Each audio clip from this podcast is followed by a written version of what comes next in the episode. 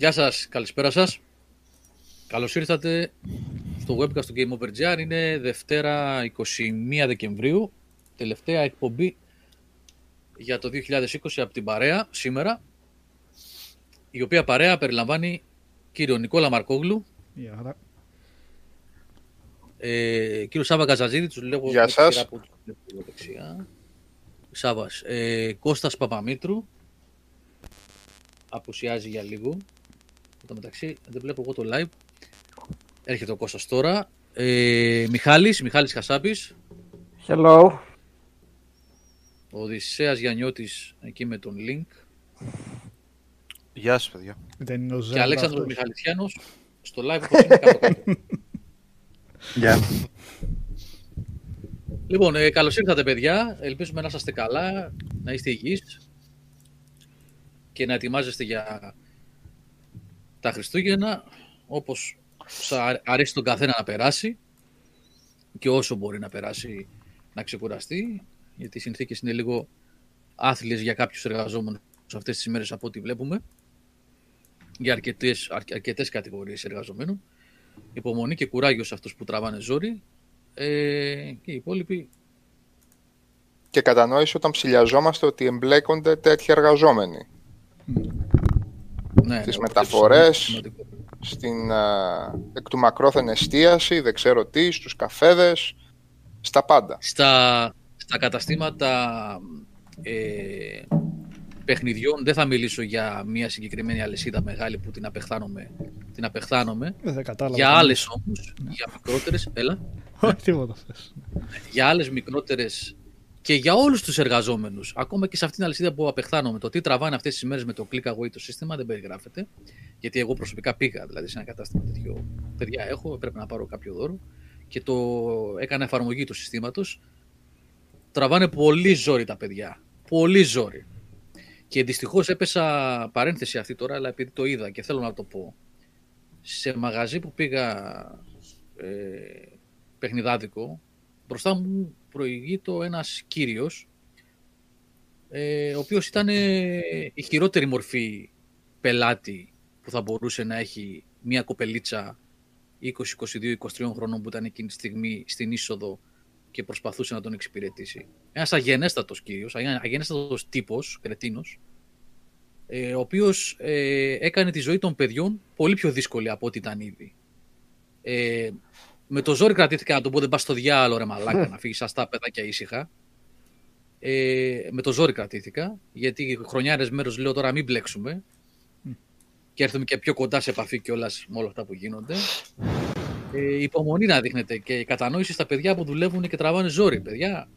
Είναι κρίμα. Είναι κρίμα. Δείξτε κατανόηση. Μπορεί αύριο μεθαύριο να είστε εσείς για κάποιο λόγο στη θέση τους ή τα δικά σας παιδιά. Κρίμα. Δεν φταίνε αυτά τα παιδιά αυτά που δουλεύουν στα μαγαζιά. Δεν λέω για την κατάστημα που γράφεις στη G-Rhythm. Δεν θα ψώνιζα ποτέ από εκεί. Άλλο κατάστημα. Δείξτε λίγη κατανόηση. Κρίμα είναι. Κρίμα. κρίμα. Και στα courier, τα παιδιά που τρέχουν, τα παιδιά που σας φέρουν και μας φέρνουν εμάς τα πακέτα στο σπίτι, όσα έρχονται τέλος πάντων αυτές τις ημέρες, δεν φταίνε σε τίποτα ρε παιδιά. Δεν φταίνε σε τίποτα. Γιατί βλέπω βρίζουν, κάνουν. Τι να κάνουν τα παλικάρια όλη μέρα από το πρωί μέχρι το βράδυ. Σάββατο μου ήρθε εμένα ένα πακέτο. Τρέχουν. Οι εταιρείες δεν προσλάβαν προσωπικό, δεν κάναν δουλειά. Τέλος πάντων, μην βγούμε εκτός θέματος πολύ. Δείξτε λίγο κατανόηση στα παιδιά που δουλεύουν και σκίζονται αυτές τις μέρες. Λοιπόν, ε, ε, τελευταία εκπομπή για το 2020. Ε, δεν έχουμε και πάρα πολλά να πούμε εκτός από τα γνωστά. Τα ξέρετε. Δεν έχουμε και παιχνίδια να σχολιάσουμε καινούρια ή κάτι άλλο, εκτός από το γνωστό ζήτημα. Αν θέλουν τα παιδιά το... θα, θα το συζητήσουμε και αυτό λιγάκι. Ο Νίκος Ε, κάτι είπε ότι ήθελε να πει. Ο Νίκος. Ο Νικόλας κάτι ήθελε να πει, λέω. Τέτοιο. Έτσι, σαν προγραμματισμό, για να μην το κάνουμε, ρε παιδί μου, εγώ λέω να μέχρι και να δηλώναμε ποιος θέλει να πει κάτι, ε, με δεδομένο ότι ξέρω ότι ο Νίκος κάτι θέλει να πει, και είπα να του βάλω και, και κάτι σημειώσεις, αλλά τελικά λέω όχι, γιατί είμαι σίγουρος ότι θα με καλύψει, οπότε δεν τίθεται θέμα. Εγώ μπορώ να πω μία, μία μόνο πρόταση. Μία και υπόσχομαι να το βουλώσω για να μην ανεβάζουν και πίεση αυτοί που δεν γουστάρουν. μία πρόταση μπορώ να πω και να το βγάλουμε από την άκρη. Ναι, ρε, τι Λοιπόν, ε, για όλα αυτά που έγιναν την προηγούμενη εβδομάδα είναι κάτι συγκεκριμένο που με στεναχώρησε όταν το διάβασα πάρα πολύ, πάρα πολύ όμως. Και ευτυχώς νομίζω σήμερα ε, είδα ότι ε, αυτό που με στεναχώρησε πάρα πολύ λύθηκε. Αλλά πάρα πολύ με όλα αυτά που έγιναν. Λοιπόν, επί, επί πέντε μέρες ο Θάνος δεν μπορούσε να βγάλει το Marauder στο Doom. και τελικά το έβγαλε σήμερα. και τελικά το έβγαλε σήμερα νομίζω, τα κατάφερε. Καλή επιτυχία Θάνο και για τις επόμενες 9 φορές που θα τον πετύχεις και με άλλα χίλια περπαδάκια μέσα. Περαστικά. Αυτά από μένα. Να πω λίγο στο φίλο μου εδώ πέρα τον ε, ε, ε, Γκάρετ, σωστά το είπα. Ο Γκάρετ 156 λέει κάθε Χριστούγεννα υποφέρουν οι εμποροπάλληλοι. Γιώργο, τώρα μας έπιασε ο πόνος. 10 χρόνια που δούλευα σε μεγάλη εταιρεία και από τέλειο Οκτώβριο που στάγανε τα γιορτινά δουλεύαμε το δεκάο. Γκάρετ, αν μας έχεις ξανακούσει παλιότερα, θα ξέρεις ότι έχουμε ξαναμιλήσει για τέτοια θέματα. Δεν μας έπιασε τώρα ο πόνος. Απλά τώρα λόγω των συνθήκων κάποιες και ε, καλοκαίρια και τα πάντα, παιδιά. Πάντα ναι. εκεί γίνεται αναφορά. Πρω, Πρωτίστως εκεί γίνεται αναφορά. Το έχουμε πει πολλές φορές για τους εργαζόμενους, παιδιά, γιατί εντάξει, και εμείς εργαζόμενοι είμαστε με τον ένα με τον άλλο τρόπο. Και εγώ προσωπικά έχω περάσει από πολύ σκληρό μετερίζει και ξέρω. Και ξέρω. Ε, τώρα το ανέφερα γιατί πρώτον είδα το περιστατικό που σας περιέγραψα και δεύτερον τρώνε συγκεκριμένες κατηγορίες εργαζομένων χοντρό ζόρι αυτές τις μέρες. Αυτό. Φυσικά και τρώτε ζόρι οι υπάλληλοι, τρών, τρώνε ζόρι από Οκτώβριο μέχρι τα Χριστούγεννα. Και πολλές φορές δεν καταλαβαίνουν και γιορτές. Και... Εντάξει, εννοείται. Εννοείται, ρε παιδιά. Είναι. Είναι δύσκολη η κατάσταση. Λοιπόν, ε, ναι, Νικόλα, κάτι θα ναι. έλεγες; Βασικά όλοι σας. Αλέξανδρος, Νικόλας, Κώστας, Μιχάλης. Ναι. Νικόλα, η γυναίκα σου είπε να σε προσέχω. και με πρόσεξες. Μία, μιλά. Τίποτα, τι να πω. Πες για τον Gears στο 5. Σκέφτομαι να για τον Gears στο 5. Μην πεις τίποτα, Γενικά... να συμπληρώσω εγώ στο κειμενάκι, ναι. στο, στο κειμενάκι που ανεβάσαμε σήμερα το πρωί για τις εκδόσεις του PS4 ες, για το Cyberpunk και μετά συνεχίζεις αμέσως. Ε, ε, ότι η έκδοση του παιχνιδιού στο PS4, αν έχετε απλό PS4, base PS4 αυτή τη στιγμή είναι καλύτερα από ό,τι ήταν την προηγούμενη εβδομάδα, ωστόσο παραμένει πάρα πολύ κακή. Ναι, το είδα εγώ. Παρασκευή μεσημέρι μου ήρθε η έκδοση του PS4. Την είδα το Σαββατοκύριακο σε τρεις κονσόλες. Το παιχνίδι είναι σε πολύ κακή κατάσταση στο απλό PS4. Ε, προκαλεί ζαλάδα το κακό frame rate, κολλήματα, κράσεις. Πολύ κακή έκδοση. Δεν έχω να σας πω τίποτα καινούριο.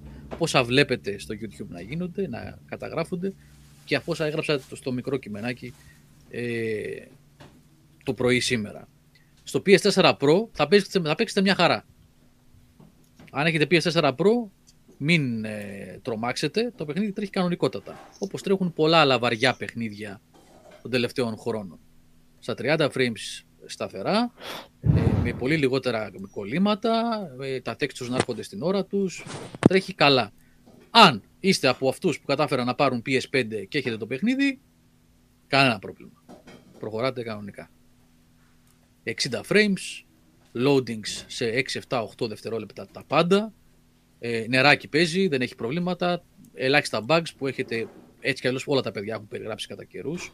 Εγώ έπαιξα περίπου από μία μισή δύο ώρες κάθε έκδοση το ίδιο ακριβώς κομμάτι, το ίδιο για να δω πώς πάει. Οι ίδιες επιλογές, το ίδιο ε, background χαρακτήρα, ίδια όλα. Ε, τώρα τα μπαγκάκια τα ξέρετε. Να αιωρείτε ένα τηλέφωνο, να αιωρείτε ένα πιστόλι, ένα αυτοκίνητο να εξαφανίζεται. Αυτά γύρω-γύρω τα είχε. Αυτά διορθώνονται συνεχώς. Αυτά, αυτό ήταν. Αν έχετε μόνο PS4 απλό, προσέξτε πάρα πολύ.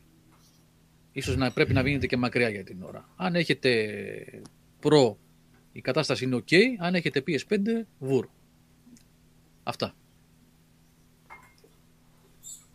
Έχουν αλλάξει λίγο τα ποιοτικά σταθμά μας, βέβαια, για καλό ίσως αυτό. Γιατί εγώ έβλεπα και βιντεάκι, έβαλα από περιέργεια να δω πώς τρέχει, τρέχει τον Grand Theft το 5 στο PS3. Και έβλεπα πάνω κάτω ότι είχε τις ίδιες επιδόσεις με το Cyberpunk στο PS4.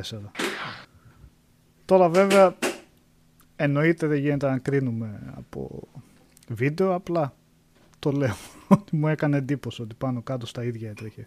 Ναι, ήταν αυτή, Νίκο, η, ας το πούμε λίγο κλασική απόδοση των πολύ βαριών παιχνιδιών κατά το τέλος μιας γενιάς. Ναι. Ε, απλά, όπως σωστά επισημαίνεις, ίσως δεν μας έκανε τόσο εντύπωση συνηθισμένη σε ένα μόνιμο τριαντάρι και ίσως μας κακοφαίνεται λίγο παραπάνω τώρα Ναι. με, το, με το έξτρα βέβαια των, των όποιων bugs υπήρχαν στα απατσάριστα, τα, στις απατσάριστες εκδόσεις και ίσως κάποια game breaking στοιχεία με, τα, με το loading. Ε, εγώ βέβαια το GTA στο 360 το είχα παίξει πόσες ώρες, 70-80 ώρες, αλλά θυμάμαι ότι στο 3, στο, ε, στο PS3 νομίζω ότι είχε χειρότερη ε, απόδοση γενικώ και ήταν κάπου εκεί στα 27, 28, 26 frames, λίγο σαν κινηματογραφική ταινία. Δεν θυμάμαι βέβαια να διαμαρτύρεται πολλοί κόσμος τότε. Είχα... Αυτό δεν είναι θέμα. Α, sorry, χαθήκατε λίγο όλοι. Κάτι έγινε από... Ναι, ε, ναι, λίγο βλέπω το, και το tube σταμάτησε. Ε, τι λες, α, α, όχι, δεν είπα, ναι, όχι, δεν είπα ότι είναι θέμα, απλά είδα ότι περίπου εκεί κάθεται με το 1.05. Αυτό, Ε, το αυτό 1.05 κατάλαβα. είδα λίγο κάποια συγκριτικά πιο πριν. Ε, έχει, πρέπει να έχει γίνει ε, τεράστιο downgrade βασικά για να ανέβει το frame rate. Δηλαδή ρίξανε κι άλλο την, ε, Ποιότητα. τα, εφ- τα εφέ και την ποιότητα και πιθανότητα και την εντάξει. ανάλυση ως ένα γρήγορο fix για να είναι playable τουλάχιστον σε ένα επίπεδο το, το παιχνίδι. Έστω, Γιατί έστω. εντάξει, προφανώς δεν διορθώνεται αυτό το πράγμα μέσα σε μια εβδομάδα. Κάτι το οποίο δεν μπόρεσαν να διορθώσουν τον τελευταίο χρόνο, ας πούμε. Αυτό, παιδιά, αυτό που λέει ο Αλέξανδρος τώρα, ε, το διαπίστωσα εγώ σε μια σκηνή ε, συγκεκριμένη που έχει παίξει και πάρα πολύ. Όταν έχεις κάνει επιλογή Street Kid, μία από τις πρώτες ε, ε, τρίτη αποστολή, τρίτη ουσιαστικά στην εξέλιξη, είναι αυτή με το περιβόητο κυνήγι που είσαι μέσα στο αυτοκίνητο και έρχεται ένα βανάκι και σε κυνηγάει και κάνεις ένα shooting on rails εσύ έξω από το παράθυρο του αυτοκινήτου. Θα το έχετε δει σίγουρα, ότι έχει παίξει πάρα πολύ. Μμμ. Ε, το έπαιξα στο PS5 πρώτα αυτό το, αυ- αυτό, αυτό το mission, να το πω έτσι. Ε, και είχε την εξέλιξη αυτή που φεύγει το βανάκι, φεύγει από ένα άλλο δρόμο και μετά έρχεται από αριστερά, πυροβολείς και αν πετύχεις, πάει και χτυπάει πάνω σε έναν τοίχο καθώς συνεχίζεις εσύ και γίνεται μια έκρηξη. Όλο αυτό το κομμάτι, όλα τα εφέ, ακόμα και η έκρηξη κατά τη σύγκρουση του αυτοκινήτου του βαν στο τοίχο, λείπει από το PS4. Δηλαδή δεν μιλάμε τώρα για χαμηλότερη ανάλυση και κακό frame rate απλά. Λείπουν πράγματα, ε, έχουν βγάλει, έχουν πετάξει δηλαδή εφέ και τέτοια για να μπορεί να τρέχει το παιχνίδι. Όλη αυτή η έκρηξη που γίνεται όταν συγκρούεται το αυτοκίνητο δεν υπάρχει στο PS4. Δεν μπορεί, Γιώργο, δεν μπορεί, ναι, ναι, δεν μπορεί να το σηκώσει. Στο 5 υπάρχει; Ναι, βεβαίως, αυτό λέω. Εγώ την είδα. Μα έτσι την κατάλαβα τη διαφορά, εγώ, Μιχάλη. Τώρα πώς Έπαιξα στο γίνεται P- αυτό, αφού ουσιαστικά το ίδιο παιχνίδι γίνεται. Ποιος ξέρει τι κάνει. Μα εδώ πίσω. αυτό λέμε. Ε, βγάζουν, Ότι έχουν, βγάζουν Λογικά- ένα έχουν λογικά άλλο- πετάξει αλλά πράγματα. Είναι μέσα, για θα είναι μέσα στον κώδικα αυτά, απλά έχουν βάλει κλικ με το Κο- που μπαίνει στην ναι, κάθε ναι, ναι, κονσόλα ναι. να σου αναβοσβήνει πράγματα. Ναι, ναι, Δεν ναι. είναι φτιαγμένο για να παίξει full αναβαθμισμένο στο PlayStation 5, αλλά προφανώς έχουν βάλει πέντε πράγματα με brute force κατευθείαν να στα ανοίγει. Είναι ένα παιχνίδι πενταετίας, ας πούμε, που ξαφνικά απλά το περάσαμε. Ε, εντάξει, αποφάσισαν, φαίνεται. Ε, εντάξει, θα βγει που θα βγει, λέει, και στις καινούριες κονσόλες. Α τουλάχιστον ε, ενεργοποιούν κάποια πράγματα. Αλλιώς δεν θα βλέπαμε το ποιότητα που βλέπουμε. Λογικό είναι. Ναι. Ο G.I. John λέει: Η έκρηξη αυτή δεν υπήρχε από την πρώτη ημέρα. Έπεφτε σαν τούμπλο πάνω σε τείχο. Ναι, τέλος πάντων, αυτό τώρα είναι μια λεπτομέρεια. Δεν ακολουθήσουμε στην έκρηξη. Εγώ το έφερα ως παράδειγμα, γιατί το είδα. Ε, Γιατί σας λέω, έπαιζα ένα mission, σταματούσα, μετά πήγαινα στην άλλη κονσόλα και πήγαινα στην άλλη. Και το είδα και μου έκανε εντύπωση, γι' αυτό το αναφέρω. Δεν είναι ότι Μμμ. καταστράφηκε ένα ολόκληρο παιχνίδι επειδή λείπει. Το λέω ως αναφορά του ποιες είναι οι διαφορές μεταξύ Οι των εκδόσεων για να διαφορές, καταφέρει ναι. να τρέξει. Ναι.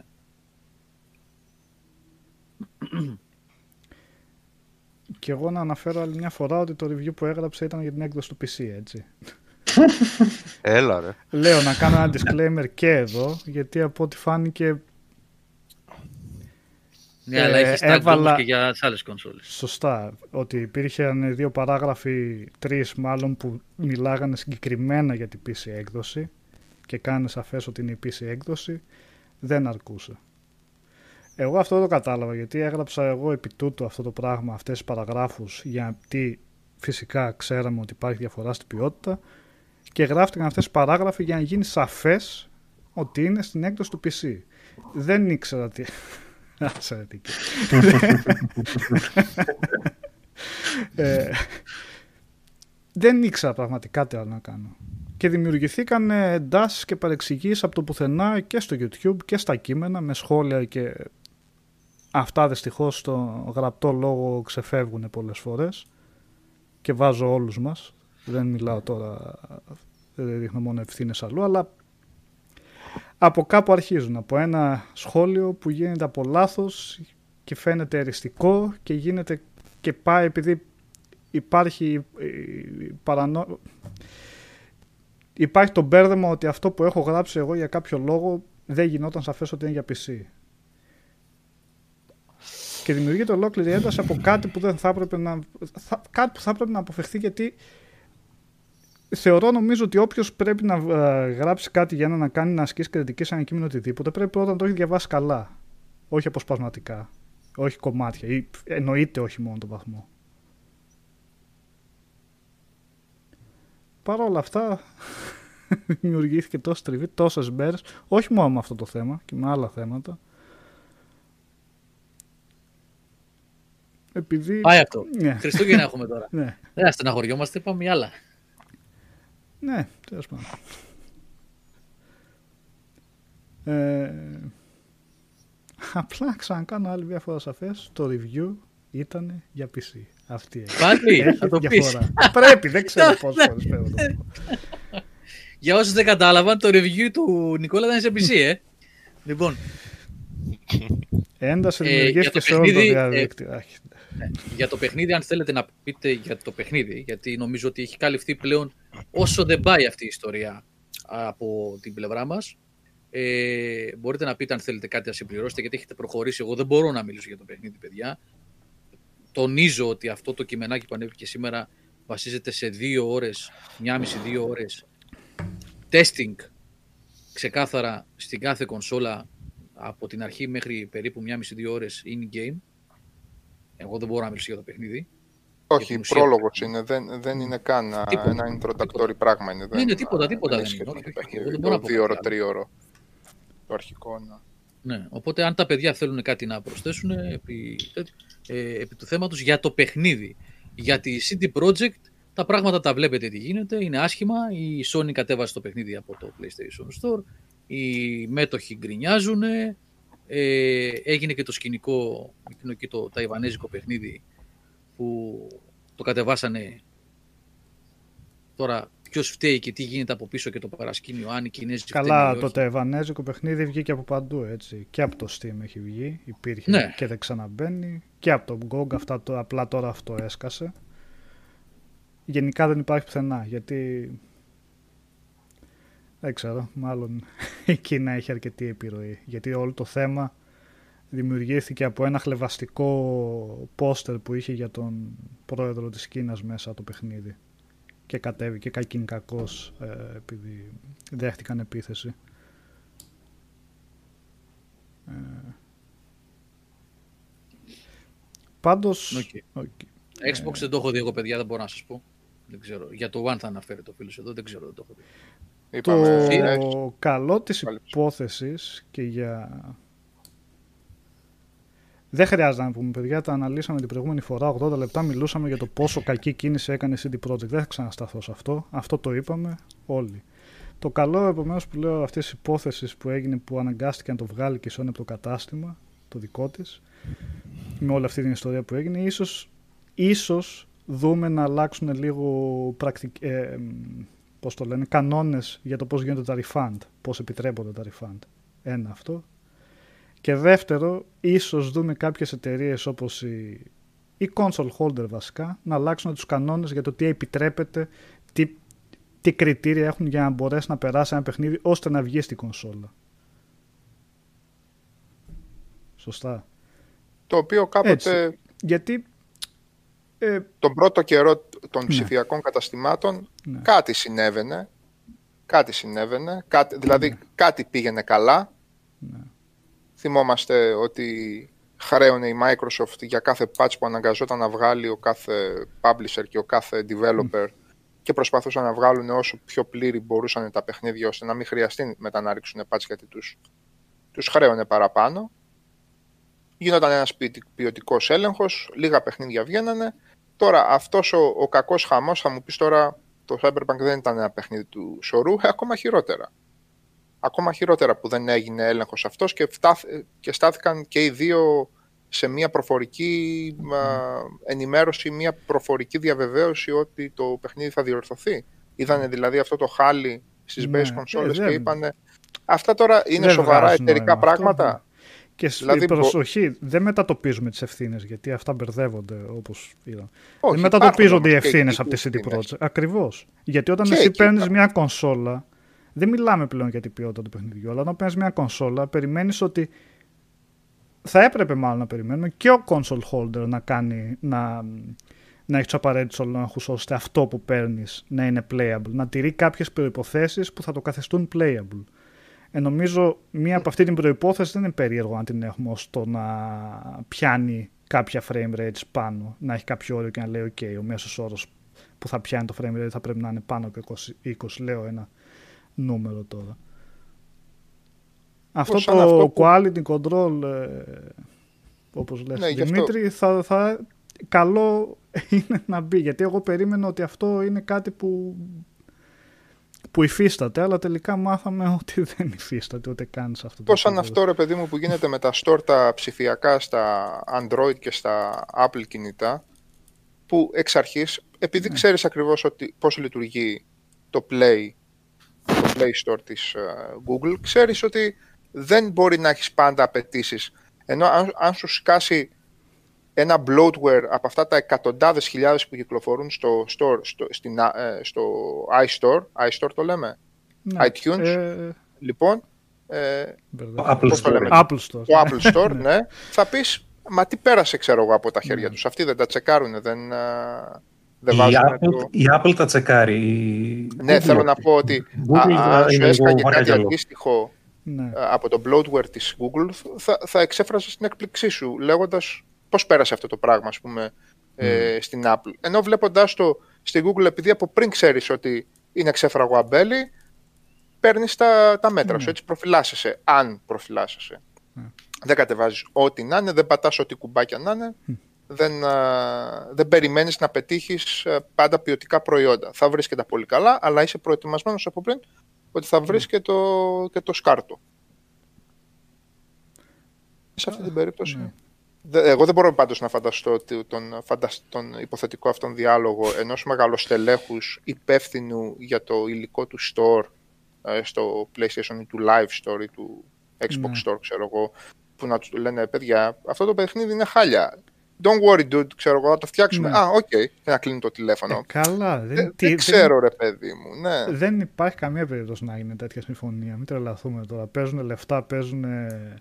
Δεν ξέρω εγώ τι χαρτιά περνάνε από τη μία στην άλλη για συμβόλαια και αυτά και ξαφνικά άλλοι μην ανησυχείτε, εμείς θα το φτιάξουμε καλά. Ε, εντάξει, ας το περάσουμε. Ε, με μην ανησυχείτε. Ε, δεν παίζει αυτό ναι. το πράγμα. Ούτε με χρονοδιάγραμμα, ούτε τίποτα, κάτι έτσι. Αλλά και εν πάση περιπτώσει δεν θα έχει λογική. Δηλαδή, έχεις μια κονσόλα, λες, όχι την τάδε μέρα που θα βγει το παιχνίδι, θέλω να μην κρασάρει το παιχνίδι στο κεντρικό μενού. Όταν πατάς το start να μπαίνεις στο παιχνίδι. Όταν μπαίνεις στο παιχνίδι να έχει κάποια συγκεκριμένη ομαλότητα το παιχνίδι. Γνωρίζω μεταξύ, επειδή κάποιος Σίντι κάποια στιγμή είχε γράψει παιδιά η, ε, η διαδικασία της πιστοποίησης του παιχνιδιού σε κονσόλα είναι τεράστια, γι' αυτό βγαίνουν τα patch. Γι' αυτό βλέπετε πολλές φορές να βγαίνει ένα παιχνίδι ε, και, το, και το pass να βγαίνει μετά. Γιατί χρειάζεται πολύ καιρό για να περάσει την πιστοποίηση. Τέλος πάντων. Και έλεγε ότι έχουν συγκεκριμένα κριτήρια όπως το να αν αφήσει το παιχνίδι ξέρω εγώ 5 λεπτά στη σκηνή έναρξης να μην κολλάει. Αν πατήσει το τάδε κουμπί να κάνει τη δουλειά ακριβώς που λέει το κουμπί. Έχουν κάποια τέτοια διάφορα κριτήρια που είναι τεράστια η λίστα από ό,τι έγραφε. Ε, το τι, τι προϋποθέσεις πρέπει να πληρεί το παιχνίδι ή το να έχει οθόνη εισαγωγής, να έχει κάτι για να πατήσεις start, έχει διάφορα τέτοια. Ένα κριτήριο, αφού είναι τόσο εξοδοτική λίστα, δεν θα έπρεπε να υπάρχει και αυτό το κριτήριο. Ναι, ρε παιδί, υπάρχουν όμως και εταιρείες που, να, η From παραδείγματος χάρη, σου βγάζει, βγάζει κανένα πατσάκι από εδώ από εκεί, δεν βγάζει 45 GB patch πρώτη μέρα για να στρώσει το παιχνίδι. Έτσι.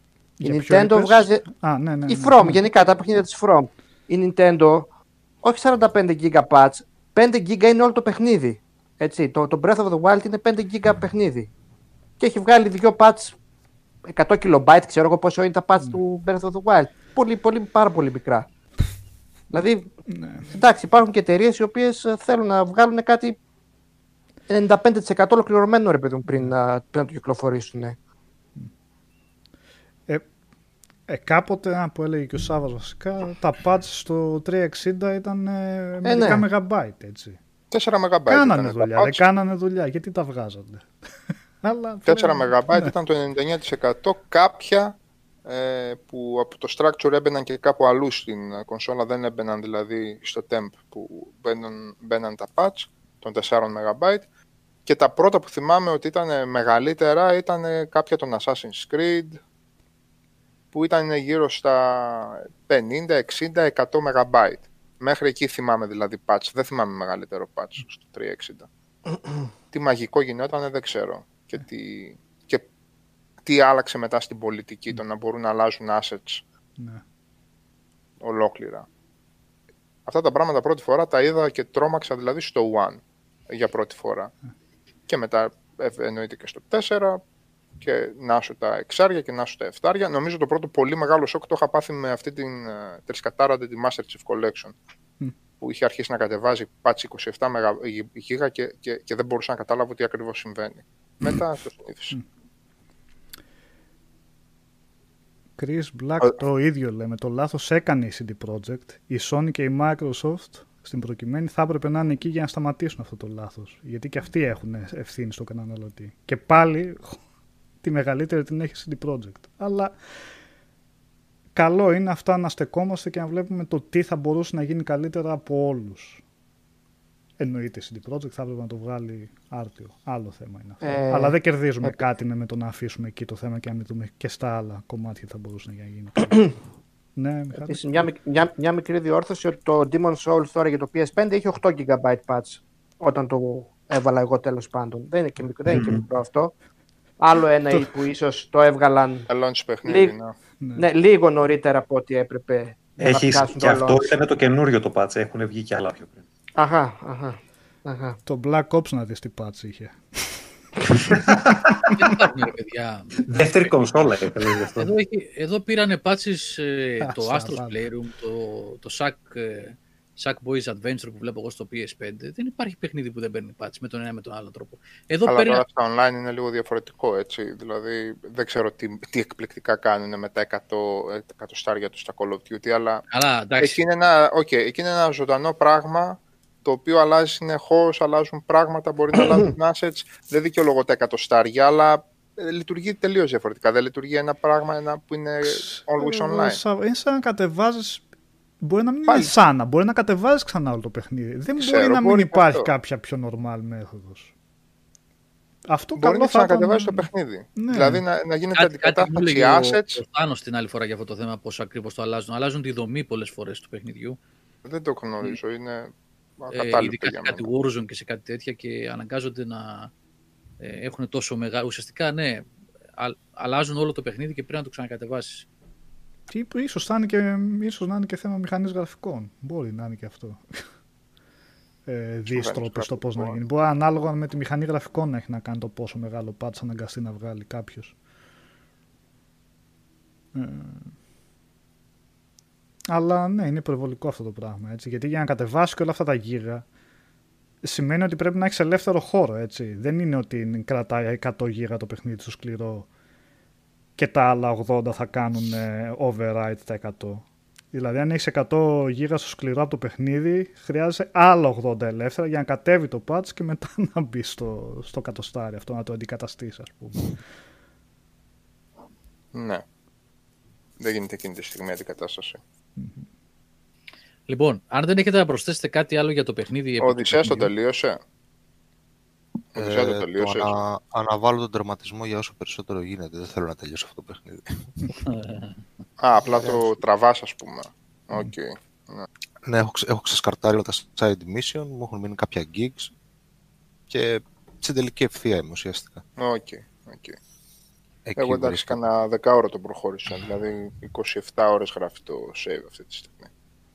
Α, Και είπα να αρχίσω να προχωράω καλά τα, τα quest. Γιατί κάνοντας συνεχόμενα gigs χωρίς το quest δεν είσαι, μπε- μένεις λίγο σε στάσιμα νερά, οπότε να ανοίξεις Ε, λίγο το- το... θέλετε μια γενικότερη αποτίμηση; Ναι, όχι, πες, πες, Οδυσσέα. Πες λίγο μια γενικότερη αποτίμηση. Έτσι, Οδυσσέα, ναι. Ε, καταρχάς ε, να πούμε ότι εγώ ανήκω στους πλεμπαρέους που παίζουν στο άσπρο το Xbox, που παίζει καρφωμένο 30. Ε, δεν έχω τα θέματα τα οποία αναφέρεται στο παιχνίδι, ίσα ίσα μια χαρά πάει. Ε, από εκεί και ύστερα δύο πράγματα για το συγκεκριμένο.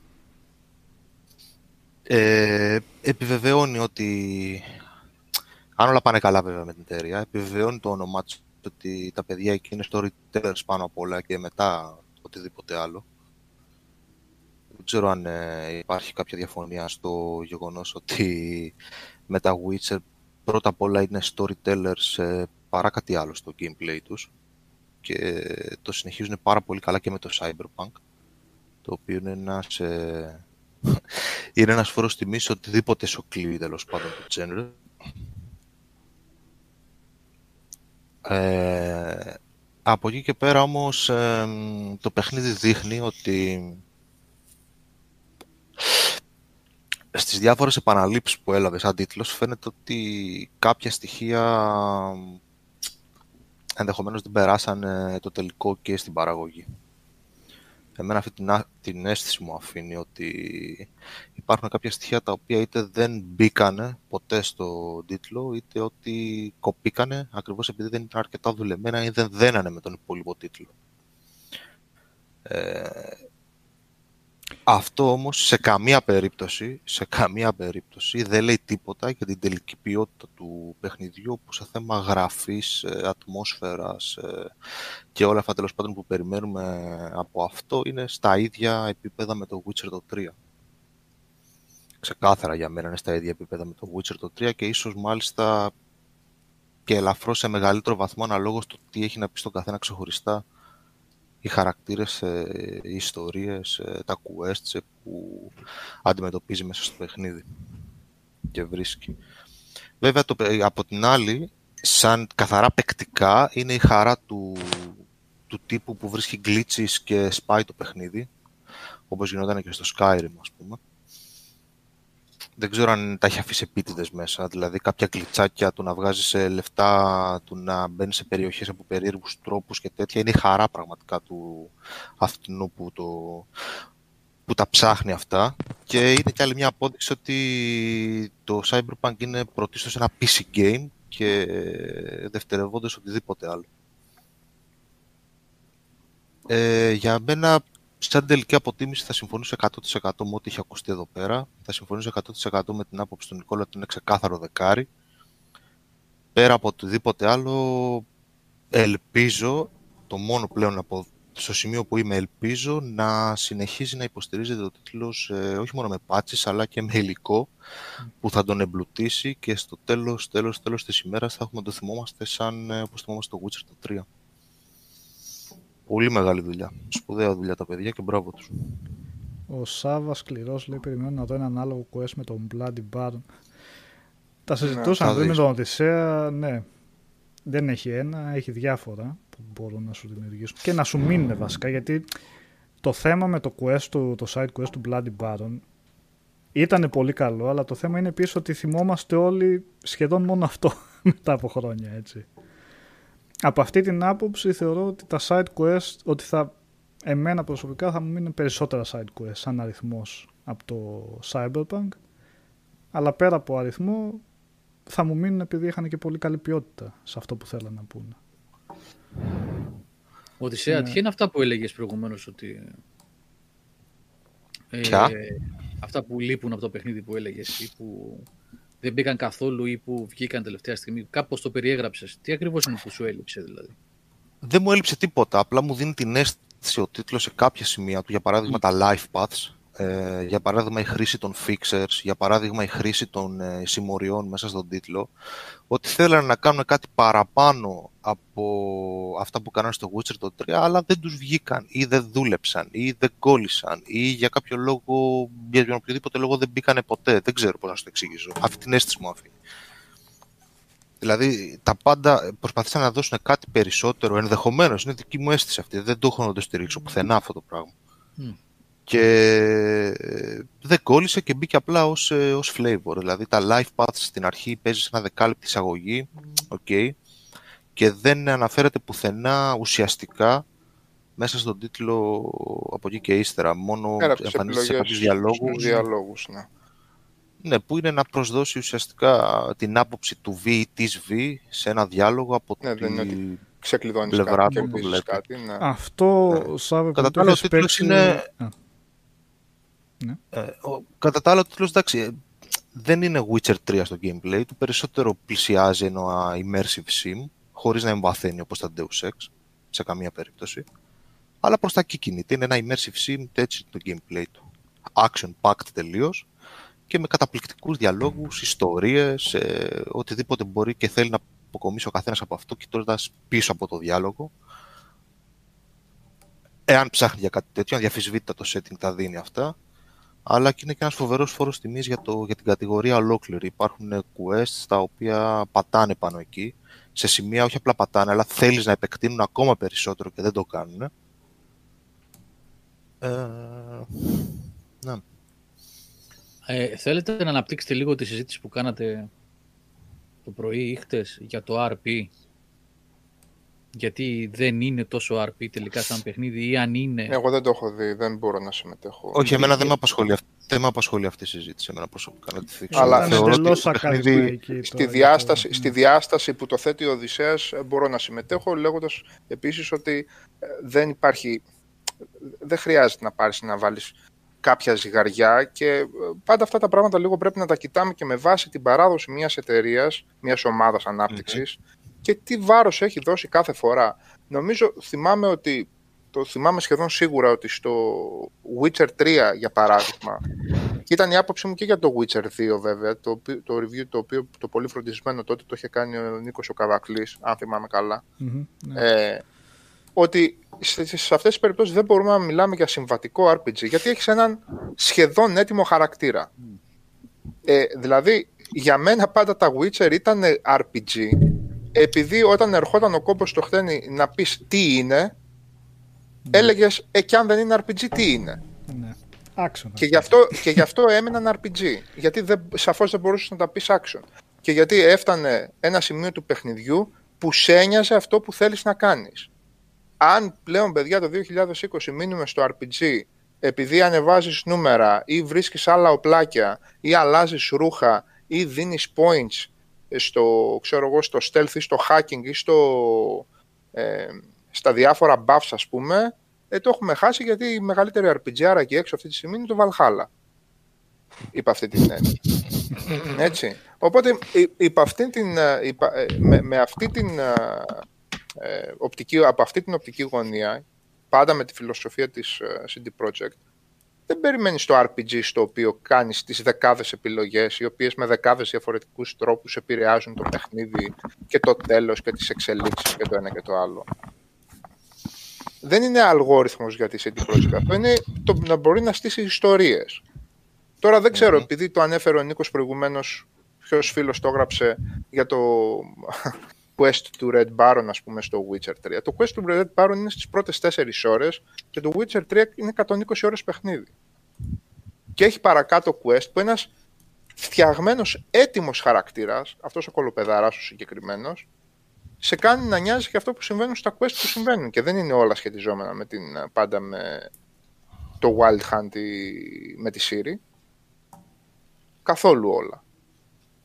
Ε, υποθε... Υποψιάζομαι ότι κάτι τέτοιο θα γίνεται στο Cyberpunk γιατί αρπάζοντας το ένα από τα τρία μονοπάτια που πρέπει να ακολουθήσεις για, το... για την επίλυση ας πούμε του main quest ήδη με ενδιαφέρει το τι συμβαίνει σε αυτό το quest. Δηλαδή δεν είναι πάνε από το α σημείο στο β. Τότε θα είχα ένα glorified Far Cry. Με, με ενδιαφέρει όμως το τι σημαίνει στο παιχνίδι. Με ενδιαφέρει τι γι- γίνεται με τους χαρακτήρες τους και, και με ενδιαφέρει να πειράξω έτσι την υπόθεση μήπως πετύχω κάτι καλύτερο. Ε, αυτό είναι το αρκετό RP αυτή τη στιγμή. Για καθαρό RP θα περιμένω την Obsidian στο επόμενο Avowed.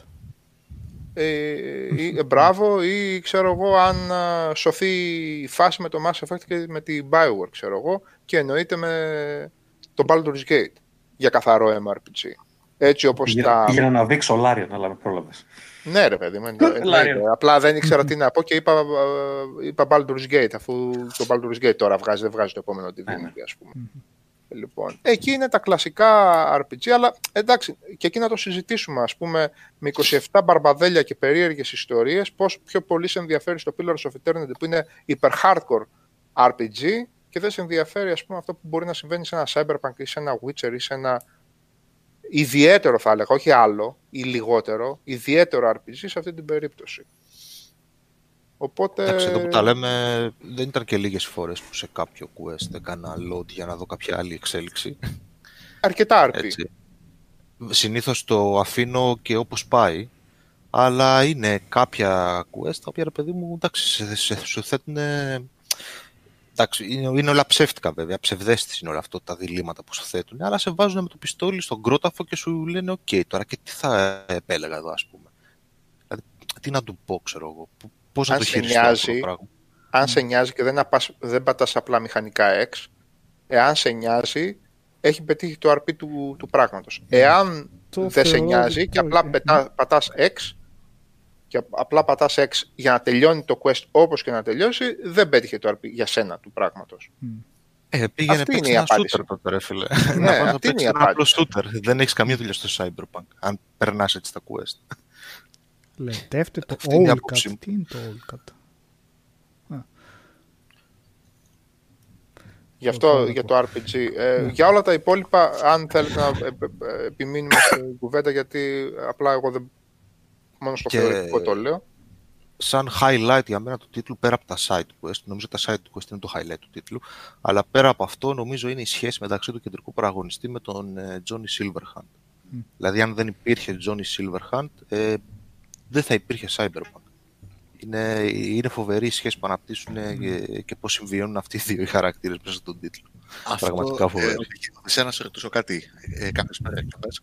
Ε, αυτό εκ, εκ, εξελίσσεται πιο κάτω. Δηλαδή υπάρχει αυτοπι, ενοποίηση, ας πούμε, κατά μία έννοια εντός εισαγωγικών του χαρακτήρα με τον Johnny Silverhands. Κώστα δεν ακούγεσαι καλά, είσαι λίγο σαν να Όχι, πηγαίνω ακούγεται έρχεσαι στο καλά, μικρόφωνο. βασικά.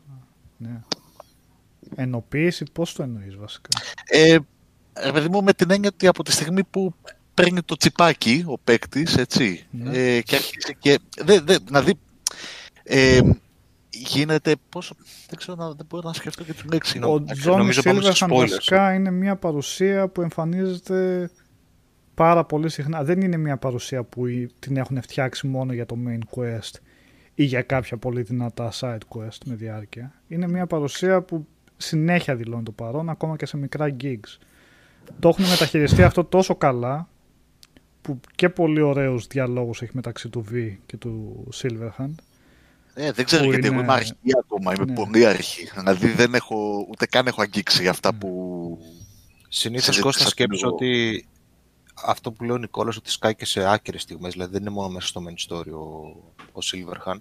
Ε, Σκέψου τον ότι καμιά φορά έρχεται και σαν ηθική πηξίδα στο παιχνίδι, ας πούμε, δηλαδή σε, σε τσιτώνει, σου λέει διάφορα για να ουσιαστικά Ηθική, λέει τη ανήθικη. γνώμη του. δεν λέει, Ναι. ναι, λέει, εντάξει, λέει τη γνώμη του ο άνθρωπος. Ναι. Δηλαδή σε κάποιο quest όταν εσύ σκέφτεσαι ας πούμε και είσαι λίγο συμπονετικός προς κάποιον χαρακτήρα που κουβεντιάζεται για ένα θέμα ας πούμε και έρχεται και, σου, και στα ανάτρεπει όλα.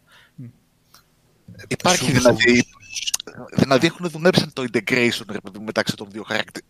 Δηλαδή μεταξύ Full. του Tony και Full. του εαυτού, ας πούμε. Μάγιστα, ωραία. Δεν full. είναι, Πιο- δεν πιο- θα το πιο έλεγες, full ε, πεθαίνει. ναι. Δεν θα το έλεγες ένα gimmick δηλαδή που υπάρχει για κάποιες Όχι, στιγμές καμία στο σχέση. Παιχνίδι. Αν Είναι δεν υπήρχε αναπόσπατο- Silverhand, θα ήταν άλλο ναι. παιχνίδι. Ήταν, είναι αναπόσπαστο κομμάτι όλης της εμπειρίας. Είτε ασχοληθείς μόνο με το main quest, είτε πλακωθείς στα πάντα τριγύρω έτσι. Είναι βασικά άλλος ένας πρωταγωνιστής. Δεν έχει τον ίδιο αριθμό από ατάκες, αλλά εμφανίζεται σε πολύ μεγάλη συχνότητα με τον δικό σου και τις ατάκες που λέει αυτός. Ε, ναι, Dragon Lord και κατά μία είναι ίσως και να είναι πιο βασικός χαρακτήρας. Δεν Λοιπόν, το λίγο έχω πάνω τελειώσει σε αυτό που τελειώνω. είπε ο, ο, ο αγαπητός Οδυσσέας. Ε, εγώ λίγο κοιτούσα, ε, έφαγα καμιά ώρα να κοιτάω λίγο την Night City. Ακόμα στα περίχωρα να καταλάβετε δεν έχω πάει. Ε, μάλλον και με δεδομένο ότι όλα αυτά τα πράγματα μέσα έχουν περιεχόμενο, έχουν ε, ανεβοκατεβάσματα πάνω κάτω, ε, ανισόπεδα, ε, ανισοϊψή επίπεδα, ανέβα κατέβα, εσωτερικά, γέφυρες, γεφυρούλες από κάτω κτλ. Επιστρέφω εγώ, sorry. Μμμ. Ναι, νομίζω ότι μάλλον είναι ό,τι μεγαλύτερο έχω δει από πυκνότητα σε όγκο παιχνιδιού. Δηλαδή, ε, το να μου βάλεις ένα χάρτη, ας πούμε, σαν τον Assassin's Creed που έχει χωράφια, δεν νομίζω ότι μπορεί να μπει από δίπλα και να πεις ότι αυτό είναι το gameplay μέρος μου. Γιατί αυτό, έτσι όπως είναι σχεδιασμένη η Night City, είναι και μια περιοχή που κάθε τι μπορεί να σου τραβήξει την προσοχή και να πεις κάτσε να πάω και εκεί να δω τι έχει. Κάτι που δεν συμβαίνει στα πολύ μεγάλα ανοιχτού κόσμου παιχνίδια και τα Red Dead Redemption που είχαν τέτοιο κόσμο ε, ή το GTA δεν είναι τόσο μεγάλος, έτσι. Ε, τώρα, σε όλον αυτό τον κόσμο, ας πούμε, δεν μπορώ να φανταστώ τι, τι επίπεδο quality control θα χρειαζόταν ώστε τα πάντα, πάντα, πάντα μέσα σε αυτό το παιχνίδι να δουλεύουν ε, τέλεια. Ίσως εκεί, ίσως, λέω, λόγω του μεγέθους και του όγκου αυτού της Night City, ξέφυγαν πράγματα όπως, ξέρω εγώ, η συμπεριφορά της αστυνομίας. Την, ομι- την οποία εγώ προσωπικά δεν θα τριγκάρω ούτε μία φορά, γιατί δεν με ενδιαφέρει να γίνει αυτό το πράγμα μέσα στο Cyberpunk. Αυτά μπορούν να τα κάνουν οι, οι streamers και οι influencers που παίζουν προκειμένου να δημιουργούν αντιδράσεις, να παίρνουν φατσούλες, να τους παίρνουν να τους βάζουν σε άλλα βίντεο, να τους κάνουν pot pourri από αντιδράσεις των αντιδραστών και εγώ δεν ξέρω τι. Ε, αν διόρθωνα εγώ κάτι σε αυτό το παιχνίδι και θα τους έλεγα χρειάζεται άμεσα να διορθωθεί, αν είναι να διορθώσουν κάτι από το περιεχόμενο του παιχνιδιού, θα ήταν η AI. Ε, η οποία είναι ε, ε, AI του 2003 με 4. Είναι δηλαδή εκεί όταν ξεκίνησε η AI να δουλεύει με τον τρόπο που τη μάθαμε στα Splinter Cell, κόνος οπτικός, το διπλανό δωμάτιο δεν αντιδρά, τα κάνεις πουτάνα στον πάνω όροφο, από κάτω δεν καταλαβαίνει κανείς τίποτα κτλ. Ε, εκεί συνεχίζει για μένα να είναι το μοναδικό δεκαβλέ σημείο ε, της υπόθεσης και γι' αυτό προσπαθώ να αποφύγω τα geeks τα οποία και επειδή ακριβώς α, είναι τέτοια η AI είναι και exploitable το παιχνίδι ακόμα και στο gameplay του δηλαδή πρώτη φορά μου τυχαίνει ένα stealth ένα παιχνίδι που μπορείς να το κάνεις stealth φάση Deus Ex με χακαρίσματα κτλ να προτιμάς να τα κάνεις Βιετνάμ όλα με τα όπλα για να βγει λίγο πιο, πιο δημιουργικό το παιχνίδι. Πρώτη φορά δηλαδή τα γκάνια μου φαίνονται πιο δημιουργικά. Καλά και από το το stealth Deus Ex κομμάτι. το stealth δεν είχε κάτι πολύ παραπάνω ή λάθος θυμάμαι. Ε, είχε, όχι. Ε, πώς είχε; είχε.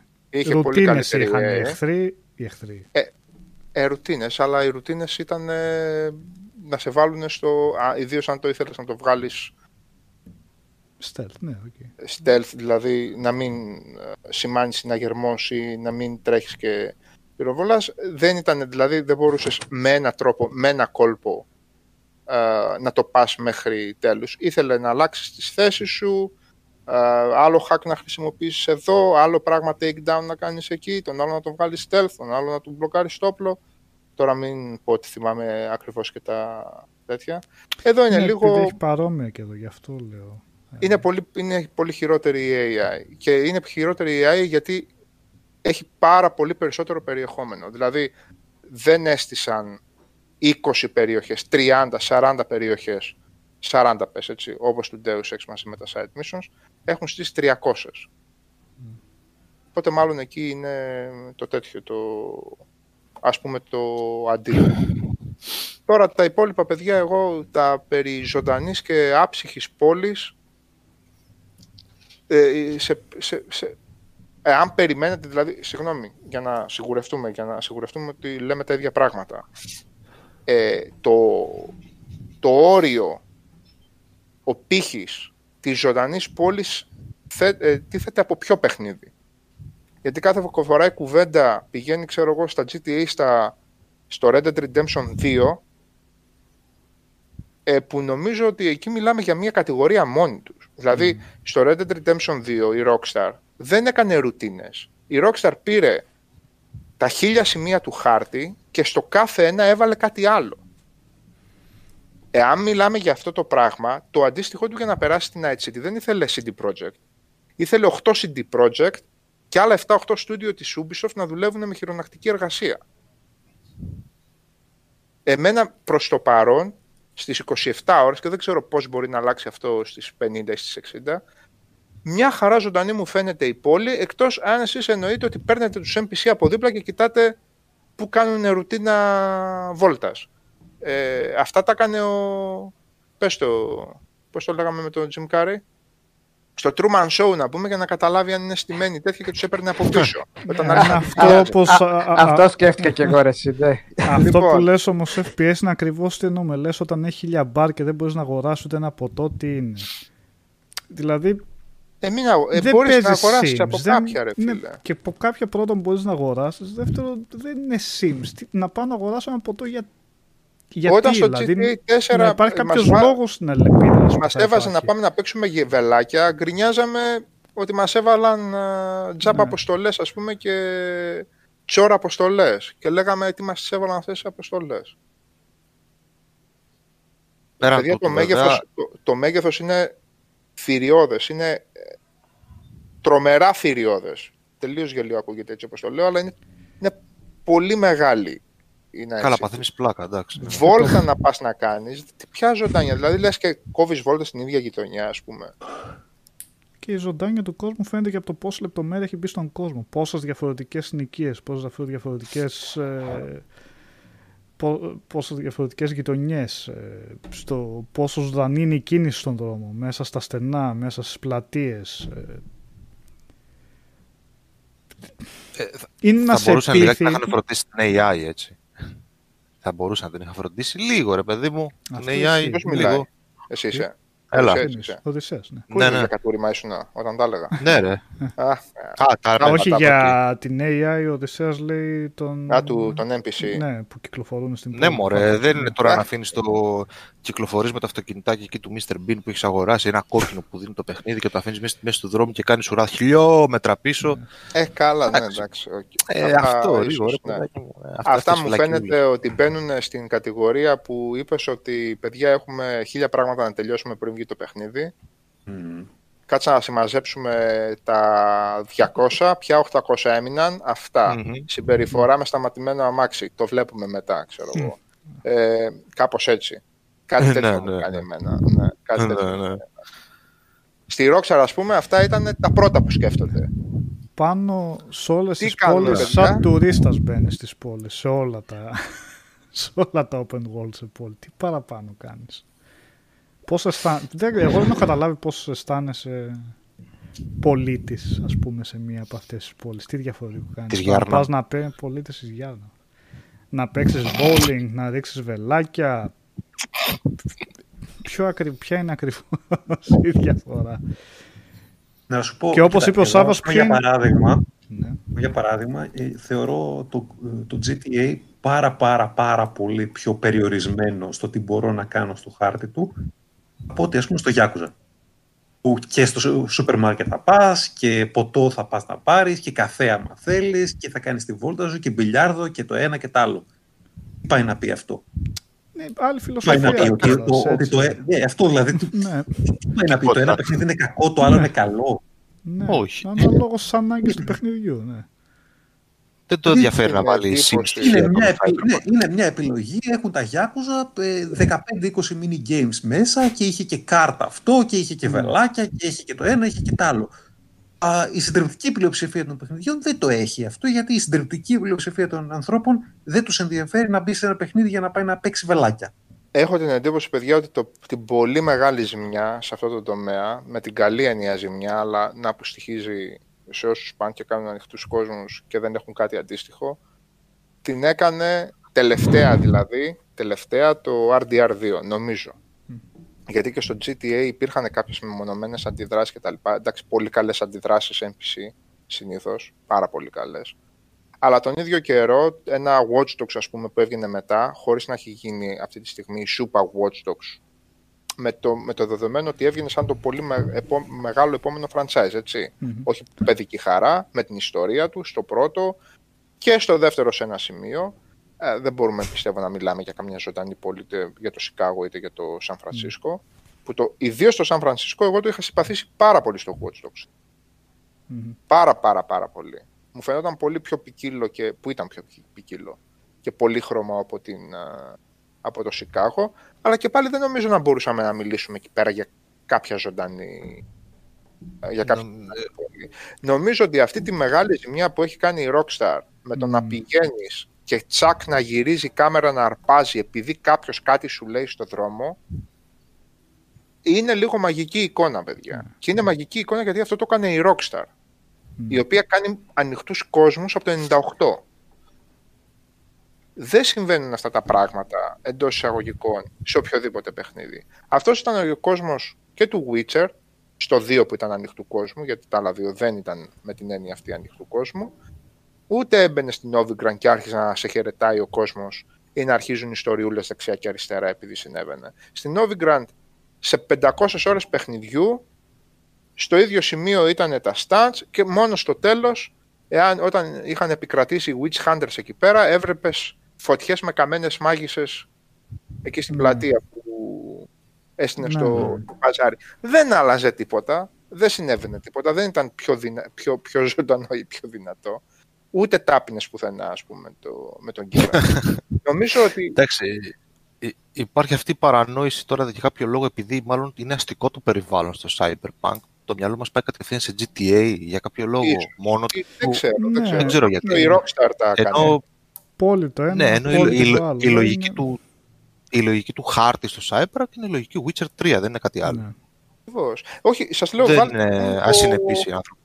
Εγώ έναν πολύ όμορφο κόσμο, δηλαδή σύγχρονο που μπορώ να θυμηθώ, είναι το Watch Dogs 2 που μου άρεσε ρε παιδί μου, τι, τι να πω ψέματα, είναι αυτό το, το scoop ας πούμε, το, το, το map cleaner, αλλά μου άρεσε όπως είχαν κάνει, νομίζω ότι κάνανε εξαιρετική δουλειά σε ό,τι αφορά το Σαν Φρανσίσκο.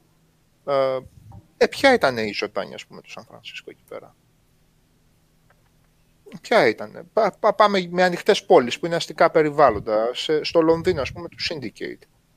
Ή στο, αυτό που ένιωθε πολύ δυνατό με την έννοια του ανοιχτού κόσμου που δεν ήταν, ήταν ανοιχτή πόλη και ό,τι είχε ανοιχτός κόσμος, που, συνεχίζει να, που συνεχίζω να το θεωρώ για, και για την εποχή του, αλλά ακόμα και σήμερα, τρομερό σε ό,τι αφορά την ατμόσφαιρα, που όμως ούτε βόλτες έκανες ούτε τίποτα άλλο, ήταν το Unity, αλλά ήταν βιτρίνα, 100% βιτρίνα. Οπότε γιατί η βιτρίνα αυτή μας ενοχλεί τώρα; Και νομίζω ότι το είχε πει ο Νίκος, νομίζω το γράφει και στο review. Δεν, δεν μπορώ να θυμηθώ τώρα, γιατί μπερδεύτηκα με τι 6.000 λέξεις να πούμε. Ε, αυτό που εσύ το λες, βάλε μου ένα μπαρ να πάω να πιω, ή βάλε μου, ας πούμε, μία hooker να κάνει. που νομίζω γίνεται τζέρτζελο με hooker, δεν τίθεται θέμα. Ε, είναι ότι σου σκάει κοντινό gig. Δηλαδή, αυτό που εσύ. αυτή είναι λογική, Ναι, αυτό ήθελα να πω. Τη ζωντάνια. Τι άλλο τη ζωντάνια του κόσμου δεν τη μετράμε και για το τι αλληλεπίδραση με αποστολές έχει. Δηλαδή δεν δείχνει ζωντανή η πόλη όταν έχει ένα σκασμό διαφορετικούς εσωτερικούς χώρους που μπαίνει που μπαίνεις ομαλά, χωρίς loadings και τέτοια και έχουν τις μικρές ιστοριούλες εκεί πέρα που σου δίνουν έτσι ένα λειτουργεί σαν καλλιτοσκόπιο για τη ζωή ε, στην, στο τι συμβαίνει εκεί πέρα ε, στην πόλη. Γιατί οι ίδιοι οι χώροι και τα gigs εξιστορούν διάφορες ιστορίες που είναι φροντισμένες. Γιατί είναι στα ίδια κυβικά με αυτό που είχε κάνει με το Witcher 3. Που όπως πολύ σωστά βέβαια είπε ο Οδυσσέας ήταν κατά βάση ένα αφηγηματικό παιχνίδι έτσι.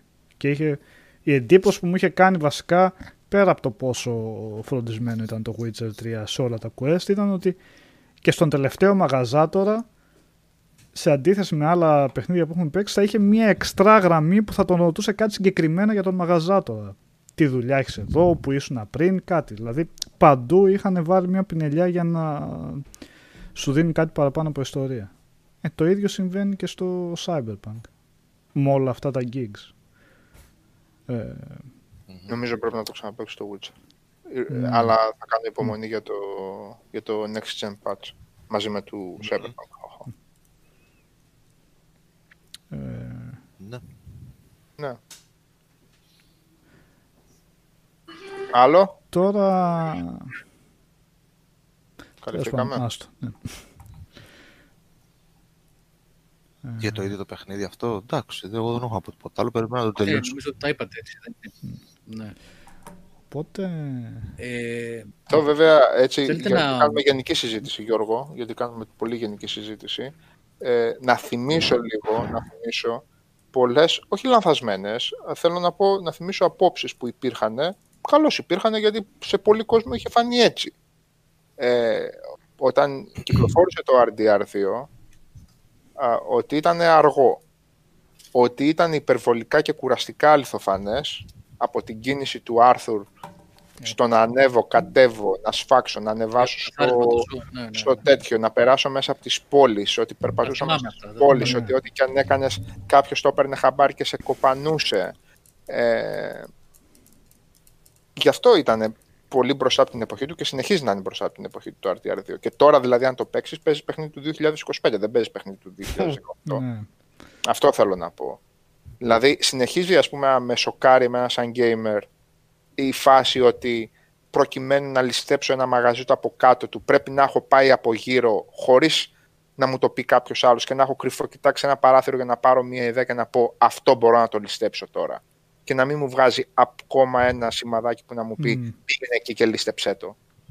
Έτσι, γιατί το ληστεύεις στο μαγαζί, ο μαγαζάτορας αντιδρά με τον τρόπο που αντιδρά τον θεϊκό, γιατί όλες οι αντιδράσεις του RDR είναι θεϊκές, και ε, εσύ λες από κάτω κάτι έβλεπα. Αυτό πώς ανοίγει, πώς πάει από πίσω.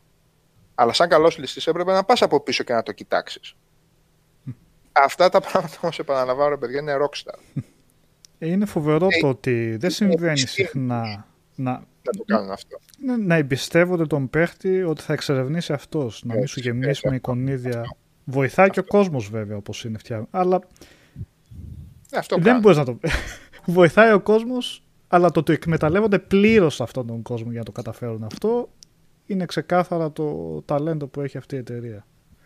Όλοι προφανώς οι εργαζόμενοι εκεί πέρα που το καταφέρουν. να το Περιοχή, ρε, φέρουν, στο ε, χάρτη. Περιοχή η πέρας. οποία δεν θα πάω ποτέ. Δεν υπάρχει Ναι. λόγος να πας. Άμα, έλα που θέλεις να πας. Ναι. Γιατί κάτι θα έχουν οι διάολοι μέσα εκεί. Και αυτό είναι το πολύ ωραίο. Αυτό είναι μάλλον. Ξέρω εγώ, είναι δίκοπο μαχαίρι για να το κάνεις σε τέτοιους κόσμους. Τώρα σου πει άλλη εταιρεία, αν δεν βάλω σημαδάκι, σημαίνει ότι ίσως έχω φτιάξει κάτι εκεί πέρα, έχω δώσει εργατόρες που κάποιος δεν θα το δει ποτέ.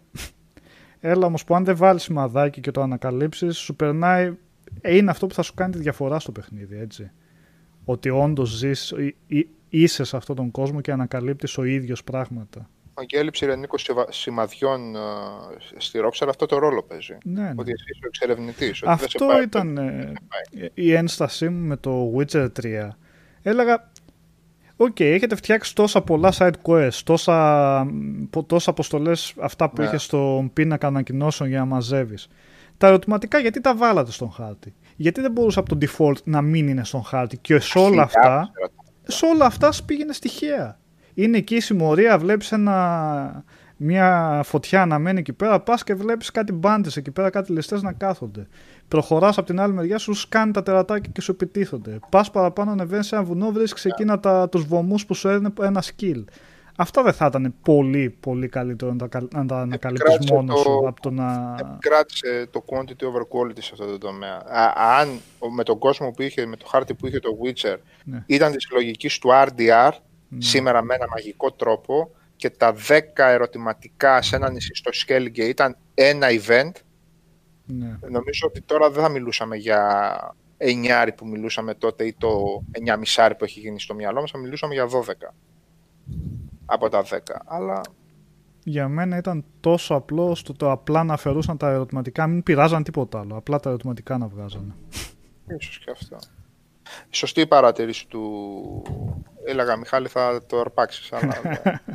του φίλου του Γιάννη του Καμπά εκεί πέρα, ότι αυτή περισσότερο είναι η λογική του Breath of the Wild. Δεν είναι η λογική των ερωτηματικών των επαναλαμβανόμενων κινήσεων. Στο, στο, στο Breath of the Wild, τα μόνα στο χάρτη που σου έβγαζε ήταν τα, τα shrines. Δεν υπήρχε τίποτα άλλο. Ακριβώς. Είναι ο ανοιχτός Τίποτα κόσμος της εξερεύνησης. Ναι, ναι. Ναι. Απλά αυτό είναι, ένα, είναι ένας άδειος κόσμος που είναι για εξερεύνηση. Ενώ το, τα άλλα Ναι, τα ναι. παιχνίδια μιλάμε ένα κόσμο ο οποίος έχει και χιλιάδες ανθρώπους να περπατάνε μια ζωή και Ναι. όλα αυτά. Ο- Ό,τι εμφανίζει, ξέρω εγώ, το εμφανίζει με εξερεύνηση. Αυτό εννοώ, ρε παιδί μου. Ότι δεν είναι το πάνε στα επόμενα 70 ερωτηματικάκια. Κοίτα, το τελευταίο παιχνίδι που θυμάμαι ε, open world, εντελώς open world, ε, να είναι ε, χωρίς να σε, σε έχει με το...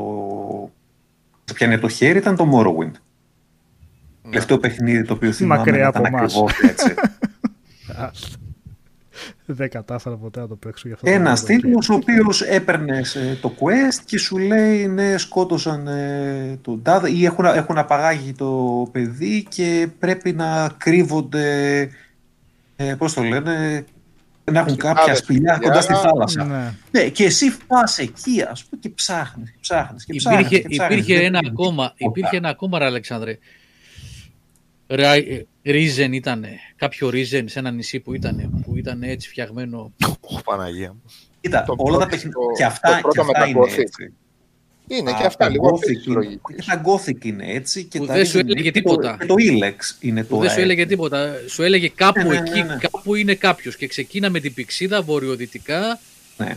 Κάπου θα Αυτό- το πετύχεις. Αυτά είναι τα λεγόμενα γερμανικού τύπου RPG. Και το Ilex τώρα έτσι είναι σε μεγάλο βαθμό, αλλά έχουν και αυτά, μια στο τόσο σου βάζανε και ένα α, ε, βελάκι, σου λέγανε πήγαινε εκεί, σου Ναι. δίνανε κάποια πράγματα. Το Morrowind ήταν, ε, σου δίνε δύο προτάσεις και Ναι. κάτσε εσύ μετά με την τζουγκράνα και σκάβε κα- και ξε... δηλαδή μπορούσες να κάνεις 500 ώρες ας πούμε, στο παιχνίδι και ακόμα να μην έχεις καταφέρει να λύσεις όλα τα quest γιατί δεν σου έδινε τίποτα στο χέρι.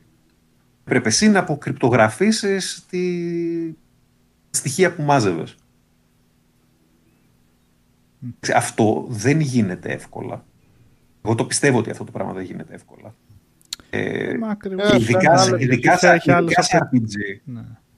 Δεν είναι Ειδικά σε πλέον RPG, γιατί εύκολα και να υπερζητά, γίνει- υπερζητάει πολλά πράγματα, παιδιά. Το θέμα να- είναι όμως... Ειδικά σήμερα που έχει και ένα τεράστιο κόστος παιδιά. παραγωγής. ε. Τι, τι απήχηση θα έχει είναι το θέμα. Και να το κάνει. Μα Αυτό. δείχνει όμως ότι η Rockstar ότι μπορεί να γίνει. Γιατί το RDR, σε, πα- δηλαδή δεν γίνεται να χαθεί στο RDR, έτσι. Έχει βέβαια και ένα σκασμό από κεντρικές αποστολές, όλες προσεγμένες, οπότε σε καθοδηγεί και το που θα πας. Αλλά επίσης εμπιστεύεται ότι το εξτρά το υλικό μπορείς να πας και να το βρεις μόνος σου. Θα σου. Επειδή έχει τόσο ωραίο κόσμο, εμπιστεύεται ότι ναι, από μόνος θα πας να εξερευνήσεις, ας πούμε. Θα δεις ένα Έχει. περίεργο RDR. δέντρο που είναι τόσο πολύ λεπτομέρειο. που Θα δεις ένα περίεργο δέντρο, δέντρο εκεί πέρα και θα πεις εκεί μάλλον κάτι παίζει να υπάρχει. Και πα- Ναι, το RDR παίζει μπάλα με κάτι πάρα πολύ σημαντικό το οποίο το βοηθάει. Είναι ρεαλιστικός ο κόσμος του. Όταν πας σε ένα φάνταση που μπορεί να έχει σε μπεδράκους και βουνά και σπηλιές με ε, ζόμπι και φαντάσματα και ε, teleports και magic spells και unicorns και ό,τι άλλο μπορείς να φανταστείς. Είναι το Ρεαλιστικό ακριβώς δεν είναι. αντίστροφο έχεις Για διαστημόπλαια και το ένα και το άλλο. Δεν μπορεί αυτός ο κόσμος να σου, να σου τηλεκατευθύνει ότι Α, αυτό το δέντρο φαίνεται περίεργο. Αυτό το φαίνεται- δέντρο φαίνεται περίεργο γιατί σε αυτόν τον πλανήτη τα δέντρα είναι έτσι. Είσαι με. Δηλαδή η Rockstar παίζει μπάλα. Ε, με αυτό ανάλογα πάρα με το πολύ setting, ρε εσύ, είναι Αλέξανδρε. ρεαλιστικός Κάτσε όλο λίγο. ο κόσμος και σε βοηθάει εύκολα να το κεντράρεις Ναι, όταν κοίτα. βρεις κάτι το οποίο έχει ενδιαφέρον. Όχι, Εγώ αυτό έχει αυτή τη να στιγμή κάνει. Έχω πατήσει πάρα πολλές φορές σε open world RPG που λέω «Α, Αυτό φαίνεται να έχει ενδιαφέρον, αλλά δεν έχει κάτι. Γιατί, μου, φ- γιατί απλά είναι κα- ένα όμορφο στοιχείο του χάρτη. Γιατί Ναι, είναι α- κάτι όμορφο στον πλανήτη εκείνο. ή Είναι κάτι, ένα ωραίο σκηνικό μέσα σε εκείνη την πόλη των εξωτικών. Ναι, ε, εγώ ένα παράδειγμα έφερα που έχει να κάνει με το setting του παιχνιδιού. Το RDR είναι στο, στην άγρια δύση, οπότε ένα περίεργο δεν θα, σου, κα- θα τραβήξει την προσοχή, ένα σπίτι στο πουθενά. Άμα είσαι σε fantasy setting, ε, κάτι άλλο μπορείς να σκεφτείς για να σου τραβήξει την ε, προσοχή. Άμα δεις, Εντάξει, δηλαδή, σου ναι, αυτό. τραβούσε- Αναλόγως στον... Ε, πώς; Ε, και στο Morrowind που ήταν το πάρτι μπηξίδα και ψάξει, ας πούμε, δε- δεν σου λέγε το δέντρο που μοιάζει μετά, αλλά σου λέγε ο, η, η σπηλιά δίπλα στον πεσμένο κορμό, ξέρω εγώ. Σου λέγε το. Ναι. Στην άκρη. Δεν δηλαδή, βρες εσύ τον κορμό. πώς θα μπορούσε να γίνει αυτό το πράγμα στο Cyberpunk; Γι' Ε, αυτό δεν θα- λέμε, έχει διαφορετικές φιλοσοφίες, ναι. Ε, ε, ε, πώς, δε, ε, θα χανώσουν, δηλαδή δεν θα ξέρεις τι να Δίπλα στην κάνεις. πινακίδα νέων. Που πάλι έχει κάποιες τέτοιες μικροαποστολές, έτσι. Δηλαδή, όταν μετακινήσεις στον χώρο, θα μπορεί να σου βγει κάτι ε, το Ναι, οποίο υπάρχει, δεν ισχύει. υπάρχει στον χάρτη σαν ε, ερωτηματικό ή σαν κάτι τέτοιο. Όχι, δεν φτάνει σε σημείο ποτέ το RDR. Απλά ναι, από φ- βάση σχεδιασμού, σχεδιασμού είναι πολύ δι- πιο δύσκολο να επιτευχθεί κάτι τέτοιο ε, στο Cyberpunk. Όπως Ε, ε, το RDR2 το έκανε αυτό, αλλά το Grand Theft Auto δεν το έκανε αυτό. Γιατί και εκεί φαντάζομαι παρόμοια λογική είναι. Πώς θα βάλεις κάτι που να ξεχωρίζει σε ένα αστικό Το Grand Theft Auto περιβάλλον. το έκανε γεμάτο αλλιώς. έτσι. Το έκανε με τα μουρλά quest. Που σημαδεύονταν όμως τον χάρτη, αυτό θέλω να πω. Ναι, ρε παιδί Ναι, μου, ναι, αλλά ναι. έλεγες θα πάω σε εκείνη την περιοχή γιατί θα. θα εντάξει, ε, δεν ήταν όλα με γράμματα. Σου Ναι, σκάγαν ναι, και ναι, αυτά τα οποία. Ναι, ακριβώς, ναι. θα έλεγες εκεί θα πάω. Ήταν, ήταν λίγο γιατί ήταν distinctive ιδίως εκτό της πόλης Ήταν το πάρκο με τις κεραίες, το αεροδρόμιο, ο τέτοιος με το... Έπρεπε να πλησιάσεις, όλο- ναι. Ναι, λα- να πλησιάσεις γιατί έλεγε κα- όλο και κάποιος μουρλός θα σκάσει μύτη. Οπότε αυτό ήταν το κίνητρο με το Grand Theft Auto. ναι. Και γι' αυτό ήταν και το τρομερά αριστουργημα- αριστουργηματικό της υπόθεσης. Γιατί κυνηγούσε το παιχνίδι προκειμένου να δεις μια ακόμα μουρλή Μμ. ιστορία. Και στο RDR βέβαια. δύο. Και εντάξει, εγώ περισσότερο το ξεκίνησα για τα action, για τα ανοιχτού κόσμου action παιχνίδια, γιατί κάποτε ήταν και η λογική του σε ρίχνω σε έναν ανοιχτό κόσμο, όσο ανοιχτή ήταν κάποτε οι κόσμοι και ψάξου γιατί φίλε στο RPG αυτή είναι η δουλειά σου να ψαχτείς. Και δεν διαμαρτυρόταν και κανένας. Όταν σε πήραν από το χέρι διαμαρτυρώσουν στα RPG. Ε, Πρώτο Ήταν ποιο το το mass produ- έκανε; το mass production της υπόθεσης. Ε, Θυμάσαι, πρώτο ποιο το έκανε. Που σε έπαιρνε Ποιο; από το χέρι; Το Fable. ποιο; ε, παραπάνω από το χέρι από το Fable 2 Κυριολεκτικά. αποκλείεται. Ναι, ναι. ναι. Που Ε, ήταν ε, αυτή το μεγάλο η γραμμούλα, ε. ατού, ε, το, με- ε, η μεγάλη διαφήμιση. Μεγάλη διαφήμιση. Ένα από τα βασικά στοιχεία το ότι έβγαζε τη γραμμούλα κάτω. Που σου έλεγε: Κοίτα, βλέπεις τη γραμμούλα, έλεγε ο Πίτερ. βλέπεις Το τη δύο γραμμούλα δεν- και το σε δύο πάει. ήταν αυτό. Στο 2 Και στο ένα ήταν, δύο. ρε παιδιά. Είστε Στο ένα σίγουροι. ήτανε. Και στο ένα Γραμμή. ήταν. Εγώ από το ένα το Και στο- θυμάμαι. Και στο ένα ήταν. Μήπως, μήπως ήταν στο ένα στην... Ε, Μήπως ήταν στο αναγνωστική remaster. Έκδοση. Στο Δεν ένα, ξέρω, δεν εγώ το υπάρχει Αλλά πάνε γραμμή. για πάρα στο πολλά ένα. χρόνια. Με Στο πάρα ένα. πολλά χρόνια. Εγώ στο 2 το θυμάμαι. Στο ένα δεν υπάρχει γραμμή, παιδιά. Στο 2, στο 2 που είχε και το σκύλο και μάλιστα Στο 2 είχαν, έχει κάνει το και- σκύλο και στο 3 έχει το χέρι. είχαν εκφράσει και πολλά Έχαμε, βάλτε να παράπονα. δω. Κάτσε, να βάλω Είχαν το εκφράσει ένα πολλά και- παράπονα γι' αυτό και είχε πει ότι μπορείς να το κλείσεις άμα θέλεις. Μπορούσες να αλλάξεις την ε, έντασή του σίγουρα. Να μην είναι πολύ φωτεινό. Να είναι αρκετά χαλαρό. Εμένα μια χαρά με βοήθησε βέβαια. Μπορεί γιατί να ήταν το 2. Απλά το θυμάμαι Το ότι ήταν το απενεργοποιήσατε. στοιχείο που διαφημίζανε, εν πάση περιπτώσει. Ότι κοιτάτε, το κάνουμε εμείς αυτό στο δικό μας το RPG. Πώς ήταν στα ε, racing games που το Forza είχε βάλει πρώτα τη γραμμή κάτω. Έτσι και εδώ. Ναι, ήταν η καινοτομία και των racing line. RPG. Ναι, δεν το Εντάξει, βλέπω. Το στο συγκεκριμένα στο Fable το τέτοιο- 1 ίσως. δεν με Όντως, χάλασε, αυτό. δεν με χάλασε το Fable το 2 σε αυτό το τομέα και ούτως ή άλλως είχε συγκεκριμένους και το Fable το 1 και το Fable το, και το 2 και το 3 είχαν πολύ συγκεκριμένες περιοχές που σε τραβούσαν ούτως ή άλλως να τις ψάξεις και ήταν τελείως διαφορετικές μεταξύ τους. Ήταν τελείως άλλη φιλοσοφία και δεν, εντάξει, δεν είναι και RPG από αυτή την έννοια. Οπότε, Αφού γινόταν να φυτέψεις είδους. βελανίδι και να βγει δέντρο. ναι. Τώρα που λέτε για τέτοια παιχνίδια και. αν- Τον έψαχνες πάντα στον κόσμο. Σε τρα- Δηλαδή κάθε Ναι, περιοχή ναι. ήταν άλλη περιοχή. Ότι, ήθ- ότι πήγαινε στην επόμενη περιοχή και έλεγες τώρα τι θα μου τύχει ας πούμε, από περιοχή 100%. Τις πόρτες της θυμάσαι που έπρεπε να ανοίξεις. Τα Demon Πόσα, Doors. πόσα κοτοπουλάκια Ω. έχουν φύγει σε αυτό το παιχνίδι. Εδώ που τα λέμε, Ναι. αν δεν χρησιμοποιούσες λυσάρια, μια χαρά ωραίους γρίφους ήταν, είχαν οι Ναι, πόρτες. σε κάποια- Για κάποιο λόγο στο 3 θεώρησαν ότι με 7 πόρτες πόσες ήταν, ε, ήταν κομπλέ. Ναι, δεν είχε πολλές. Με τους, με χαρά τους.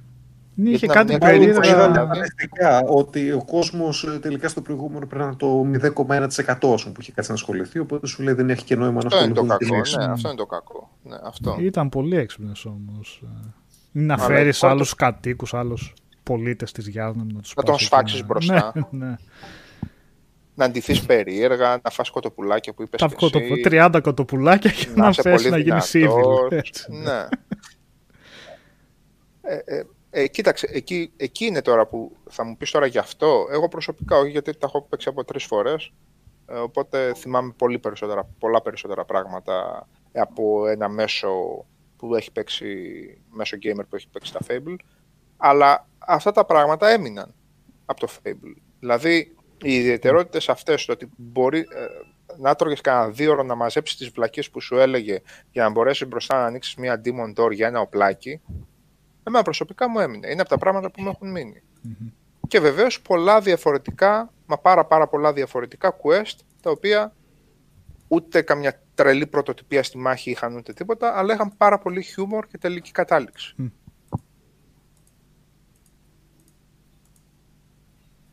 Θέλω να μας πει ο Οδυσσέας, επειδή ε, έπεσε στα χέρια μου το Immortal σε μένα, ταιριάζει με αυτά που λέγατε προηγουμένως για Breath of the Wild κλπ. Και ξεκίνησα, ε, πήρα την έκδοση του PS4, αλλά έχει γίνει διαθέσιμη για αναβάθμιση δωρεάν Οδυσσέα για τις Next Gen. Το έβαλες εσύ; Οδυσσέα; Όχι. Πότε να προλάβω, αφού μόνο Cyberpunk παίζω. Ναι. Βάλε Έλα, να το μ' δεις.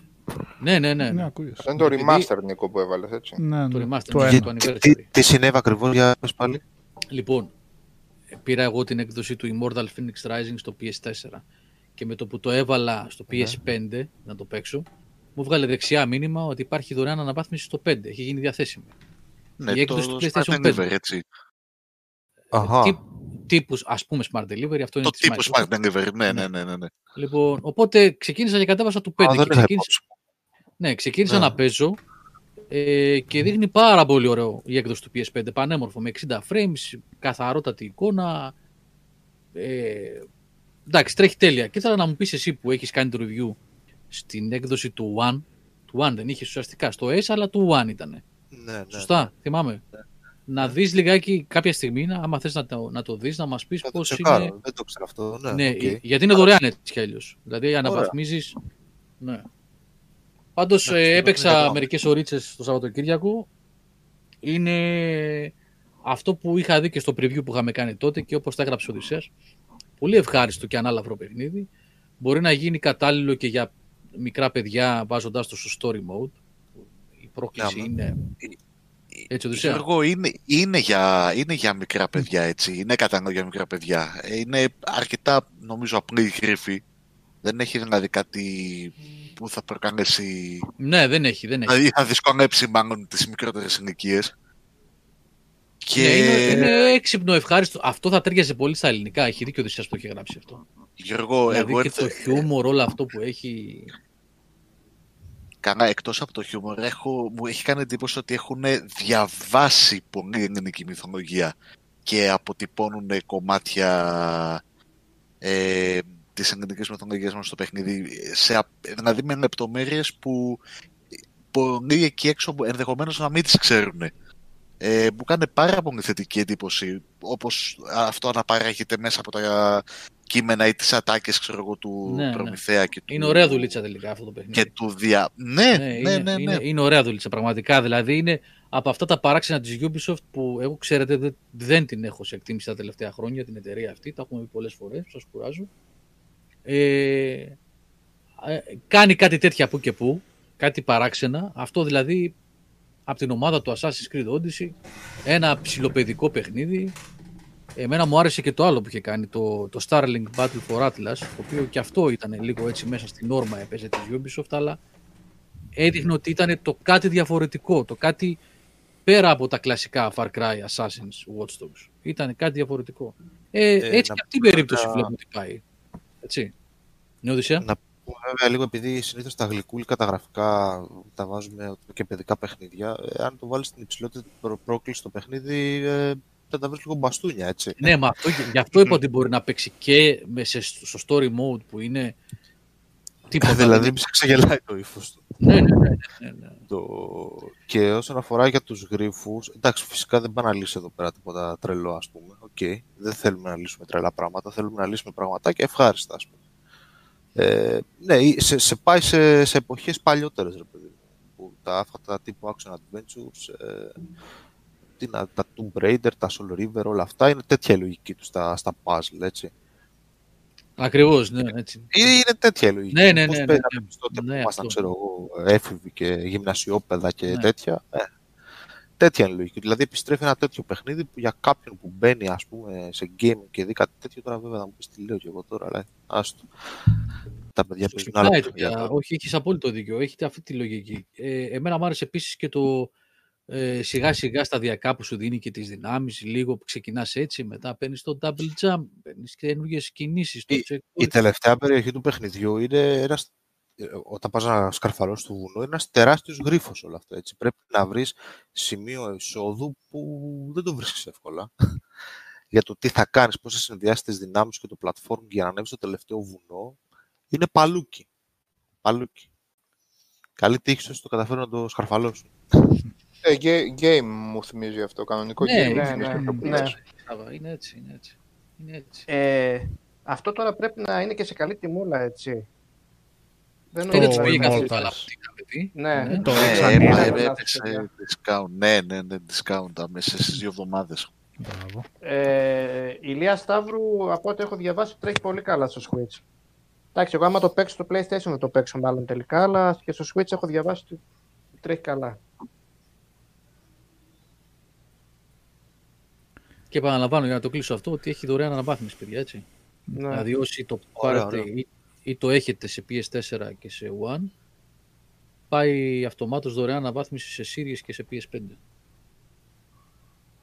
Και έτσι όπως είπε τώρα ο Οδυσσέας και λίγο παλούκι και λίγο να ψάχνεις και δύσκολο και πού να συνδυάσεις και πού να πηδήξεις και τι να, να ανοίξεις θυμήθηκα έτσι το τόσο υποτιμημένο πρώτο εκπληκτικό Darksiders Μμ.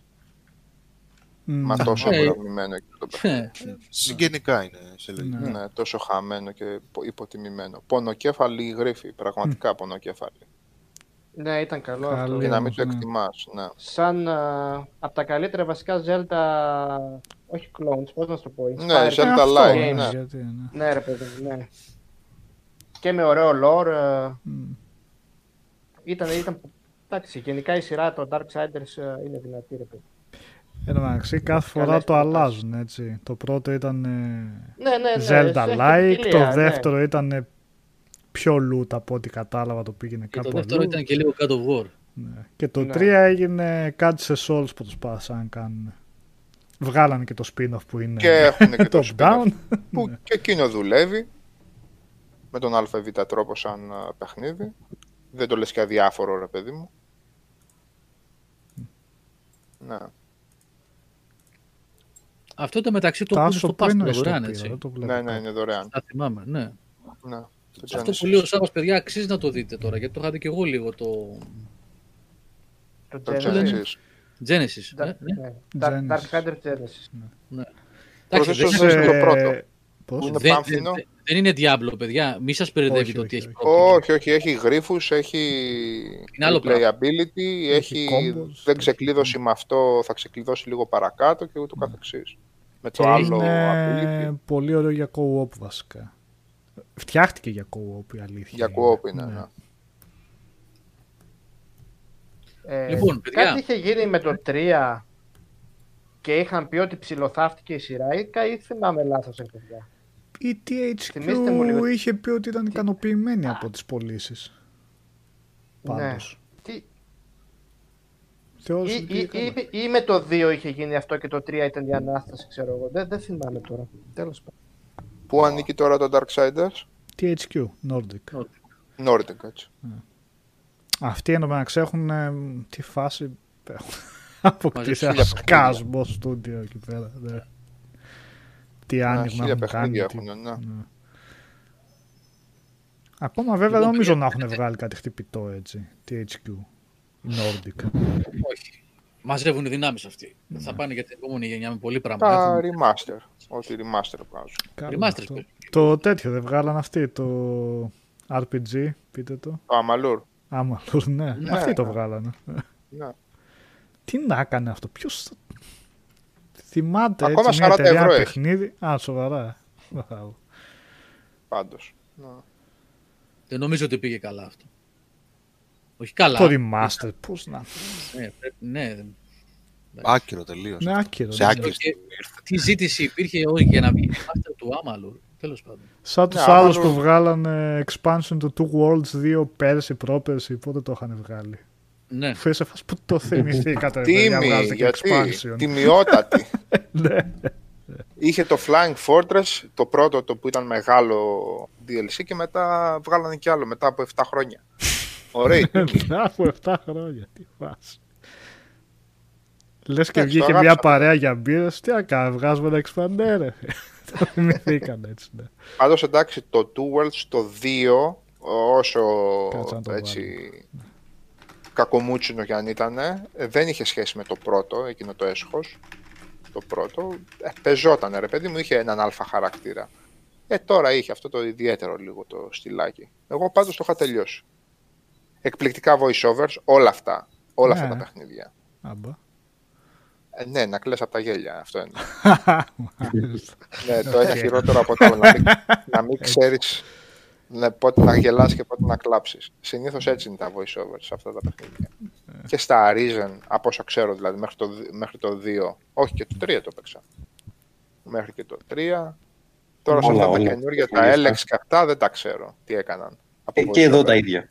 Τα Εδώ ίδια. τα έτσι, ίδια, ναι. τα, τα ίδια voice-over είναι. ναι. Πρέπει να υπάρχουν πολύ συγκεκριμένες... Πάντως, ε, παιδιά, μετά το... ε. Εσέα. Μετά το. Ω, μετά το Cyberpunk σκεφτόμουν να πάω λίγο σε κάτι πιο συμβατικό, μιας και το έχει και το Pass. Δηλαδή να δοκιμάσω το Gridfall. Και δεν ξέρω αν θα κάνω καλά, πώς θα μου φανεί. Τι έχετε να Δεν μου σου πείτε. φάνει. Ποιος το Εντάξει, έχει κάνει το μα- review. Εσύ δεν το έχεις κάνει, Εγώ. Αλέξανδρο. Ε. Κοίτα, πρέπει να πας με τη λογική ότι πας από ένα παιχνίδι το οποίο είχε ε, μια από τις μεγαλύτερες εταιρείες του χώρου να το έχουν φτιάξει με δεκάδες, αν όχι εκατοντάδες εκατομμύρια στην παραγωγή.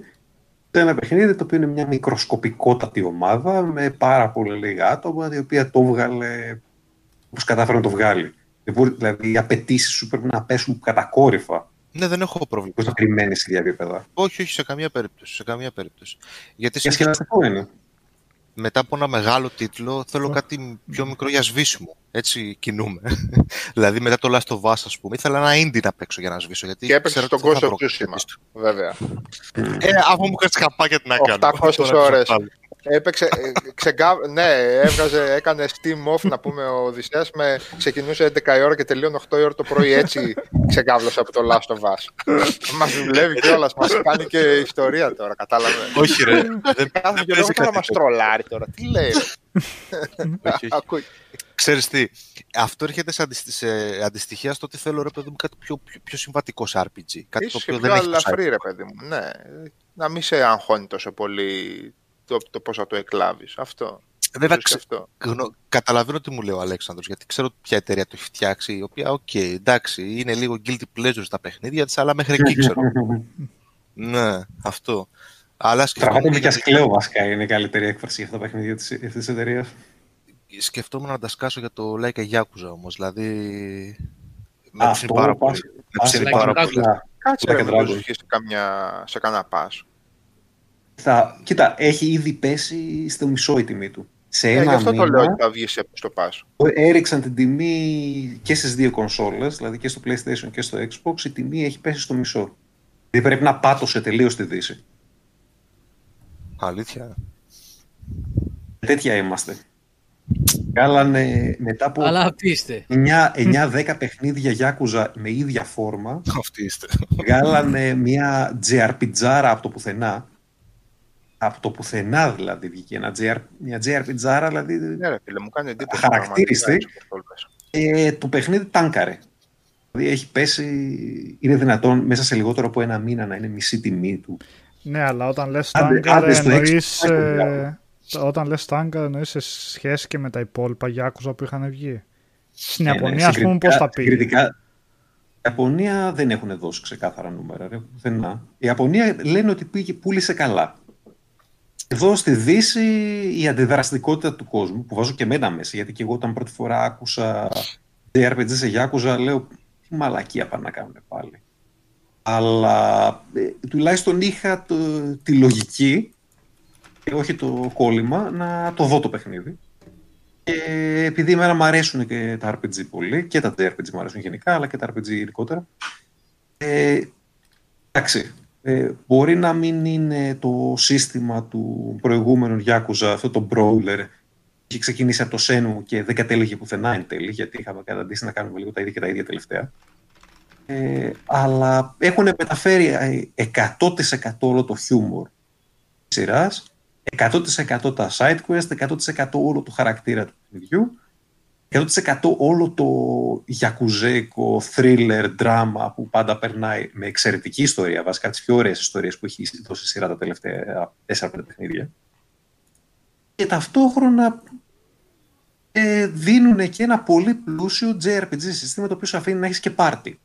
Οπότε έχεις και μια ομάδα από άλλους ε, 3, 4, 5, 6 αναλόγως πόσους θα ξεκλειδώσεις ε, χαρακτήρες με τους οποίους έχεις και πιο σχέση δηλαδή επειδή μου, δεν είσαι την συνέχεια ο μόνος ε, Νάντια σε όλα έχει, δηλαδή σου δίνει συνέχεια μια μεγαλύτερη ζωντάνια σε όλες τις δράσεις και στο περπάτημά σου στην πόλη και ακόμα και στα mini games ας πούμε, που θα, θα παίξεις. συμμετέχουν και οι χαρακτήρες μας δηλαδή έχει ζωντανές πολύ τον κόσμο.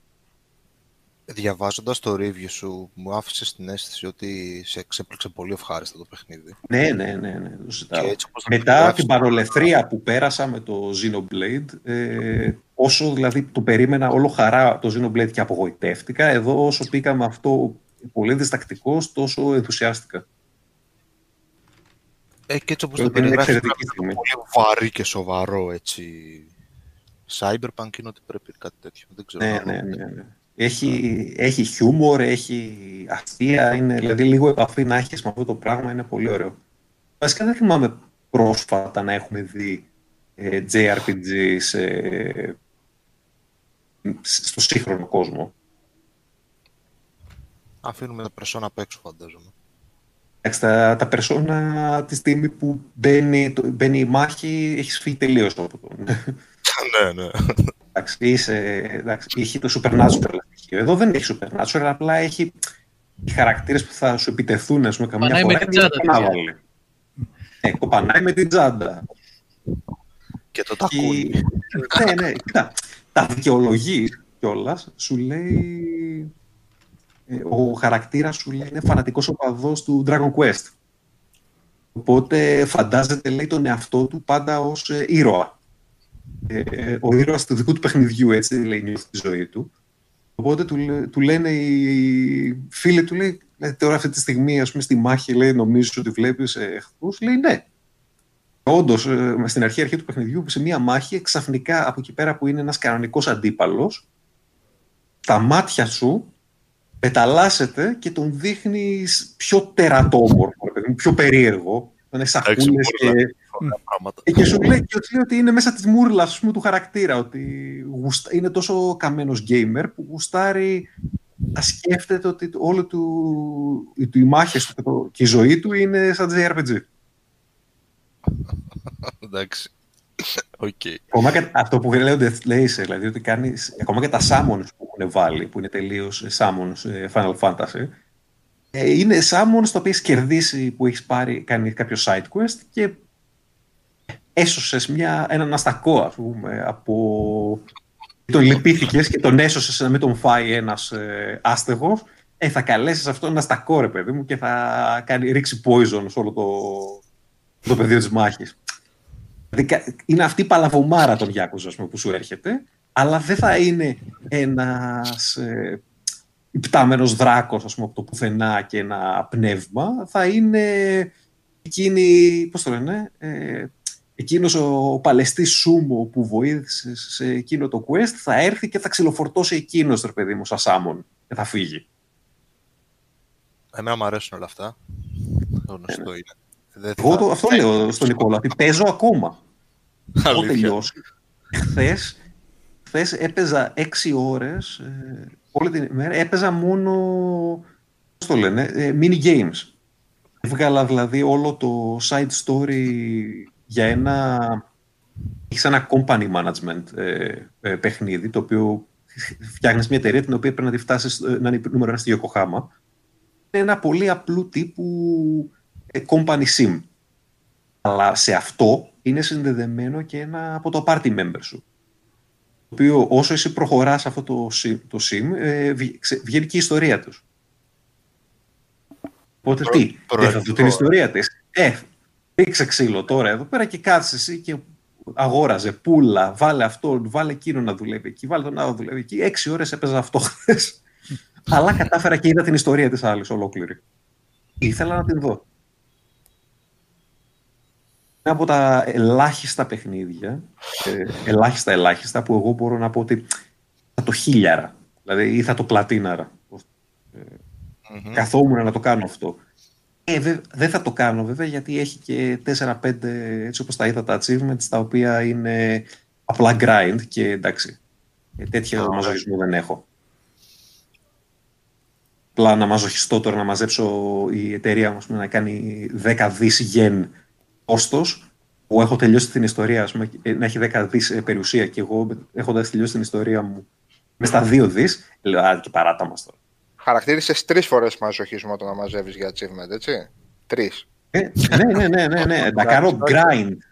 Να κάνω Εντάξει. grind για να μαζέψω achievement. Καλά. Θεωρώ μαζοχισμό. καλά. Δεν υπάρχει κανένας λόγος. Σάβα will remember that, έτσι. Σάββας will remember that. Sorry κιόλας, αλλά αυτή τη στιγμή, έτσι όπως είναι αυτή τη στιγμή στημένο ας πούμε, αυτό το παιχνίδι, αυτό το sim, το game που έχει, το μόνο που χρειάζεται εγώ να κάνω είναι να ξοδέψω πέντε ώρες από τη ζωή μου για να πατάω κλικ, κλικ, κλικ, κλικ, κλικ και κάθε πέντε κλικ να ξαναβάζω το προσωπικό μου να του δίνω χρήματα για να νιώθει καλά. Γιατί είναι όλο Ε, τι στημένο. νομίζω ότι κάναμε στον ιό όταν πολλούσαμε και αγοράζαμε για να πάρουμε το τρόφι για τον έμπορα. Κλικ, κλικ, κλικ κάναμε. Εντάξει, δεν έχω κάποιο λόγο να το κάνω αυτό το πράγμα. θα ξοδέψω πέντε ώρες από τη ζωή μου. Στην Ναι, δεν θα αλλά γίνεται απολύτω αυτό τίποτα πλάτη. για να μαζευτούν λεφτά. Δεν χρειάζεται.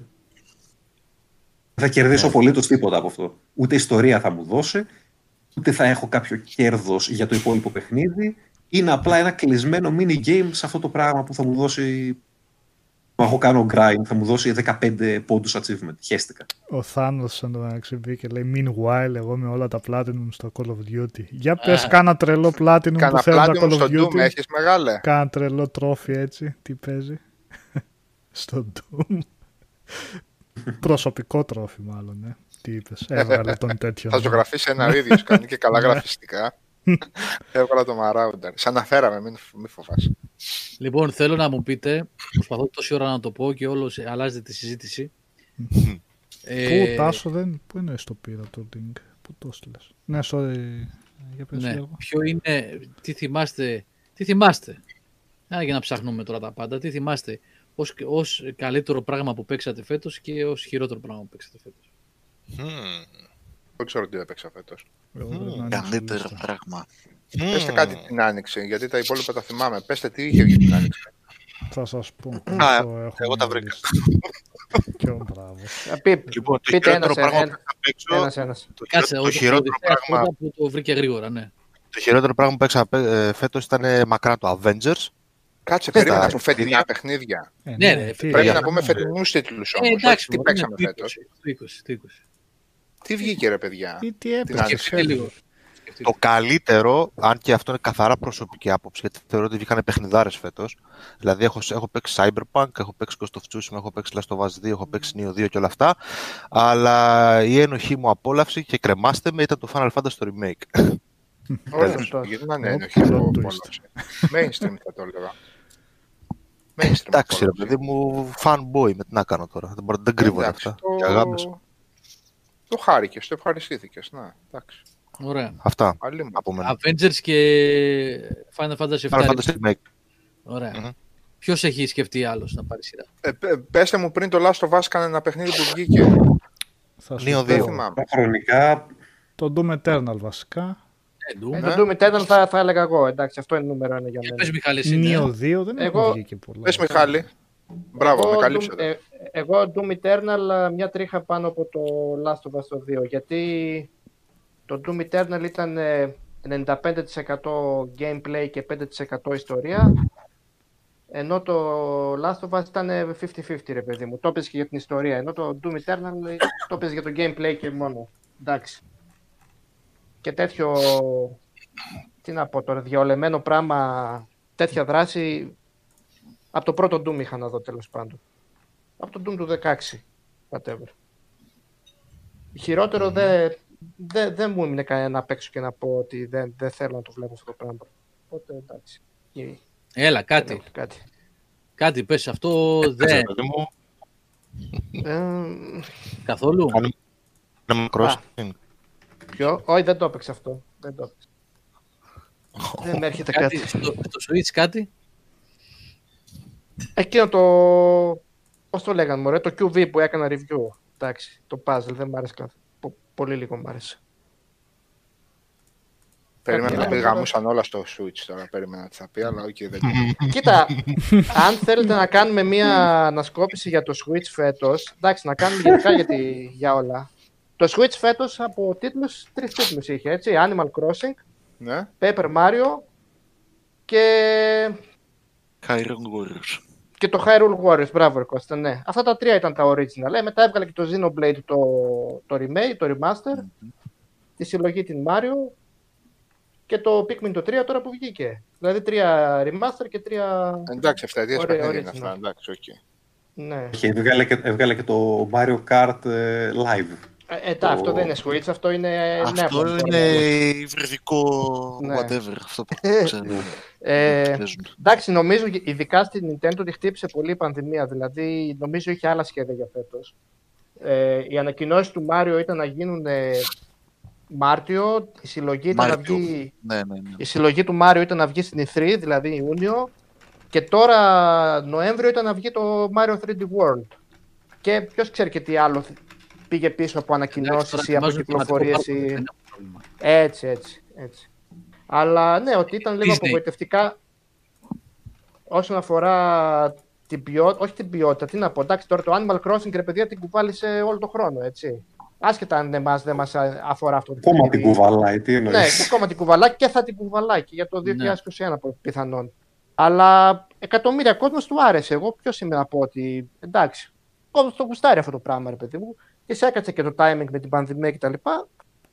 Θεώρησε ότι δεν, είναι- δεν πρέπει, δεν είχε και κάτι άλλο να βγάλει βασικά. Δεν, τι να, Μιχάλη, εντάξει, ήταν ναι. αυτό ακριβώς ήταν που έσωσε το Animal Crossing. Ήταν ότι έπεσε πάνω στην πανδημία. Αλλιώς θα έκανε συμπαθητικές πωλήσεις. έτσι. Ναι, ναι, Δεν- μπορεί Κώστα, μπορεί. Ήτανε μπορεί. όμο- ήταν, ήταν όμορφο παιχνίδι. Ήτανε, δεν Μμμ. ήτανε, ήτανε πολύ ωραίο παιχνίδι και ακόμα βγάζει γιατί τρώει συνέχεια updates ε, περιεχόμενο. Δηλαδή, όποιος το παρακολουθεί έχει πράγματα να κάνει. Κάθε σεζόν που αλλάζει, ας πούμε, αλλάζει το νησί. Ε, έχει σαν πράγματα. Το θέμα είναι ότι- ότι έκατσε ακριβώς η πανδημία και πήρε το, με- το κομμάτι της πίτας σε δυσθεώρητα μεγέθη από ό,τι Ναι. κανονικά θα του αναλογούσε. Ναι. Ε, πήρε Ε, πολύ υποστήριξη στο εξωτερικό, έπαιξε πάρα πολύ στα social media Ε, α- αυτό ακριβώς, ναι. Ναι. και γι' αυτό, για, γι' αυτό έχει φτάσει σε αυτό το σημείο να λέμε τώρα το Animal Crossing που κουβανάει, ναι. ναι. κουβανάει την Nintendo. Ελπίζω βέβαια του χρόνου να μην έχουμε κυκλοφορίες κάθε Ναι. ένα μήνα, έτσι, γιατί εντάξει, Κάθε, ποιο είναι ένα μήνα, κάθε τρεις λέμε τώρα ότι είχαμε. Δεν είχαμε κάθε Φέτος, εντάξει. του χρόνου. Ναι, ναι. Ε, ναι, Κάτσε, γι' αυτό. έχουμε, έχουμε και 25 χρόνια από τη σειρά από το, από τη, από το The Legend of Zelda, έχουμε... Είναι και το Metroid Prime.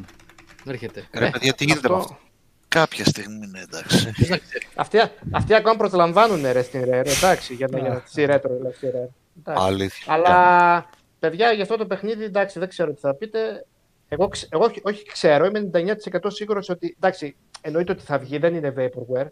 Δεν υπάρχει ούτε μία στο εκατομμύριο να πούνε ακυρώνεται αυτό το παιχνίδι, δεν βγαίνει. Εγώ περιμένω υπομονετικά. Α βγει και σε 10 χρόνια από τώρα. Θα βγει και θα σκίζει. Οπότε Σε εντάξει. 10 χρόνια θα έχουμε αθλητικά σε 10 χρόνια. Δεν πειράζει, μωρέ, θα το παίξω μόνο αυτό. Τελευταίο παιχνίδι. Δίπλα στο. Μέχρι τότε θα έχεις αλλάξει 27 Άλλη Joy-Con υπάρχει από Drift. χρόνια. Εγώ παρέα, το πολύ πολύ Ε. κανένα μικρόφωνο να κρατάω. Πω, πω, πω. Αλέξανδρος. Για πες Αλέξανδρο. Άλεξ. Ε, καλύ- καλύτερα παιχνίδια φέτος... Μπορώ να πω γενικότερα, γενικότερα ότι ήμουν τυχερός ότι δεν έχω παίξει κανένα παιχνίδι το οποίο έβριζα φέτος, ότι είναι, πω, πω, είναι πάρα πολύ κακό παιχνίδι. Ε, αν ε, είναι ένα παιχνίδι το οποίο δεν πέρασα καλά ε, και θα με σταυρώσουν τώρα όλοι, οπότε ε, λέω να κρυφτώ λίγο, αλλά θα, εγώ θα πω το Doom Eternal. Ότι δεν πέρασα κόφτον, καλά κόφτον, μαζί του. κόφτον. Δεν πέρασα καθόλου καλά μαζί του. Get Γιατί- good. Ε, αυτός είναι ο σκόπος του, να μην Εμένα, περάσει. πώς- εμένα έκανε, Έκανε έκανε τον νόημα. Δεν ξέρω αν το κατάλαβε. ακριβώς όλα αυτά τα οποία δεν μου αρέσουν σε αυτό το τύπο του FPS. Ενώ το Doom το, 10 το 2016 είναι από τα πιο αγαπημένα μου ε, fast shooters. Το Eternal αντιθέτως ε, μου, κα- μου έκανε trigger όλα τα κομμάτια τα οποία εμένα προσωπικά δεν μου αρέσουν. Δηλαδή μίσησα πάρα πάρα πάρα πολύ το platforming του. Γιατί δεν μου αρέσουν εμένα προσωπικά ε, τα Πρόσεξε να πουλά πεις. platforming σημεία σε ε, first person shooting παιχνίδι. Δηλαδή ε, δεν- πάντα Το- πάντα τα σχαινόμουν. Το λέει ένας από Δεν το- τους δεν λίγους μειώνω το υπερασπιστές παιχνίδι. του Το Mirror's gameplay Edge, είναι- έτσι. Mirror's Edge, Ναι. βλέπω χέρια, πόδια και είμαι σε ένα ρεαλιστικό περιβάλλον στο οποίο κάνω, σπα- κάνω parkour, όπως και στο Dying Light. Εδώ πέρα είμαι ένα, πρα- ένα α, μπαρμπαδέλι ε, ε, φου, φουσκ- φουσκωτός, ο 240 οποίος κιλά. πηδάω, ναι, ο οποίος πηδάω ε, πάνω από τη λάβα και κάνω teleport και πηδάω και γραπώνομαι στην πέτρα απέναντι και πρέπει να κάνω time ε, 35 μαλακίες για να μπορέσω να φτάσω πάνω σε ένα πυλώνα. Χέσε με. Δεν μπορώ εγώ να παίζω αυτό το παιχνίδι. Δεν με ευχαριστεί καθόλου. Δηλαδή, ε, συναντούσα ε, το platforming τμήμα και έβριζα και παρακαλούσα να ξαναπέζω πάνω σε μάχη για να ξαναγουστάρω. Γιατί το gameplay Αλλά- του είναι εκπληκτικό. Αλέξανδρε, Αλλά η δεν είναι- διαφορά με τα ευχαριστεί Prime, η διαφορά με τα Prime ποια ήταν, ε; Prime. Ε, τα Prime, τα Metroid, ρε παιδί μου. Καμία Prime σχέση είναι σε, ταχύ- σε ταχύτητα. Καμία Ε, σχέση. ναι, οκ, ήταν πιο Zelda γρήγορο, Prime, ναι. τόσο γρήγορα. Καμία. Ήταν πιο Αυτό Zelda το- Prime, εντάξει. Ναι, καμία, καμία επαφή. Το Prime, Prime ε, αυτό θα σκεφτόταν. πια... Κοίταγες στην πλατφόρμα Ναι. απέναντι και υπολόγιζες να πηδήξω να μην πηδήξω. Ναι, ναι. Εδώ δεν προλαβαίνεις. Το Prime είναι πιο σωστό, πολύ σωστό. πα- είναι puzzle ε, με platforming στοιχεία. Δεν είναι ε, Σωστό, αυτό σωστό. το πράγμα που γινόταν εδώ, που έκανα time το κλάσμα του δευτερολέπτου και έκα- έπρεπε να κάνω και τη στροφή στον αέρα σε 180 μοίρες για να πιαστώ εκεί πέρα. Χέσε με. Αυτά τα πράγματα δεν τα μπορώ εγώ καθόλου. Ξαναλέω, αυτό Ε, έχει το να κάνει με μεταξύ, το, προσωπικό το, γούστο. ε. Nightbot, το Nightbot έκοψε τον DK Luigi γιατί έγραψε την ατάκα από το. Έκοψε Ε, επειδή τα έβαλε σε κεφαλαία γι' αυτό. Δεν ήταν κεφαλαία. Δεν ήταν κεφαλαία, αφού το είδα, το διάβαζα τώρα. Και του το έσβησε. Ποιο, Από αφού το βλέπω, βρε, με κεφαλαία. από είναι. το Κι Life άλλο of το Brian. έσβησε. Ναι, κεφαλαία ήταν. Ναι. Αφού έλεγε. Owen, ε, Όχι, τα σβήνει όλα παραμάζωμα. Με το που γράψει ένας κεφαλαίας, σβήνει και όλα τα υπόλοιπα. Προσέχτε το το Nightbot, παιδιά. Δεν, ε, δεν αστείευεται. Πουλό. Με τα- Το έχει προγραμματίσει ο Χιωτέλης να είναι άγριο. Έχει Ναι. καλή AI. Μμμ. Τον Τόνι Μόντ τον Ε. έχει ταράξει στα μεταμεσονύχτα. Ναι. Τα δικά μου όχι. Να το Οπ, γράφει να παγιά. το. Κάτσε, το κάτσε, περίμενε, γλίτσαρε. περίμενε. Τώρα σου έρχεται, σου έρχεται, σου έρχεται. Έρχεται τον πάνε χάπια. Βρήκε κόλπο. Ε, Αλέξανδρε, χειρότερο. Α, έχει, συγγνώμη, Ε, καλύτερο. Ε, καλύτερο. και άλλο να πει, μην ξαναπεί για το το πήγα να χειρότερο, φτάνει.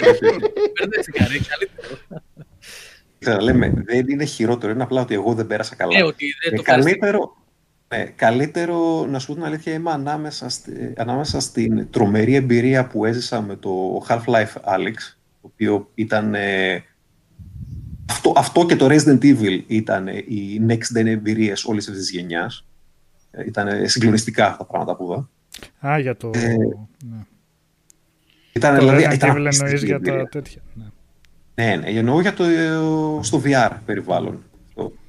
Το, ε, το Yakuza γιατί ήταν μια έκπληξη από το πουθενά και ε, έχω πιάσει τον εαυτό μου απλά να λιώνει και να συνεχίζω να λιώνει και να θέλω τώρα μόλις τελειώσουμε να ξανασυνεχίσω να παίζω κάτι που έχω αφήσει στη μέση. Και το Astro's Playroom γιατί είναι το πιο φρέσκο και διασκεδαστικό 3D platformer που έχω δει από την εποχή του Mario Galaxy του πρώτου. Δηλαδή είναι ένας τίτλος ο οποίος θα ήθελα τόσο πολύ να ήταν ρε παιδί μου 10, 15, 20 ώρες με σοβαρή διάρκεια και να έχει έτσι δια- προωθηθεί κανονικά από τη Sony. Το Να άστρο. Είναι, ναι, Ναι, ρε. Αχα. Α, ναι, ναι. πληκτι- πληκτικά όμορφο παιχνίδι και του δίνει τόσο πολύ ωραίο gameplay και τόσο πολλά ωραία στοιχεία μέσα, το οποίο απλά στα δίνει για δύο λεπτά. Πάρε ένα καινούριο μηχανισμό για δύο λεπτά. Δηλαδή, αν δεν τα στηνόταν ολόκληρη πίστα με αυτό το μηχανισμό των δύο λεπτών. Εδώ σου δίνει απλά πάρε και αυτό, πάρε και εκείνο, πάρε και τ' άλλο. Πάρε, πάρε, πάρε, πάρε. πάρε. Εκπληκτικό. Όσο. Δηλαδή, εντάξει, είχα, πραγμα- αυτό ξαναλέω, από το Mario Galaxy, το οποίο θεωρώ το καλύτερο platformer που έχω παίξει ποτέ, ε, από τότε είχα να δω κάτι το οποίο με ευχαρίστησε τόσο πολύ σε αυτό το στυλ. Πέρασα πάρα πολύ όμορφα μαζί του. Μάλιστα. Νικόλας; Αυτό είναι το system seller της κονσόλας, δηλαδή πιο Demon Souls και πιο Spider-Man και πιο... Αυτό έπρεπε να είναι το μεγάλο τους χάρτη. Νικόλας. Α, για καλύτερο. Τους κόβει τον Άλμπο το τώρα. έτσι. ναι. Τώρα το Δοκιμάζουν φέρνουν στα τι- όρια του. ναι. Και στο συστήμα το δοκιμάζουν. Για καλύτερο, μάλλον. Είναι και πολύ διαφορετικά μάλλον. παιχνίδια. Με μικρή διαφορά το Last of Us 2 θα έβαζα. Ε, δίπλα από το Cyberpunk βασικά. Το Last of Us 2 εντάξει ήταν μια. Όχι μόνο της χρονιάς εμπειρία, αλλά γενικότερα μία από τις μοναδικές εμπειρίες μιας ολόκληρης γενιάς. Έτσι φάνηκε σε μένα. Πολύ γέρη εμπειρία, εξαιρετική γραφή. Ε, Ο τεχνικός τομέας είναι από τους καλύτερους που έχω δει. Γενικά, εντάξει, το παιχνίδι ήταν ε, φανταστικό στα πάντα. Στο gameplay τους, σε αυτά που έκανε με την AI. Εμένα μου άφησε το κάτι παραπάνω που βλέπουμε από AI. Ε, και ενώ γενικά, όταν λέω AI, γενικά οι συμπεριφορές των NPC. Στο τι λένε, στο πώς κινούνται, στο πώς συνεννοούνται. Ε, το Cyberpunk σίγουρα πολύ κοντά και αυτό εξαιρετική εμπειρία, αλλά δεν θα ξαναπώ γι' αυτό, τώρα είπαμε ένα σωρό. Ε, και θα πω και το Final Fantasy βασικά, όπως ακριβώς λέω Οδυσσέας, γιατί εντάξει, ήταν κάτι διαφορετικό αυτό το άλλη, άλλη πλευρά του Cyberpunk και Steampunk, πώς να το πούμε αυτό.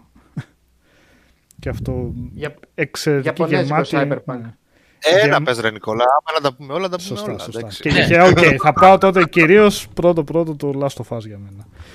Και για χειρότερο θα πω με μεγάλη διαφορά το 13 remake. 13 remake. Α, το α. οποίο αν δεν το είχα για review θα το είχα κάνει uninstall και θα το είχα κάνει delete και από τη λίστα να μην βγαίνει καν μέσα στην πρώτη ώρα. Είναι, εντάξει, το παιχνίδι είναι απαράδεκτο, εντάξει. Ε, Κώστα. Α, συγγνώμη Νικόλα, γι' τελείωσες; αυτό, ναι, τελείωσε. ναι. Κώστα; Λοιπόν, ε, καλύτερο, καλύτερη εμπειρία, έτσι. Ε, θα έλεγα το remaster του Xenoblade, το πρώτο. Ε, όχι γιατί ήταν καινούριο παιχνίδι, απλά ήταν ήταν έτσι όπως έπρεπε να έχει κυκλοφορήσει από την αρχή, από θέμα καθαρά οπτικό. Έτσι, δηλαδή ήταν η ποιότητα, η ιστορία, ε, η μουσική και όλο αυτό ήρθε να δέσει και με τα καλύτερα γραφικά.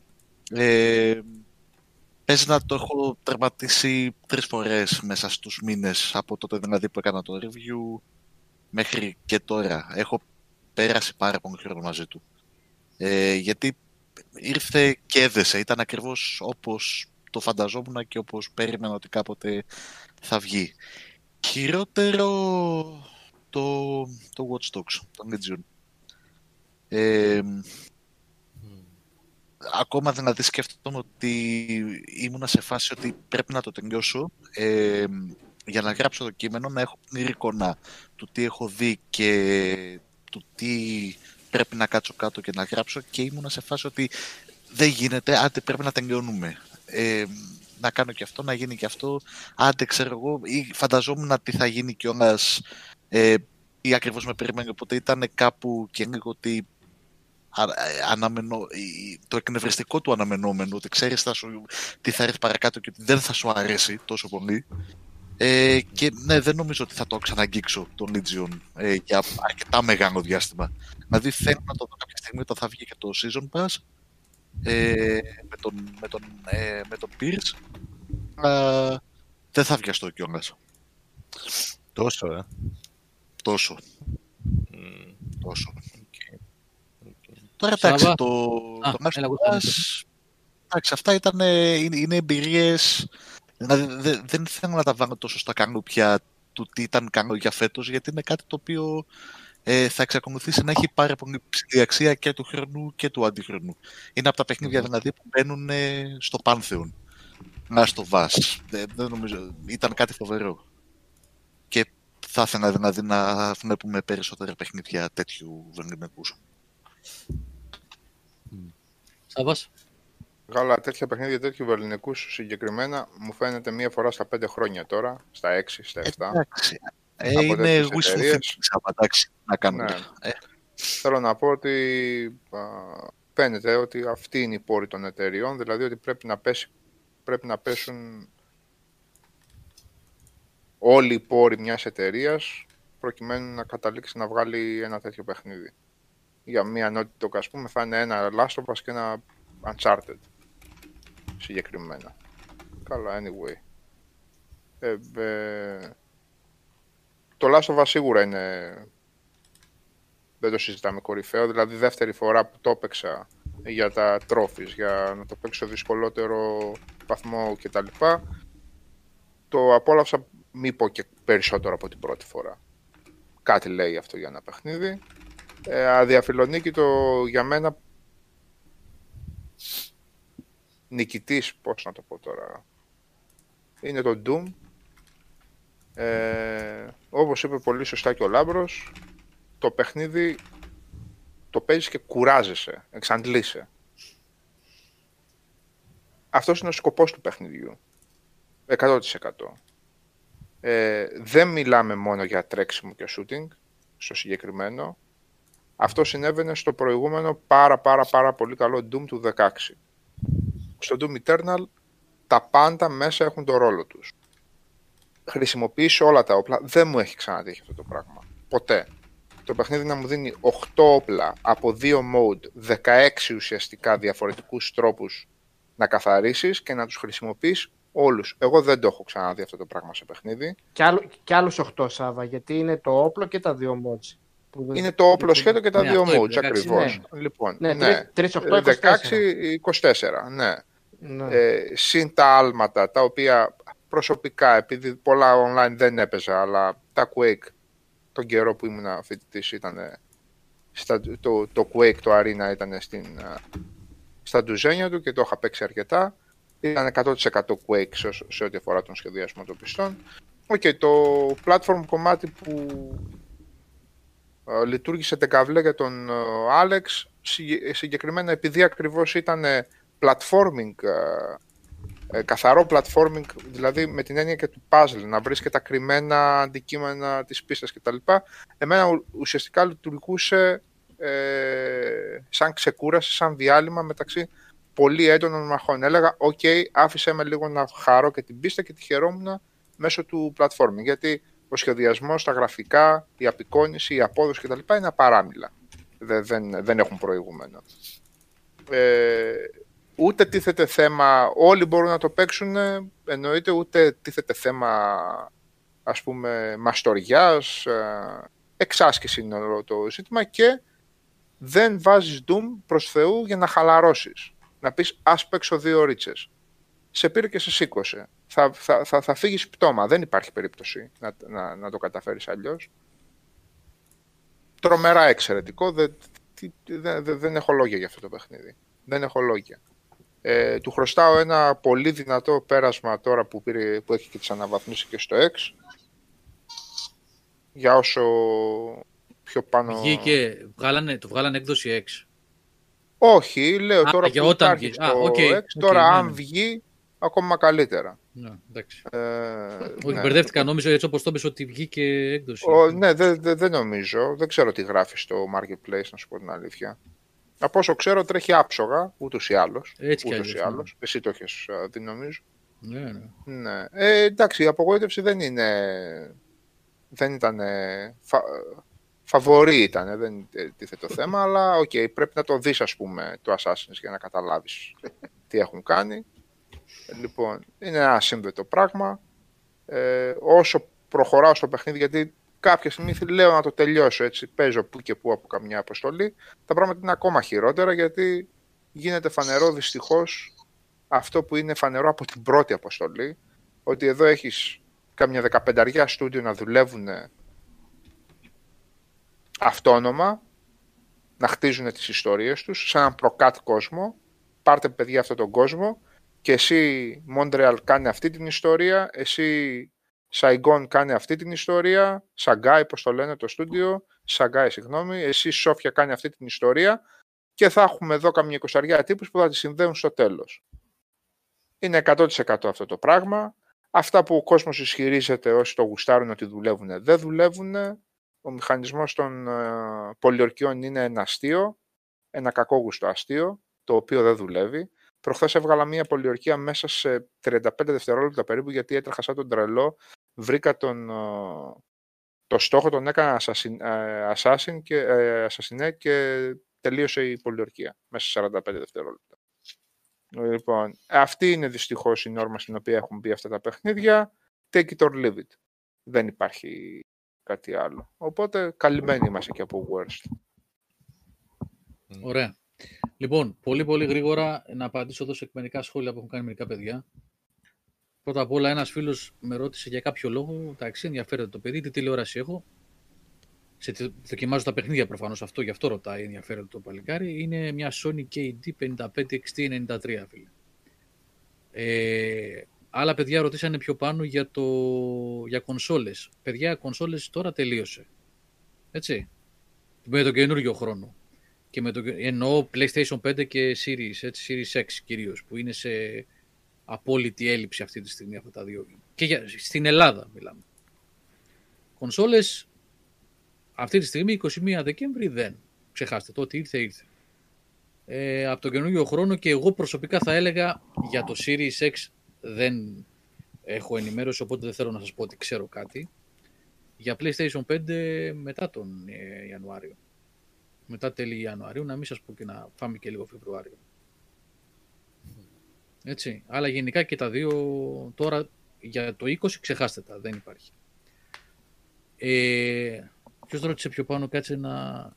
Ο Luden Gamer, το Devil May Cry 5, όχι δεν έχει δωρεάν upgrade, έχει βγει special edition.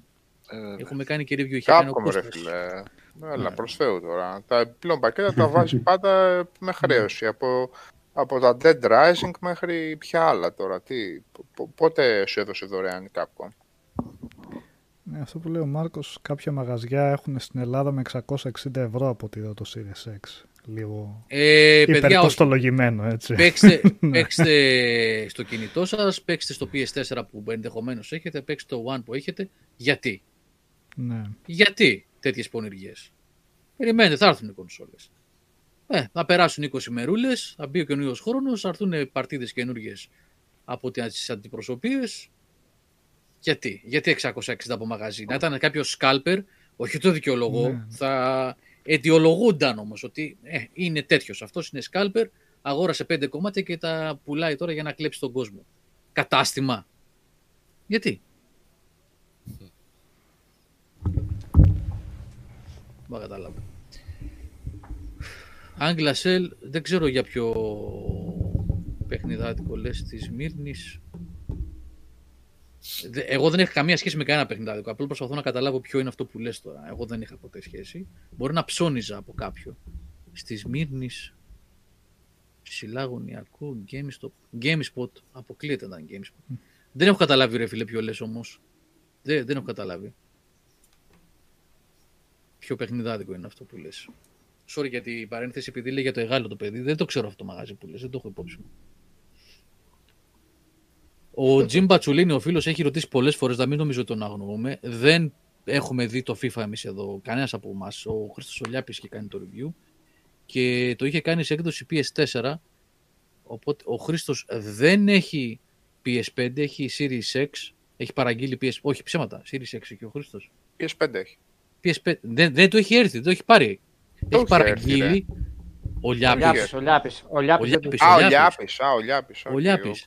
Έχει παραγγείλει, Χρήστος, Χρήστος, ναι. έχει παραγγείλει, αλλά δεν το είχε έρθει ποτέ ε, του Λιάπη, οπότε δεν έχει κάνει την αναβάθμιση Jim για να έχουμε καμιά εικόνα και ενδεχομένως να μπορούσαμε να σου πούμε ή να- ο Χρήστος ο ίδιος να έγραφε κάτι. Οπότε δεν μπορώ να απαντήσουμε στο ερώτημά σου.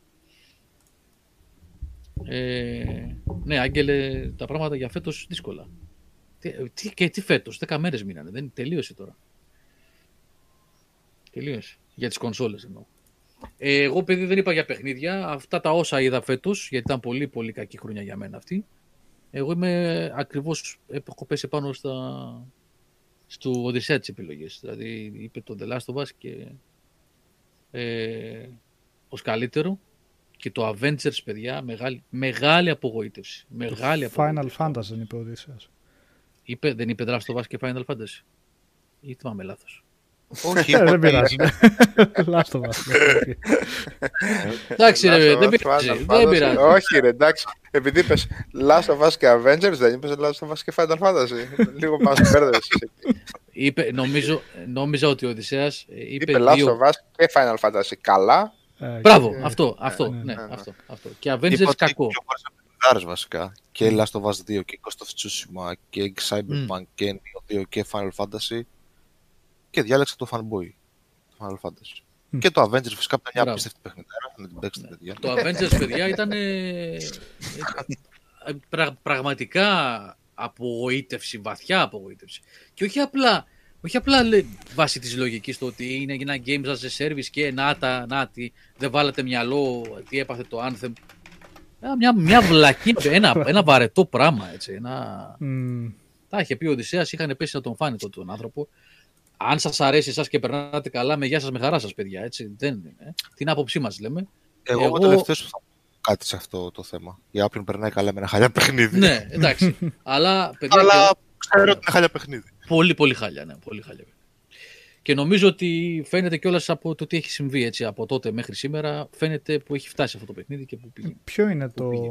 ongoing τέτοιο support που λέγανε ότι θα έχει; Ναι, βάλανε μία την ε, Μόιρα. Ε, όχι, φοβερό, την- ναι. πώς τη Βάλαν λένε; προσθέσαν ένα χαρακτήρα και αυτό ήταν. Ναι, την... Villains, τέτοια ιστορίες για μάχες, υπάρχει κάτι. Δεν νομίζω να έχει βγει οτιδήποτε.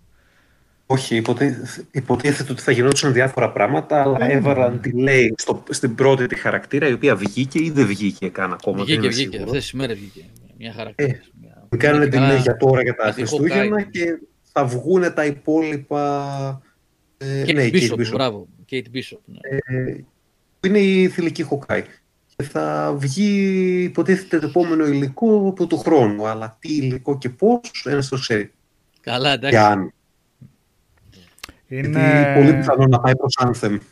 Είναι σαν το Anthem που λέγανε τότε ότι δεν μας πειράζει πώς θα βγει τώρα το παιχνίδι. Ε, είμαστε σίγουροι για το παιχνίδι γιατί ξέρουμε ότι για ένα χρόνο τουλάχιστον έχουμε πόρους για να το βελτιώνουμε και να βάζουμε υλικό. Ήταν σε φάση, ρε παιδί μου, τόση αυτοπεποίθηση σε συνεντεύξεις που ακόμα και χάλια να ήταν η αντιμετώπιση λέγανε ότι εμείς είμαστε εδώ για να το στηρίζουμε. Τελικά ήταν χάλια η αντιμετώπιση και δεν καταφέραν να το στηρίξουν γιατί ε, επομένως, ναι. Παιδιά, είναι, δεν είναι... αυτές οι υποσχέσεις που λέμε για το πώς... Έχει τεράστιο παίρνουμε πρόβλημα. ένα Το, παιχνίδι, το, ναι. το συγκεκριμένο παιχνίδι είναι, τουλάχιστον αυτό που εξέλαβα εγώ παίζοντας, είναι ένα πολύ blunt, άψυχο, Ναι, άψυχο ναι. πράγμα. Που, ε, δηλαδή πραγματικά corporate ηλίκη στο μέγιστο βαθμό. Avengers, να πάρουμε τις άδειες, αυτοί οι generic χαρακτήρες, Ναι. ένα βαρετό σύστημα μάχης χωρίς κανένα ενδιαφέρον. Ε, δεν, μ άρεσε, δεν μ' άρεσε καθόλου αυτό το παιχνίδι. Το παράτησα στη μέση περίπου του campaign, έτσι, ούτε καν άντεξα να προχωρήσω. Εντάξει, τι να λέμε τώρα. Μέσα στη βάση των Avengers, μέσα στο υπτάμενο εκεί που έχουν τι είναι, έχει κανονικά μαγαζάκια να πουλάνε πράγματα. Δεν τα Ναι. κρύψανε καν σε κάποιο μενού, ρε παιδί μου, να πεις στα microtransactions. Είναι μέσα Είναι στο για- παιχνίδι, έτσι. Δεν γίνεται αυτό το πράγμα. Είναι για Είναι τις μόνο καραντίνες, τους ρε. δεν Όταν ξέρω αν έχουν ήταν- καραντίνα να ψωνίζουν κι αυτοί, ρε Νικόλα. Πώς θα γίνει; Ναι. Παρ' όλα αυτά, επειδή υπάρχει μια σχέση αγάπης και μίσους, τουλάχιστον από τη δική μου την πλευρά, με τη συγκεκριμένη κατηγορία, είμαστε σε φάση teen τώρα. Thank you next. Ε, πετάμε το Avengers και περιμένουμε το νέο looter shooter της Sky- Square Enix, το Outriders. Μ, Αυτό την πότε People Cup. είναι. Μάρτιο. Φλεβάρι. Φλεβάρι. Φλεβάρι. Φεβάρι Φλεβάρι. πήγε τώρα. Ναι.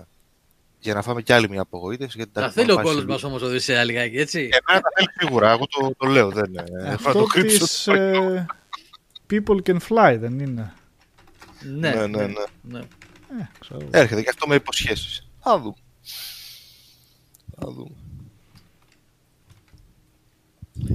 Τέλος πάντων. Ε, μια ενημέρωση Α. για όσους. Ε, γυρίζω λίγο πίσω. Τώρα έφαγα φλασιά που είδα ο, ο Θάνος που γράφει για Destiny στο chat και λέγατε προηγουμένως για μαζοχισμό, achievements κλπ. Α σας δώσω μια πληροφορία που έτυχε να την βρω μπροστά μου δηλαδή ουσιαστικά για όποιον ενδιαφέρεται και κυνηγάει achievements. Αν έχετε παίξει, να το πάρουμε αλλιώς, το Destiny 2 έχει αυτό που λέμε cross ε, progression. Δηλαδή, ουσιαστικά την πρόοδο του χαρακτήρα σου μπορείς να την κάνεις upload όπου και αν παίζεις στο σερβερ της Bungie και μετά μπορείς αυτή την πρόοδο να τη μεταφέρεις σε οποιαδήποτε άλλη πλατφόρμα. Παίζεις σε PS4, να τη μεταφέρεις καλά, σε PS5 εξυπακούεται, δηλαδή στην ίδια οικογένεια εννοώ. Ε, εγώ το έκανα από PS4 σε Xbox Series. Π- Πέρασα δηλαδή την πρόοδό μου όλη. Και τι γίνεται. Με το που ξεκινάει το παιχνίδι έχει και δύο, τρία, exp- δύο expansions. Δύο, αν θυμάμαι καλά δωρεάν. Στο Pass, εγώ είχα έναν κωδικό και για το μ, Beyond, Beyond Light. Οπότε είπα, επειδή εγώ παίζω πάρα πολύ τα campaigns του Destiny, ε, με την ευκαιρία ουσιαστικά μου κάτσανε δύο ολόκληρα campaigns να παίζω σε σειρά. Και παίζω αυτές τις μέρες. Το Shadow Keep και το Beyond Light. Τέλος πάντων, επιστρέφω στο προηγούμενο ζητούμενο. Όσοι έχετε παίξει Destiny και κυνηγάτε achievements, έχετε και τις δύο κονσόλες, έχετε παίξει σε μια άλλη πλατφόρμα, με το που έφερα το λογαριασμό μου στο Xbox και ξεκίνησα να παίζω, άρχισα να σκάνε τα achievements βροχή. Για περίπου Α. 1,5 λεπτό, για περίπου 1,5 λεπτό, έκανε γκλουγκλουγκλουκ, γκλουγκλουγκλουκ, γκλουγκλουγκλουκ, γιατί πήγε και είδε ό,τι progression είχα, το θεώρησε δεδομένο ότι το έχω κάνει, progression στο PS4, έτσι. Παραλαμβάνω. Και επειδή βρήκε πρόοδο μέσα στο παιχνίδι, μέσα στα χρόνια, όλη αυτή την πρόοδο τη μετέφερε στο Xbox και σκάγανε τα achievements βροχή. Για ένα λεπτό. Οπότε όσοι θέλετε να τσιτάρετε λίγο και έχετε αυτή τη δυνατότητα, να ξέρετε ότι μπορεί να γίνει. Ε, για πες μας λίγο στο... Εγώ τώρα ας πούμε που είμαι στο Series, ε, κατεβάζω και παίζω, μιας και το βλέπω στο Pass. Πρέπει να ναι, έχει βάζω όλο κάτι. το, όλο το Destiny 2, όπως έχει γίνει πλέον. Έχουν βγάλει πολλά πράγματα. Πλέον δεν είναι όπως ήταν. Οκ. ε, μαζί με το, με το Shadow Keep και το. Ε, ποιο είναι Ρεθάνο και το, το προηγούμενο. Το, βασικά το, το βασικό Destiny 2 ουσιαστικά, να το πούμε έτσι, στην τελευταία του μορφή, συν το Shadow Keep. Το οποίο Shadow Keep έχει μια, ορισμένα από τα πιο ωραία set pieces για το campaign, μιλάω πάντα, που έχω δει μέχρι σήμερα στο Destiny 2.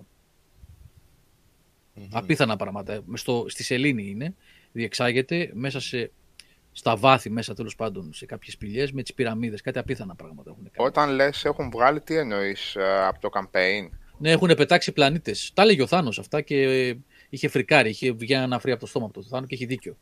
Δηλαδή πράγματα που υπήρχαν στο παιχνίδι, υπήρχαν πλανήτες. Συγγνώμη, κούνησα το μικρόφωνο. Υπήρχαν πλανήτες που έχουν πεταχτεί. Δεν υπάρχουν αυτή τη στιγμή πουθενά. Δεν μπορείς να παίξεις. περιεχόμενο Δηλαδή, του παιχνιδιού. όπως καταλα... κατάλαβα, αν να αγοράσει κάποιος το παιχνίδι τώρα, δεν γίνεται Ο να Άρης αυτή παίξει τη αυτά στιγμή που νομίζω είχαν δεν υπάρχει, παίξει. ας πούμε. Ναι. Ναι, ναι. Ε, δεν υπάρχει ερμής, σίγουρα, αν θυμάμαι καλά. Ε, αν με ακούει ο Θάνος ή ο Πάνος, ας γράψουν να με διορθώσουν, γιατί τα παιδιά είναι καθηγητές αυτά. Ε, υπάρχουν όμως πλανήτες που ήταν στο Destiny 2, παίζαμε και αυτή τη στιγμή έχουν πεταχτεί από το παιχνίδι ως content. Έχει αλλάξει η δομή του παιχνιδιού. Campaign, βεβαίως και έχει solo campaign το Destiny 2, Θράσο. Βεβαίως και έχει. Για κάποιον έχει- που θέλει να επιστρέψει μετά από τόσο καιρό, ας πούμε, σαν νέος παίχτης, έτσι, πόσο εύκολο μπαίνει μέσα στο παιχνίδι; Ε, Τι, ε, bungee shooter είναι. Σε πέντε λεπτά γιατί τα έχεις μάθει όλα. Δεν χρειάζεται τίποτα. Το lore έτσι κι αλλιώς δεν υπάρχει πουθενά. Πρέπει να ψάχνεις για να διαβάσεις.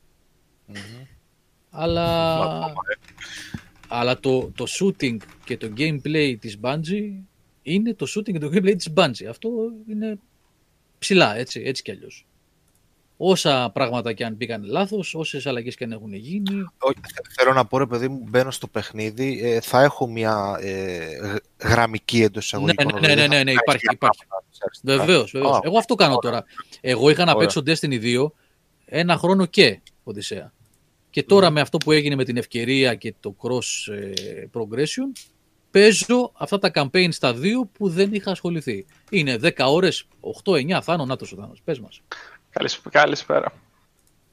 Γεια σου, Θάνο. Γεια σου, γεια σου Φάνο. Ε, να πω, πολύ ωραία τα λες, συνέχισε. Απλά ε, ε, άκουσα συζήτηση για Απλά Destiny λες και μαλακίες. δεν Αυτό κρατώ- θα- Όχι, όχι, δεν κρατώ. Δεν έχω- Κοίταξε, εγώ δεν έχω next gen κονσόλα, δεν ξέρω αυτό με τα achievements ε, αν ισχύει Ε, ε, αυτό και τι εντάξει. γίνεται.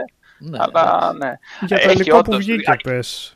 Και το υλικό που βγήκε. Και το φίλε υλικό μου. που βγήκε, να πάμε να διαβάσετε το review, να με κράξετε λίγο ακόμα. Να τελειώνουμε να φύγει αυτό, να το σβήσουμε, να πάει στο παρελθόν, να τελειώνουμε. να περάσει στη- στο χρονοτούλαπο.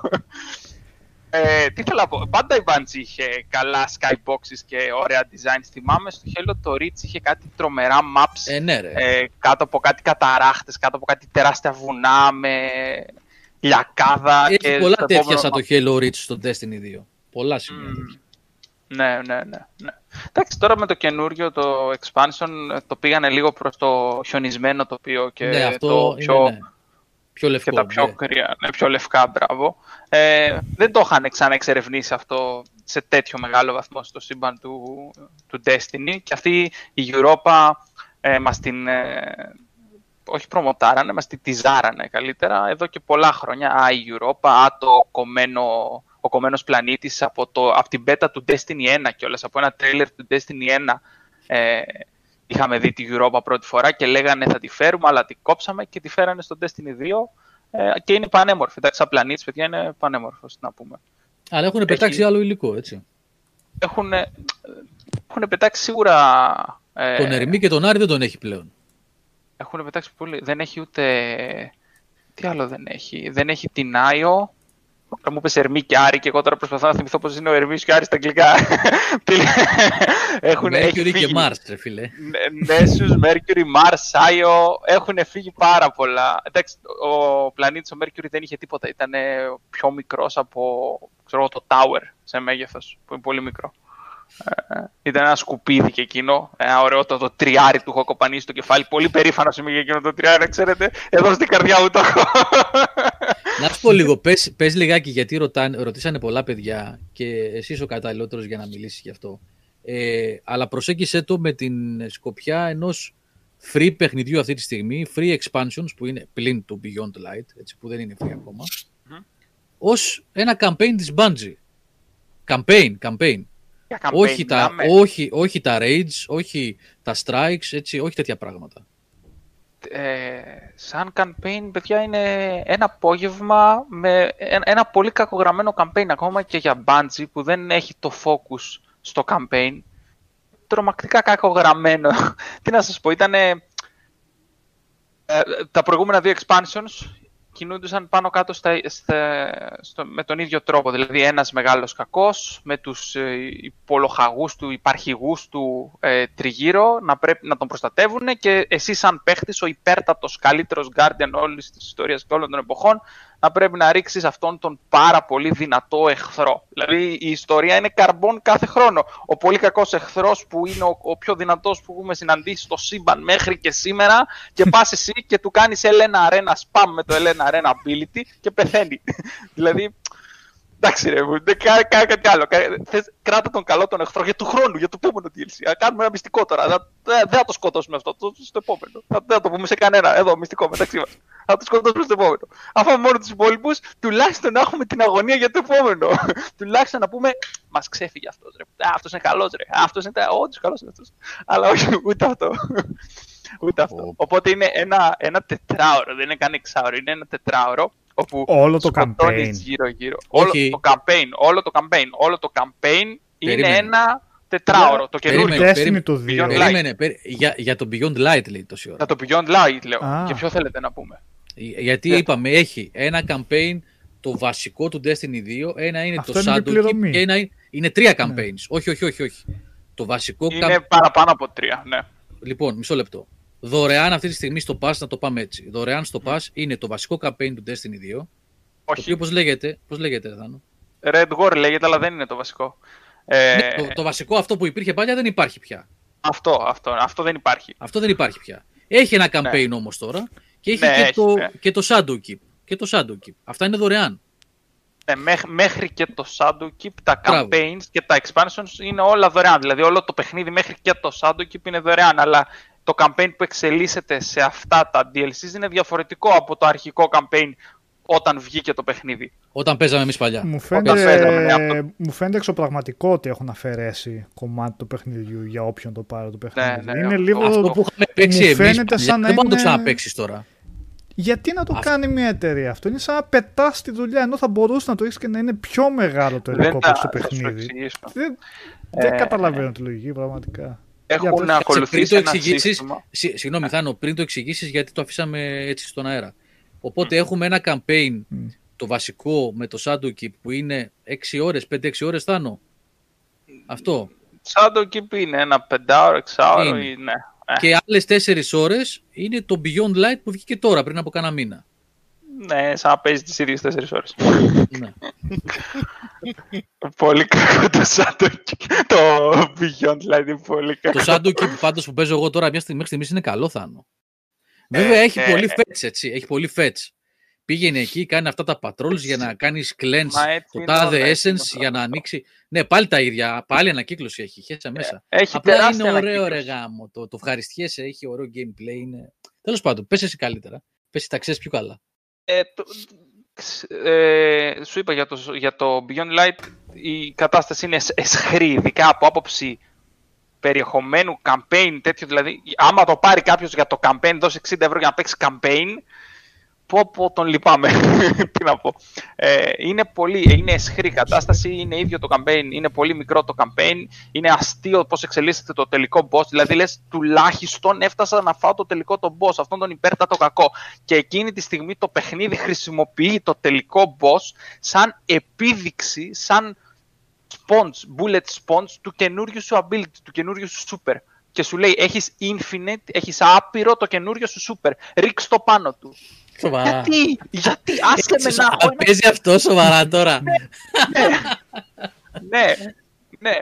Δεν, τι να σου πω τώρα, δεν, δεν θέλω να σου δώσω spoiler, αλλά δεν έχει και Ε, κάτι μου το έδωσες ιστορικά. τώρα, δεν πειράζει, κατάλαβα. Ναι, Μα δεν είναι και κάτι ιστορικά ότι ξέρεις, α, είναι ένας μεγάλος κακός και γίνεται αυτό το πράγμα. ναι εντάξει, τα ίδια. Ναι. Ε, τέλος πάντων, αυτό γίνεται και στο Shadow. Δεν μου Άρα λες, τον ίδιο τρόπο νομίζεις, α, επειδή το έχεις σπουδάσει το θέμα του Destiny, βλέπεις μήπως ότι το έχει τερματίσει η Bungie και δεν Αυτό μπορεί να ήθελα κάνει να κάτι ρωτήσω. άλλο. Έχει καμία ελπίδα, υπάρχει ελπίδα, Θάνο; Αυτό, αυτό είναι που έγραψα και στο chat πριν ότι αυτά τα παιχνίδια κινούνται σε τελώς αχαρτογράφητα νερά. Δηλαδή, ε, ναι, μεν υπάρχει το World at War που τόσο καιρό βάζει content, το συνεχίζει, πατάει πάνω στην ίδια πλατφόρμα που έχτισε πριν το 2000. Δεν θυμάμαι πώς το βγήκε πρώτα το World at War. Ε, εγώ το, συγγνώμη, το Ποιο; World of Warcraft. Το World of War, Α, Call of Duty είπα είχε κι εγώ. εγώ, World at War. Ε, το World of Warcraft. Το Destiny. Ναι, είναι ongoing. Το Warcraft ποτέ δεν άλλαξε τη βάση του και πάντα έχτιζε πάνω σε αυτήν. Οπότε συνέχεια χτίζει, συνέχεια χτίζει. Κατάλαβες; Πάνω σε αυτό το μοτίβο πατάει και η Bungie. Απλά η Bungie έκανε το στραβοπάτημα ότι πέταξε πρώτα το 1, ξαναξεκίνησε με το 2 και έχει ξεκινήσει τώρα μια κατηφόρα την οποία δεν ξέρω αν. Όχι, να μην λέμε ψέματα. Το έκανε ήδη μια, μια φορά, το γύρισε με τον Destiny 1. Μια φορά το γύρι- γύρισε από αυτή την κατηφόρα με τον Destiny 2, κάπου στον τρίτο χρόνο. Ε, και, ε, αλλά τώρα έχει ξεκινήσει πάλι την κάθοδο. Οπότε δεν ξέρω αν θα ξανακαταφέρει να ξαναεπιστρέψει. Έχει γίνει στο παρελθόν. Ίσως να το, ξανα, ίσως να το ξανακάνει και στο Τι μέλλον. πλάνο έχουν τώρα, θα βγάλουν κι άλλο για τον Destiny 2 ή Ε, πάνε για έχουν, άλλο; έχουν ανακοινώσει DLC μέχρι και το 2024. Πώς έτσι. Δε- Κάθε Κάποιο χρόνο ένα καινούργιο μεγάλο παιχνίδι DLC. αναπτύσσουν ή το έχουν, έχουν Αναπτύσσουν, πει; ναι. Έχουν πει. Έχουν ναι. πει, έχουν πει. Έχουν, Ε, πει. έχουν λέγανε πάρει με τον, πριν από... με τον ε, με το αφεντικό να πούμε με το φίλο λέγανε ότι εκεί στην παρουσίαση στο launch του X Ναι. Μμ, ότι ετοιμάζουν. Κάτσα, ναι. Αλλά είχαν Έχουν πει αν θα πάρει είναι και- καινούριο η Destiny 3 ή δεν είχαν πει τίποτα. όχι, όχι, μάλλον για κάτι όχι, άλλο. καμία σχέση. Και Νέο Μάλλον IP, για νέο κάτι IP. διαφορετικό. Και σας λέω, πρι- γύρω στο 2014 ήταν όταν ανακοινώθηκε πως η Bungie πήρε μια πολύ μεγάλη χρηματοδότηση από τη Tencent. Δεν θυμάμαι από Άνα, ποια, γεια αλλά σου. μια, Ναι, ναι, ναι. ναι. ναι, από μια τέτοια εταιρεία, πάρα πολλά εκατομμύρια, 200 εκατομμύρια, 180 Μμμ. εκατομμύρια, κάτι τέτοιο, για να τους αναπτύξουν ένα καινούριο παιχνίδι. Όχι πόρτο, όχι τίποτα. Ένα καινούριο παιχνίδι. Για ένα καινούριο IP έχουν πάρει λεφτά από το 2014. Οπότε αυτοί τώρα κάπου πλησιάζουν προς κάποιο deadline και είναι λίγο, είμαι 100% σίγουρος ότι όλη η Bungie, όλη η ομάδα της Bungie ή τουλάχιστον η ομάδα που δούλευε εξ αρχής στα Destiny πλέον δεν δουλεύει πάνω στο Destiny. Έχει μείνει μια μικρότερη ομάδα η οποία έχει πάρει το, το franchise στον νόμο και κουβαλάει και πηγαίνει. Ε, αλλά εντάξει θέλει παραπάνω αγάπη, δεν πάει έτσι. Δεν πάει έτσι.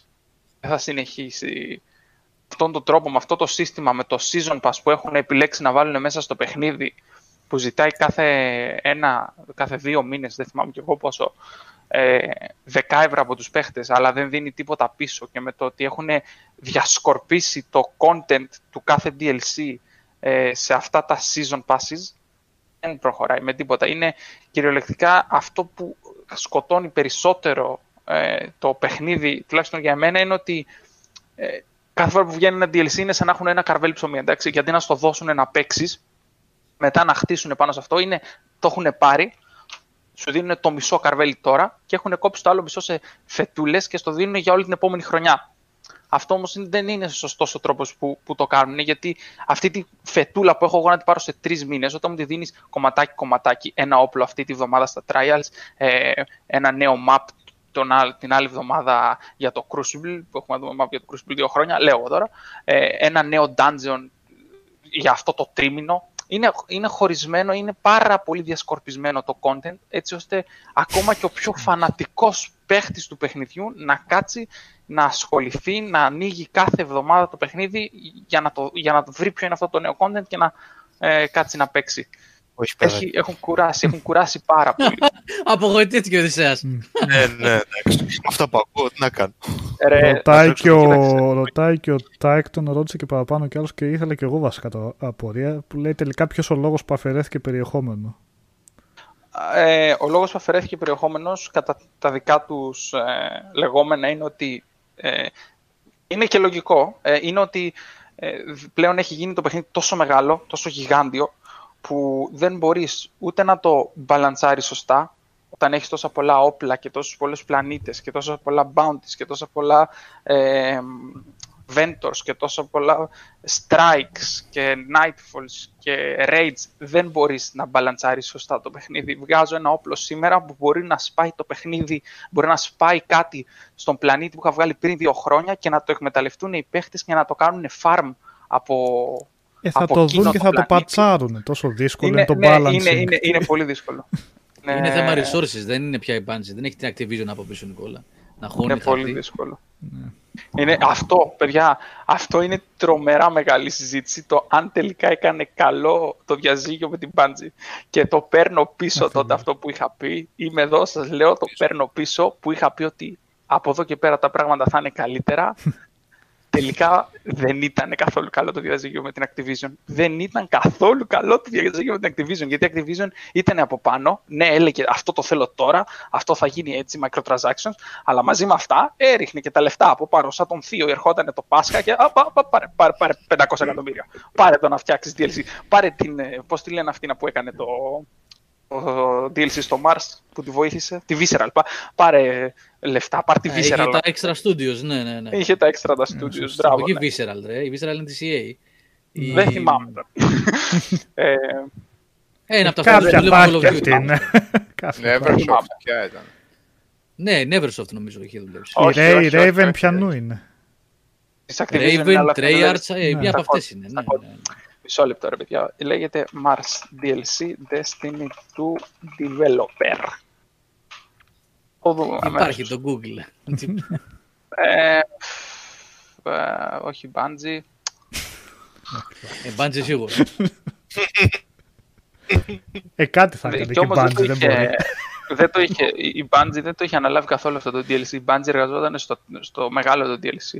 Αυτό το είχε αναλάβει Αυτή που εξ έκανες Πάνω Πάνω ολοκλήρου. στο- λέει, Ειρωνικό. ναι, τα remaster. Ποια είναι των- Πάνω αυτό που δεν βγήκε από το τέτοιο. Ναι.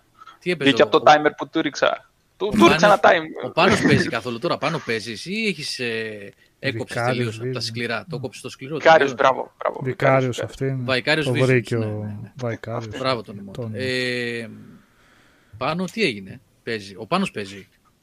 Μέχρι να μου Δεν απαντήσει. Ε, Δεν όχι, παίζει, ε. δεν παίζει. Ε, Είναι- άμα, είναι άμα άσχημο. σταμάτησε ο Πάνος τότε τελείωσε. Δεν υπάρχει Είναι- ελπίδα. Είναι, Για- είναι, είναι, ξέρεις, Καμία άμα ελπίδα. φύγει ο τελευταίος... Ναι, ο Πάνος όχι, κρατούσε δεν, δεν χρειάζεται να θερμοφύλες. μου πεις κάτι άλλο. ε, ε, νομίζω εντάξει, αυτό ήταν. Ωραία, χαίρομαι. Σου λέω, είναι, άμα φύγουν όλοι από τις θερμοπύλες, ο Πάνος θα είναι εκεί. Άμα φύγει και ο Πάνος, τελείωσε. Δεν, δεν, ε, αυτό που λέγαμε για την αφαίρεση του content είναι μια τακτική μοίρα. που έχει ακολουθήσει η Fortnite. Το, η Fortnite. Αλλά, Ναι. ναι. Ε, Το Fortnite, η Fortnite. έχει ακολουθήσει το Fortnite που κάνει, αφαιρεί περιεχόμενο υποτίθεται το κάνει Volt, δεν το διαγράφει, το κάνει Volt. Οπότε η Bungie το δικαιολόγησε ως ό,τι αφαιρείται, ναι, ό,τι αφαιρείται πλέον δεν διαγράφεται, είναι στο Vault και όλο το περιεχόμενο του Destiny 2 που αφαιρέθηκε, αλλά και όλο το Destiny 1 πλέον ζει σε αυτό το Vault. Και όταν θα θέλουμε και όταν θα χρειαζόμαστε, θα προσθέτουμε και θα φερούμε πράγματα από το παιχνίδι. Κατάλαβες, ας πούμε, τώρα είναι το τρίτο Q3 του 2021, δηλαδή το τρίτο ε, τρίμηνο, εξάμηνο, δεν ξέρω πώς πάνε. Ε, το τρίτο τρίμηνο, τρίμηνο νομίζω. Το τρίτο τρίμηνο, του 2021 θα προσθεθεί στο Destiny. θα προσθεθεί, ναι, θα προσθεθεί στο. Να, να σου κάνω μια ερώτηση, νόμιζα στη διακόπτω. Να σου κάνω μια ερώτηση. Εγώ είπαμε τώρα πια έτσι όπως τα τελευταία χρόνια ειδικά, μία φορά το χρόνο βάζω Destiny, παίζω το campaign το καινούργιο που βγαίνει και αυτό. Γεια σας. Λοιπόν, αυτό το υπέροχο campaign που είχαμε παίξει πρόπερση ήταν με τον Κέιν, το φοβερό ήταν φοβερό το αυτό Υπάρχει, αυτό υπάρχει. Αυτό υπάρχει. Εντάξει, ε, γιατί okay. αυτό είναι Forsaken. Αυτό είναι Forsaken. Α, ε, αυτό, αυτό, αυτό είναι, αυτό ήταν δεν πολύ ωραίο campaign αυτό. Αυτό δεν είναι στο Vault. Αυτό που είναι στο Vault είναι το ε, Red War, που είναι το Vanilla Destiny 2. Αλλά όπως σου είπα θα, προσθέ, θα προστίθεται και θα αφαιρείτε content στο Destiny 2 ανάλογα με το χρειάζεται εκείνη τη στιγμή το παιχνίδι. Τώρα είναι να γυρίσει από το Destiny 1 το, raid, το, το πρώτο raid που βγάλανε ποτέ στο Destiny 1.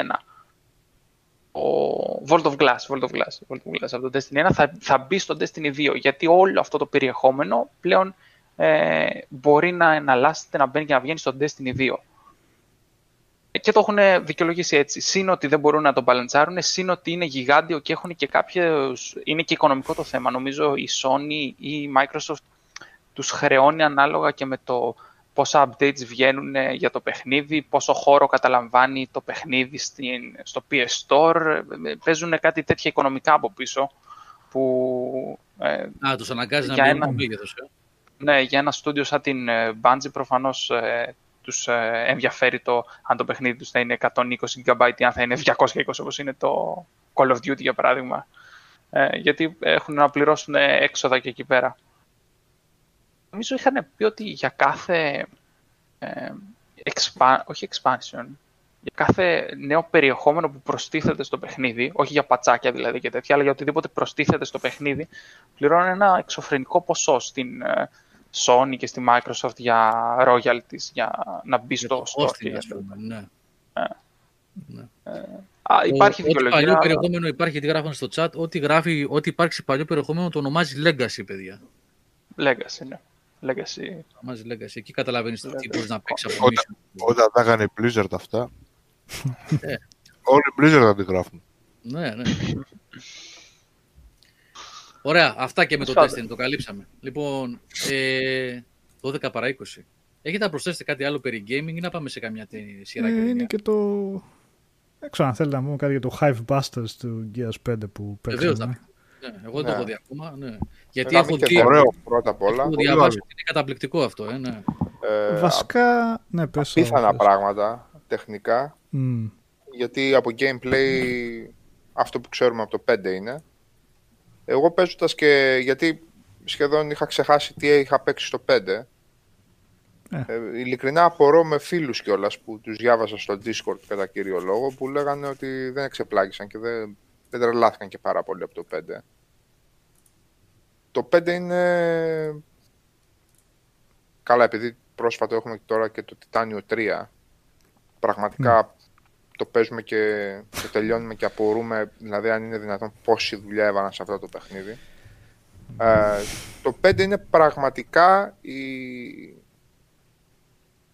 η ουσία ε, της βελτίωσης ενός παιχνιδιού πώς από η Coalition από το 4 πηγαίνει στο 5. Και δίνοντας mm. και αυτό το έξτρα δώρο τώρα, γιατί ουσιαστικά δώρο είναι.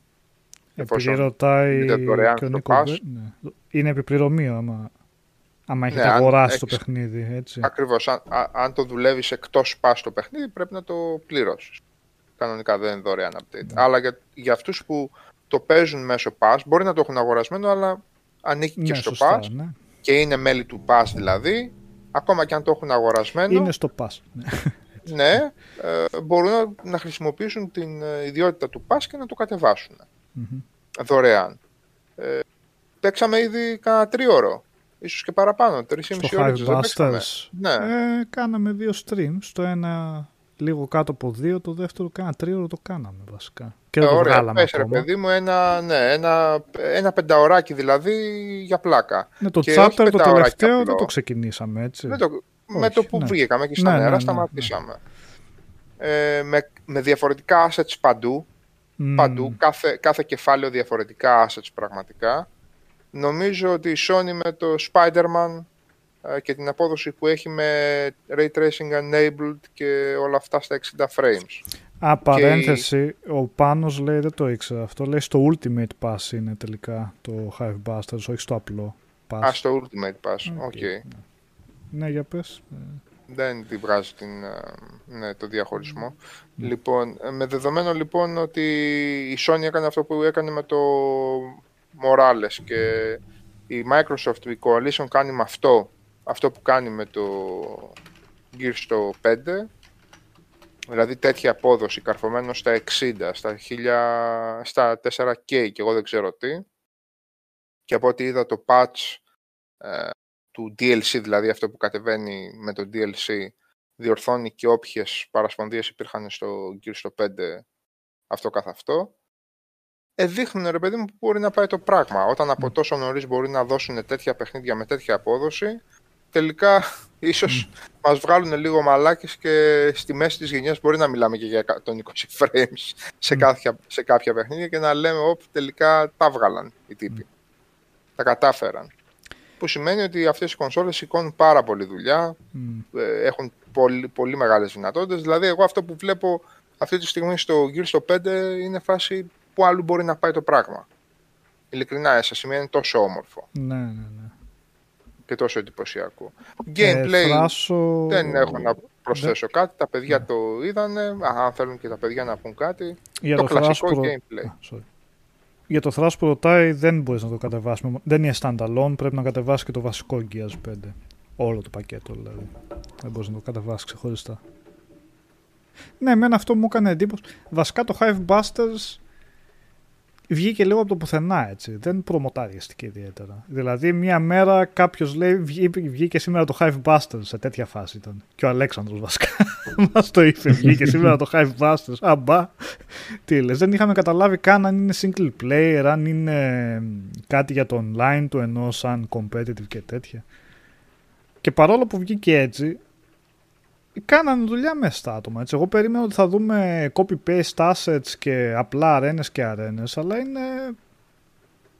Έχει, έχει προσεχθεί πολύ καλά. Δηλαδή εκείνη η πίστα μέσα, στα... μέσα στη λάβα που είναι, Εκείνη τι είναι ενέχει φανταστικό. άραγε, έτσι, ναι. που είναι κινούμενο το περιβάλλον Ναι. και γίνεται και χάμος την ίδια στιγμή. Τι, τι, τι, τι τεχνολογία ενέχει αυτό το πράγμα; Πραγματικά είναι να απορείς. Μια, ναι, μια κινούμενη πλατφόρμα μέσα σε λάβα με παντού εκρήξεις και πανικό τριγύρω και εσύ να πυροβολάς και να παίζεις Gears of War 5 κανονικότατα. Ε, Για πάνω- ώρα τώρα, για 10 λεπτά, 15 λεπτά, για πλάκα.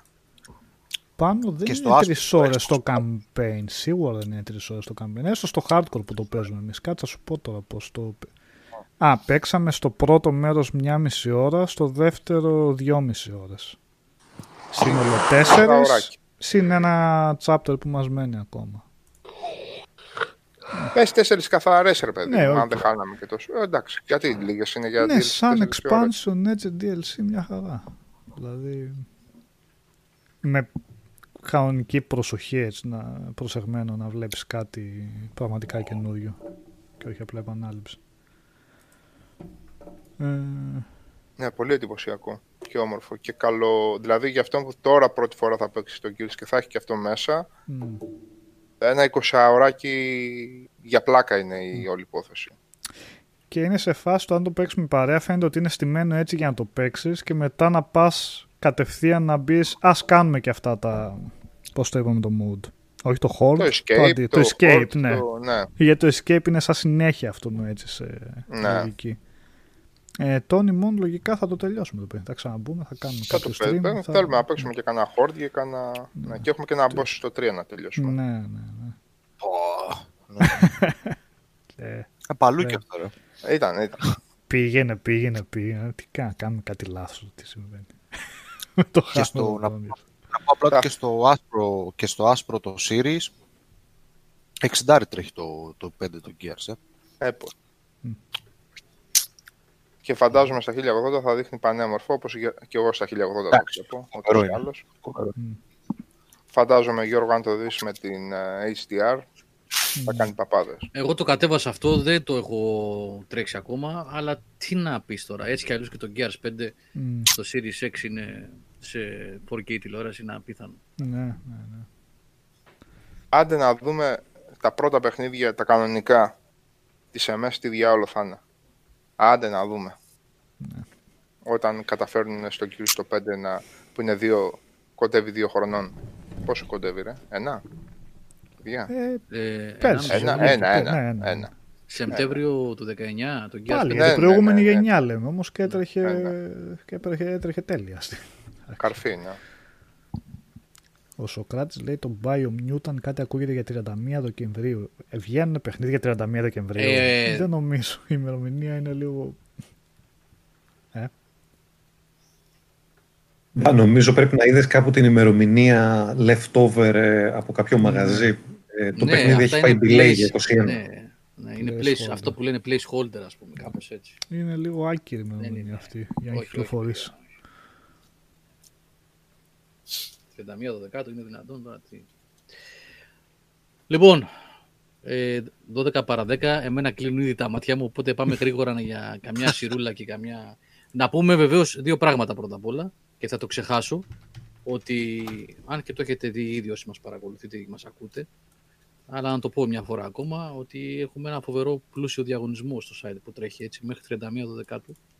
Με... Σας το είχα πει ότι θα τρέξει αυτό ο διαγωνισμός, είχα προετοιμάσει, τρέχει ήδη εδώ και μερικές μέρες, μια εβδομάδα σχεδόν. Με πάρα πολλά φοβερά δώρα. Κονσόλα PS4 Pro, 3 DualShock, 3 ετήσιες PS Plus, ένα ARCTIS 7P της SteelSeries ε, headset που είναι και για PS4 και για PS5 και για κινητά και για Switch, για όλα κάνει αυτά. Βασικά για όλες τις συσκευές γιατί είναι με mini jack. Και πάρα πολλά ε, collectibles επί της ουσίας και παιχνίδια αλλά κυρίως collectibles που μας έστειλε η Bandai Namco. Ένα φιγούρα φοβερή της Σοφιτία, Press Kits και σακίδια Captain Tsubasa, πολλά πράγματα. Δηλώνεται συμμετοχή με ένα σχόλιο. Αυτός είναι ο διαγωνισμός του Χριστουγέννων του 20. Ε, ο Αλέξανδρος, αν δεν κάνω λάθος, ετοιμάζει και το ετήσιο poll που ψηφίζεται για αγαπημένα παιχνίδια της χρονιάς. Σωστά, Αλέξανδρε, ή Σωστά. προτρέχω; Ωραία. Όχι, όχι, σωστά, σωστά. Και θα Ωραία. ήταν έτοιμο αν δεν είχα πάθει ένα fail και έχασα δουλειά Δεν θα, την κάποιων επόμενη ώρων, εβδομάδα. οπότε θα το βγάλουμε. Δεν- ξανακάνω. Δεν βιαζόμαστε, θα το βγάλουμε την επόμενη εβδομάδα, λίγο πρώτο τέλος του χρόνου. Και θα ψάξουμε να, προ- να κολλήσουμε και εκεί ένα δωράκι ε, για ένα νικητή έτσι ε, όταν θα, βγα- θα, κάνουμε, θα βγάλουμε τα, μαζέψουμε τα αποτελέσματα των επιλογών σας, της ψηφοφορίας σας. Και τέλος, μην ξεχνάτε, θα τα φέρνουμε και πιο μπροστά αυτά. Το έχουμε κάνει ήδη τώρα για 2-3 Χριστουγεννιάτικα. Έχουμε ένα webcast περσινό που είχαμε κάνει με χριστουγεννιάτικες ταινίες που είχαμε προτείνει. Ένα άρθρο που τέσσερα χρόνια τώρα το ξαναφέρνουμε μπροστά για τις ταινίες Christmas Carols. Του Αλέξανδρου ένα ωραίο άρθρο για τα pre-orders και γενικά τώρα που έχουμε ένα site το οποίο δουλεύει σωστά θα φέρνουμε παλιότερα άρθρα μπροστά ε, σκέψεις, go talks κλπ. κλπ που καμιά φορά επανέρχονται στην επικαιρότητα για διάφορους λόγους και θα ξανάρχονται στην, στις μπροστά σελίδες για να τα θυμάστε κι εσείς και να τα γνωρίζει και καινούριο κόσμος να διαβάζει. Λοιπόν, αυτά. Ε, πάμε για ταινίες και σειρές. Να πάμε προς κλείσιμο. Πάμε για σειρές. Όσο είναι Ε, μόνο μία σειρά αυτή τη βδομάδα. Ναι, Έλα. Το Mandalorian, έλα, ξεκινήστε. η Αρχίστε, σκληροπυρηνική. λέγεται. Ναι, και κάντε likes, παιδιά. Κάντε likes να βοηθάτε. Κάθε Την- φορά που θα το- ακούτε τη λέξη Mandalorian θα κάνετε like. Ναι, κάντε likes γιατί βοηθάτε το placement. Έχει βοηθήσει. Πλάκα-πλάκα αυτά τα πράγματα βοηθάνε.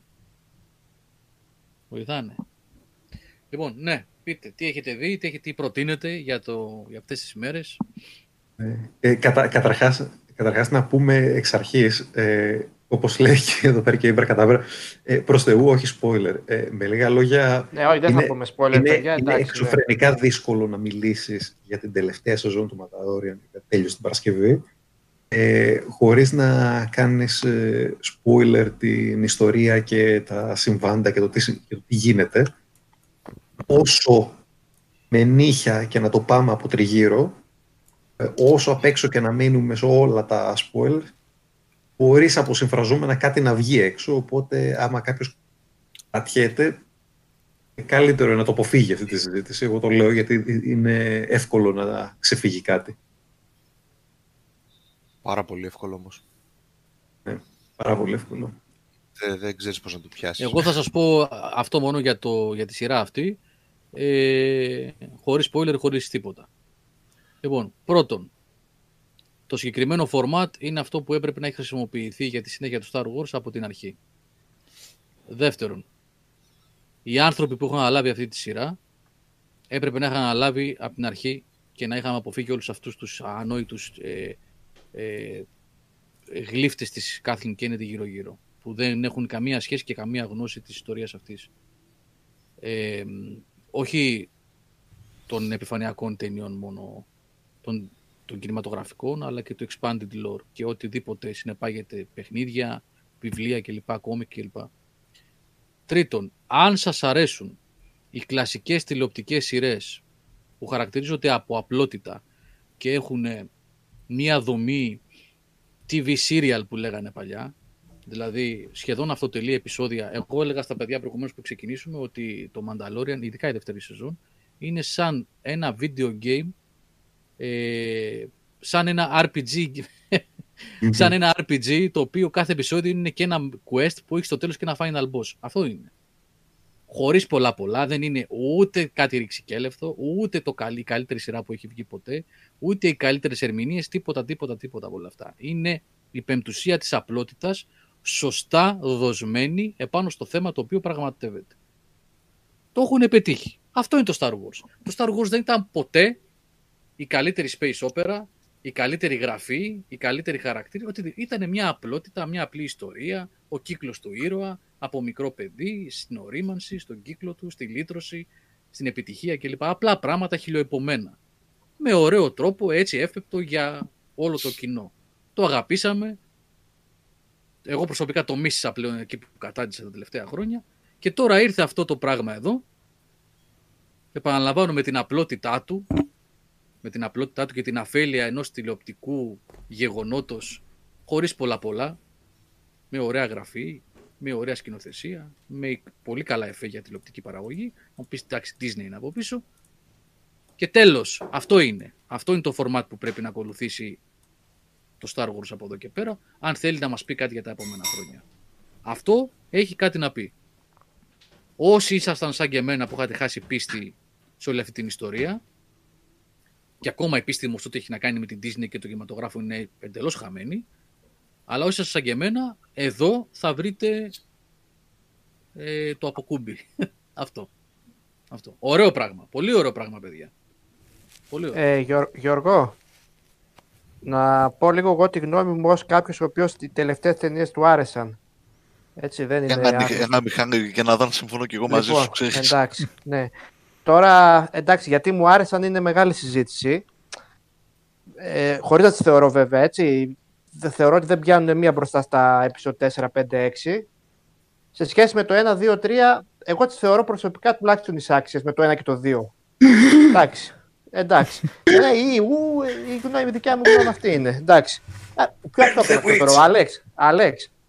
Άλεξ, πες μου, πες μου πραγματικά τι ωραίο έχει το Phantom Menace και το Attack of the Clones. Πες μου, πραγματικά. Δηλαδή, Δεν έχει τόσο- το Ryan τόσο- Johnson από πίσω. Ούτε στις δύο δεν θα φάω. Ε, καλά, εντάξει. Τώρα, να Jar Jar θυμίσω Binks. ότι το 2000, παιδιά, το Phantom Menace ήταν όπως είναι σήμερα το Cyberpunk. Ήταν στο απόσπασμα, ήταν στον, στον τοίχο απέναντι. Εγώ αυτό έχω να πω. Λοιπόν, τέλος πάντων, τώρα γιατί μου άρεσαν το 7 και το 8 και το 9, το 7, τώρα μακρηγορώ λίγο, δεν πειράζει. Άστο, δεν, δεν θα το εξηγήσω, εντάξει. Όχι, Έχουμε ρε ξανακάνει άνθρωπε. αυτή την κουβέντα. Α, Γιατί δεν ωραία. έχεις, να σου πω, Μιχαλή, Ναι, Δεν- όχι, δεν- γιατί το δεν θέμα έχεις μας είναι το μονοπωλήσει. Mandalo... περίμενε ρε φίλε, Ναι. μισό λεπτό. Δεν έχεις Ναι. μονοπωλήσει ποτέ τη συζήτηση. Μίλα, εξήγησε Ναι, γιατί. οκ. Ξύλα, γιατί Ε, έγινε. Εντάξει, με την το ώρα κοίτα είναι, τώρα. είμαστε, Δεν Ναι, πληρώνουν οκ. τον αέρα. Εντάξει. όχι, επειδή το θέμα μας είναι το Mandalorian και όχι τα Δεν πειράζει, τριλογία πες. καινούργια, αλλά Πες εντάξει, αυτό ρε που παιδί μου. θέλεις. Εντάξει, τώρα το 7 ρε παιδιά, απλά ήταν για μένα μεγάλη έκπληξη ότι βγήκαν καινούργιες ταινίες και είπα, Αχ, τι ωραία, θα ζήσουμε πάλι μια φάση που θα βγαίνει η ταινία στον κινηματογράφο κτλ. Το 8, το Last Jedi, το οποίο είναι το πιο controversial από όλα νομίζω, δεν μπορώ να το εξηγήσω. Σίγουρα έπαιξε, ξέρεις τι έπαιξε Γιώργο ρόλο, ότι μετά από τρία χρόνια που ήταν κλειστό το σινεμά εδώ πέρα, άνοιξε με αυτή την ταινία. Δηλαδή, ξανά άνοιξε το πρώτο που έδειξε είναι το Last Jedi. Και πήγα τόσο χαρούμενος, ώστε ίσως μέτρησε και αυτό ρε παιδί μου, ξέρεις ότι... Ναι, ρε ε, Μιχάλη, κατανοητό, για να, ισχύει και αυτό. ναι, για- για να σ' αρέσει μια ταινία πρέπει να πας να τη δεις και μια, με μια διάθεση. Και η καλύτερη ταινία στον κόσμο να είναι άμα πας και βαριέσαι, έχεις κάτι ρε παιδί μου στο μυαλό σου, μπορεί και να μην σ' αρέσει. Με το Last Jedi, επειδή ήταν αυτή η φάση που χαίρηκα πάρα πολύ που άνοιξε πάλι το σινεμά, μου άρεσε. Λοιπόν, και εντάξει, από τότε την έχω δει και 10 φορές και κάθε φορά μου αρέσει λίγο περισσότερο γιατί κάποια πράγματα που δεν τα κατάλαβα ή δεν, α, δεν μου έκατσαν, κατάλαβα γιατί τα έκαναν. Τέλος πάντων. Ε, και το 9 μετά την έκλεισε λίγο την ιστορία όπως την έκλεισε και επειδή μου θύμισε λίγο πιο πολύ τα παλιά, μ' άρεσε και αυτό. Από εκεί και πέρα, δεν μπορώ παρά να υποκληθώ στο Mandalorian. Δηλαδή αυτό το πράγμα που έχουν κάνει είναι συγκλονιστικό για μένα. Αυτό που είπες ακριβώς Γιώργο, η απλο- απλότητα, νόημα, ε, ουσία, ε, καλογραμμένοι χαρακτήρες για μένα. Ε, εντάξει, τώρα δεν θέλω να δώσω και spoiler, δεν, spoiler όχι. Ε, εντάξει. Ναι. Πάντως έχουν κάνει κάποιες επιλογές για τις οποίες εγώ άμα ήμουν Disney πώς ήταν ρε παιδί μου ο Διαμαντίδης στον Παναθηναϊκό που του δίνεις μια λευκή επιταγή και του λες γράψε ό,τι ποσό θες. Ε, αυτό το πράγμα θα έδινα στον, α, στον Φαβρό μια, μια λευκή επιταγή και θα του έλεγα αυτό που σκέφτηκες αξίζει ρε παιδί μου όσο γουστάρεις εσύ. Δεν υπάρχει πράγμα. Εντάξει. Τώρα μιλάω και για χαρακτήρες της πρώτης σεζόν, δεν λέω τίποτα για spoiler κτλ. Αν και είναι πασίγνωστα τι έχουν κάνει, αλλά τέλος πάντων για να μην πούνε. Εντάξει. Αυτοί οι χαρακτήρες που έβαλε και αυτές οι επιλογές που έχει κάνει είναι ρε παιδί μου η κότα με το χρυσό αυγό. Έτσι. Ναι. Από εκεί και πέρα ε, μου, έ- μου έχει αρέσει πάρα πολύ η σκηνοθεσία. Πάρα πολύ. Α, η, η ατμόσφαιρα του. κα- Εντάξει, τώρα στη δεύτερη, ειδικά, η δεύτερη σεζόν για μένα μου άρεσε πιο πολύ από την πρώτη. Έτσι. Έβλεπα κάθε επεισόδιο και έλεγα δεν είναι δυνατόν αυτό το πράγμα που βλέπω. Πόσο πιο καλό θα γίνει, τι άλλο θα σκεφτούν. Ε, κάθε επεισόδιο για μένα είναι σαν να έβλεπα μια καλή ταινία western. Κατά εκεί το πάνε. Αυτό, ναι. Έτσι. Western απλά τα με blasters αντί για πιστόλια. Ναι, ναι, ναι. Έτσι. Είναι Firefly. Αυτό λέγαμε έτσι, πριν. Έτσι, Ναι. έτσι, έτσι. Ε, και πω κάτι ήθελα να πω τώρα και κόλλησα. Πάντως σίγουρα πέσανε πιο πολλά λεφτά στη δεύτερη σεζόν. Και Ναι, φαίνεται. μπράβο, αυτό Τα- ήθελα να πω. Ε, ναι. Ξέρεις τι, Νικόλα, η, ποιό, η ποιότητα φαίνεται και μόνο από τους συντελεστές να το πάρεις. Δηλαδή, ρε παιδιά, έχει κάνει σκηνοθεσία σε ένα, σε ένα, σε ένα επεισόδιο Ρόμπερτ Ροντρίγκες. Τι λέμε τώρα. Έτσι. Δηλαδή, πάνε και παίζουν σε αυτό το πράγμα πλέον άτομα πασίγνωστα. Είτε σκηνοθετούν είτε παίζουν. Έπαιξε ο Καλά και οι Λαζάριο ηθοποιοί Ντόσον. έτσι, Έτσι. από τον Μάικλ Μπίεν, τον Michael Όλιφαντ, Biehn. περνάνε μέσα. Ναι. Όλιφαντ, Βρίσκω. ε, Ροζάριο Ντόσον, ε, Κέιτι Σάκχοφ. Έτσι. Δηλαδή παίρνουν για πλάκα πλέον. κο- Έχει, έχει πιάσει αυτή η σειρά τόσο πολύ που παίρνουν για πλάκα όποιον θέλουν και του λένε Έλα εδώ παίξε. Έλα εδώ σκηνοθέτησε. Και, και αυτοί πάνε γιατί κατάλαβαν ότι αυτό, εδώ πέρα υπάρχει ζουμί. Υπάρχει, Δεν είναι, υπάρχει, και ξέρεις υπάρχει τι, ψαχνό. Παίζουνε, και ξέρεις τι, όλοι, από τον Olyphant μέχρι την Dawson, φαίνεται ότι το ευχαριστιούνται ρε φίλε. Ναι, ναι, ναι. ναι. Είναι εντός Ναι. κλίματος οι άνθρωποι, όλοι. Ναι. Εκτός ότι είναι επαγγελματίες, εντάξει, οκ. ναι. Είναι όλοι μέσα στο κλίμα, ρε παιδάκι μου. Φαίνεται Ναι, ότι έχουν ναι, ναι. όρεξη για αυτό Ναι. το πράγμα. Φαίνεται Ναι. παντού. Και από εκεί και πέρα σίγουρα αυτό που είπε ο Άλεξ α, χίλιες, χίλιες φορές α, υπέρ ότι κλείνουν το μάτι και στους παλιούς ρε παιδί μου και στους πάρα πολύ ε, ε, πώς το λένε, hardcore fans του Star Wars ε, που τα έχουν ψάξει όλα. Τους κλείνουν το μάτι και το ευχαριστούνται και αυτοί. Αυτό είναι πάρα πολύ σημαντικό. Και ταυτόχρονα δεν απευθύνονται και μόνος σε αυτούς. Δηλαδή απευθύνονται και στους casual. Που δεν, που δεν έχουν δει μόνος τις ταινίες, ξέρω εγώ. Και αυτοί θα το ευχαριστηθούν. Οι άλλοι θα το ευχαριστούν ίσως περισσότερο. Είναι πολύ Εντάξει, αλλά χωρίς ευχάριστη. αυτό σημαίνει ότι δεν απευθύνεται όμως μόνος στου μόνος στα- μόνος στους hardcore. Είναι τέτοια ποιότητα. Δηλαδή και μόνος σκηνοθετικά να το, όπως είπα και πριν, να το πιάσεις, έχει κάτι να σου δώσει αυτή η σειρά. Και ευτυχώς που έπιασε, ευτυχώς που συνεχίζει. Ε, αυτές οι νέες σειρές που ανακοίνωσε η Disney εμένα με ενδιαφέρουν σχεδόν όλες. Δηλαδή είδαν ρε παιδί μου ότι έπιασε τώρα αυτό το format που είπε ο Γιώργος και θα το επεκτείνουν και μακάρι να βγουν και αυτές το ίδιο καλές. Ε, και ένα τελευταίο που θέλω να πω, παιδιά, η ποιότητα φαίνεται δηλαδή και από τα μικροπράγματα. Μόνο που ε, οι τίτλοι τέλους δείχνουν ε, ζωγραφ, ζωγραφισμένες στο χέρι σκηνές από το επεισόδιο και παίζει αυτό το υπέροχο το θέμα από πίσω, ε, εκεί πέρα καταλαβαίνεις ότι οι τύποι δεν το, δεν το έχουν πάρει σαν α, εργολαβία, ρε παιδί μου, το αγαπάνε αυτό το πράγμα που κάνουν. Λοιπόν, αυτά από μένα. Εντάξει, Εντάξει, δείτε τα το. Όποιος, όποιος, του- όποιο, όποιο, όποιος Ωραία του τα αρέσει έστω και λίγο το Star Wars, δεν νοείται να μην το έχει πιάσει αυτό το πράγμα. Δεν νοείται. Δηλαδή, αυτό ακόμα και να το μισήσατε, ρε παιδί μου, τα 7 και 8 και 9 και καλά κάνετε και τα, και τα μισήσετε, εγώ το καταλαβαίνω απόλυτα. Όποιον του έχουν αρέσει τα παλιά, τα Star Wars, δεν υπάρχει περίπτωση να μην του αρέσει αυτό το πράγμα. Ούτε μία στο εκατομμύριο. Εδώ ρε Ε, εσύ η γυναίκα μου έγινε φαν, ας πούμε, μέσα από τη σειρά στο Star Wars, Έτσι, που δεν έχει ιδέα, έτσι. ξέρω εγώ. Με έχει Ό, βάλει να το- τις κατεβάσει όλες τις ταινίες και τις Ε, βλέπουμε τη μία επί την άλλη. Παιδιά, το, το πιστεύω αυτό. Εγώ πιστεύω και στη μάνα μου, άμα το βάλω τώρα, θα της αρέσει αυτό το πράγμα. Θα της αρέσει. Θα, θα πει ωραίο, ωραίο είναι αυτό. Ωραίο. Θες να βάλω και τη δικιά μου, γιατί δεν έχει ψηθεί με τις κανονικές ταινίες. Πιάνει, πιάνει, ξέρεις τι πιάνει, πιάνει ο Γκρόγκου, ρε εσύ. Αυτός Ναι, πιάνει. ναι. Εκεί ναι, είναι το ναι. μόνος. Μπορεί να πιάσει. Είναι πολύ ευχάριστα επεισόδια, με πολύ καλό ρυθμό μέσα και το ότι έχουν πέσει λεφτά φαίνεται και στα πολλά διαφορετικά σκηνικά που έχει και στο ότι η δράση είναι καλωστημένη και δεν έχει σε τίποτα να ζηλέψει από μεγαλύτερες παραγωγές, έτσι. Και αλλάζει συνεχώς κάθε επεισόδιο, Αλλά είναι και ένα άλλο συνεχώς setting. κάνει ε. κάτι καινούργιο, έχει και κάτι ωραίους ε, φόρους τιμής σε άλλες ταινίες, σε, άλλα, σε άλλες σκηνές, έτσι. Ε, Ναι, όπως Φαίνεται την ότι πρώτη είναι- σεζόν που είχε. Αυτό που Ναι. είπες Νικόλα Σε προηγουμένως. εφτά σαμουράι, Η ναι. πρώτη σεζόν εί- είχε ένα reference στο, στους 7 Σαμουράι. Α, ε, Αυτό ήταν με το, το επεισόδιο που είπες. Ναι, με το Wages Με τα- of Fear το γαλλικό Ναι. ή το Sorcerer που είχε βγει από τον Friedkin. Ναι, ναι, ναι. ναι, ναι. Έχουνε, φαίνεται ότι έχει αναφορές, ας πούμε. Σε... Ε, ε, και είναι απλά ευχάριστο. Έχει και αυτή την απλότητα όπως λες, τις διαφορετικές ιστορίες καλογραμμένες. Ε, Τι να μου τα είπε όλα ο Μιχάλης βασικά αυτό, συμφωνώ. Ναι, τα είπε 100% όλα. με αυτά που είπε. Ναι, Κάποιος που έγραψε Σταλόνε πάνω, έπαιξε ο Σταλόνε, ρε παιδιά, πουθενά. ναι και εγώ αυτό είδα, θα ήταν τι λες. Πού; Κάνας μασκαρεμένος πουθενά. Δεν Γιατί το στην πρώτη κατάλαβα. σεζόν είχε κάτι γνωστούς που κάνανε το, τους Stormtrooper με κράνη και τους καταλάβεντες. Α, Ε, δεν ξέρω. εγώ, δεν Αυτά θυμάμαι. υποτίθεται υπάρχουν και στις ταινίες, έτσι. Νομίζω στο 7 είχε παίξει ο, ο James Bond, μπορεί κόλλησα τώρα. Ο Daniel Craig. Ο Daniel Craig είχε παίξει τον έναν Stormtrooper και στα άλλα πρέπει να είχαν παίξει ο πρίγκιπας, οι πρίγκιπες της Αγγλίας. Όχι, όχι, εντάξει, αστεία λέει κάνει το παιδί εδώ. Α, α, οκ. Ε, Εντάξει. αυτή που κάνει την. Ε, επειδή ρωτάει ένας φίλος εδώ, ε, η ε, Κάρλα Καράνο, νομίζω λέγεται Καράνο. Αυτή είναι πρωταθλήτρια του MMA, παιδιά, και part-time ηθοποιός. Δεν είναι που λες ότι είναι λίγο τούμπανο Γιάννη Insomnia. Δεν είναι λίγο τούμπανο, είναι πολύ τούμπανο. Αφού είναι παλέστρια, ρε παιδιά, εντάξει. Άμα ναι. τη δεις εν δράση θα φύγεις. Όλοι μας θα φύγουμε. Ε, έχει κάνει διάφορες ταινίες. Είχε παίξει σε Fast and Furious και σε τέτοια. Τζίνα Αλλά κυρίως- Καράνο. Α, Ε, Τζίνα- στο Τζίνα τέτοιο- Καράνο. Τζίνα Καράνο. Στο, De- στο Deadpool είχε παίξει το πρώτο αυτή. Α, ναι, Στο- ναι. Ναι. Ναι. ναι, ναι, ναι. Και σε ένα Κάποια Fast and φάση- Furious έχει παίξει. Ναι. Κάποια φάση παλεύει με τον, α, με τον κολοσσό, ρε παιδί μου, και της, και της βγαίνει το στήθος απ' έξω και ξέρω εγώ τι λέει. Oh, you are a beautiful woman και κρίνει τα, τα μάτια του, ρε παιδί μου, κολοσσό.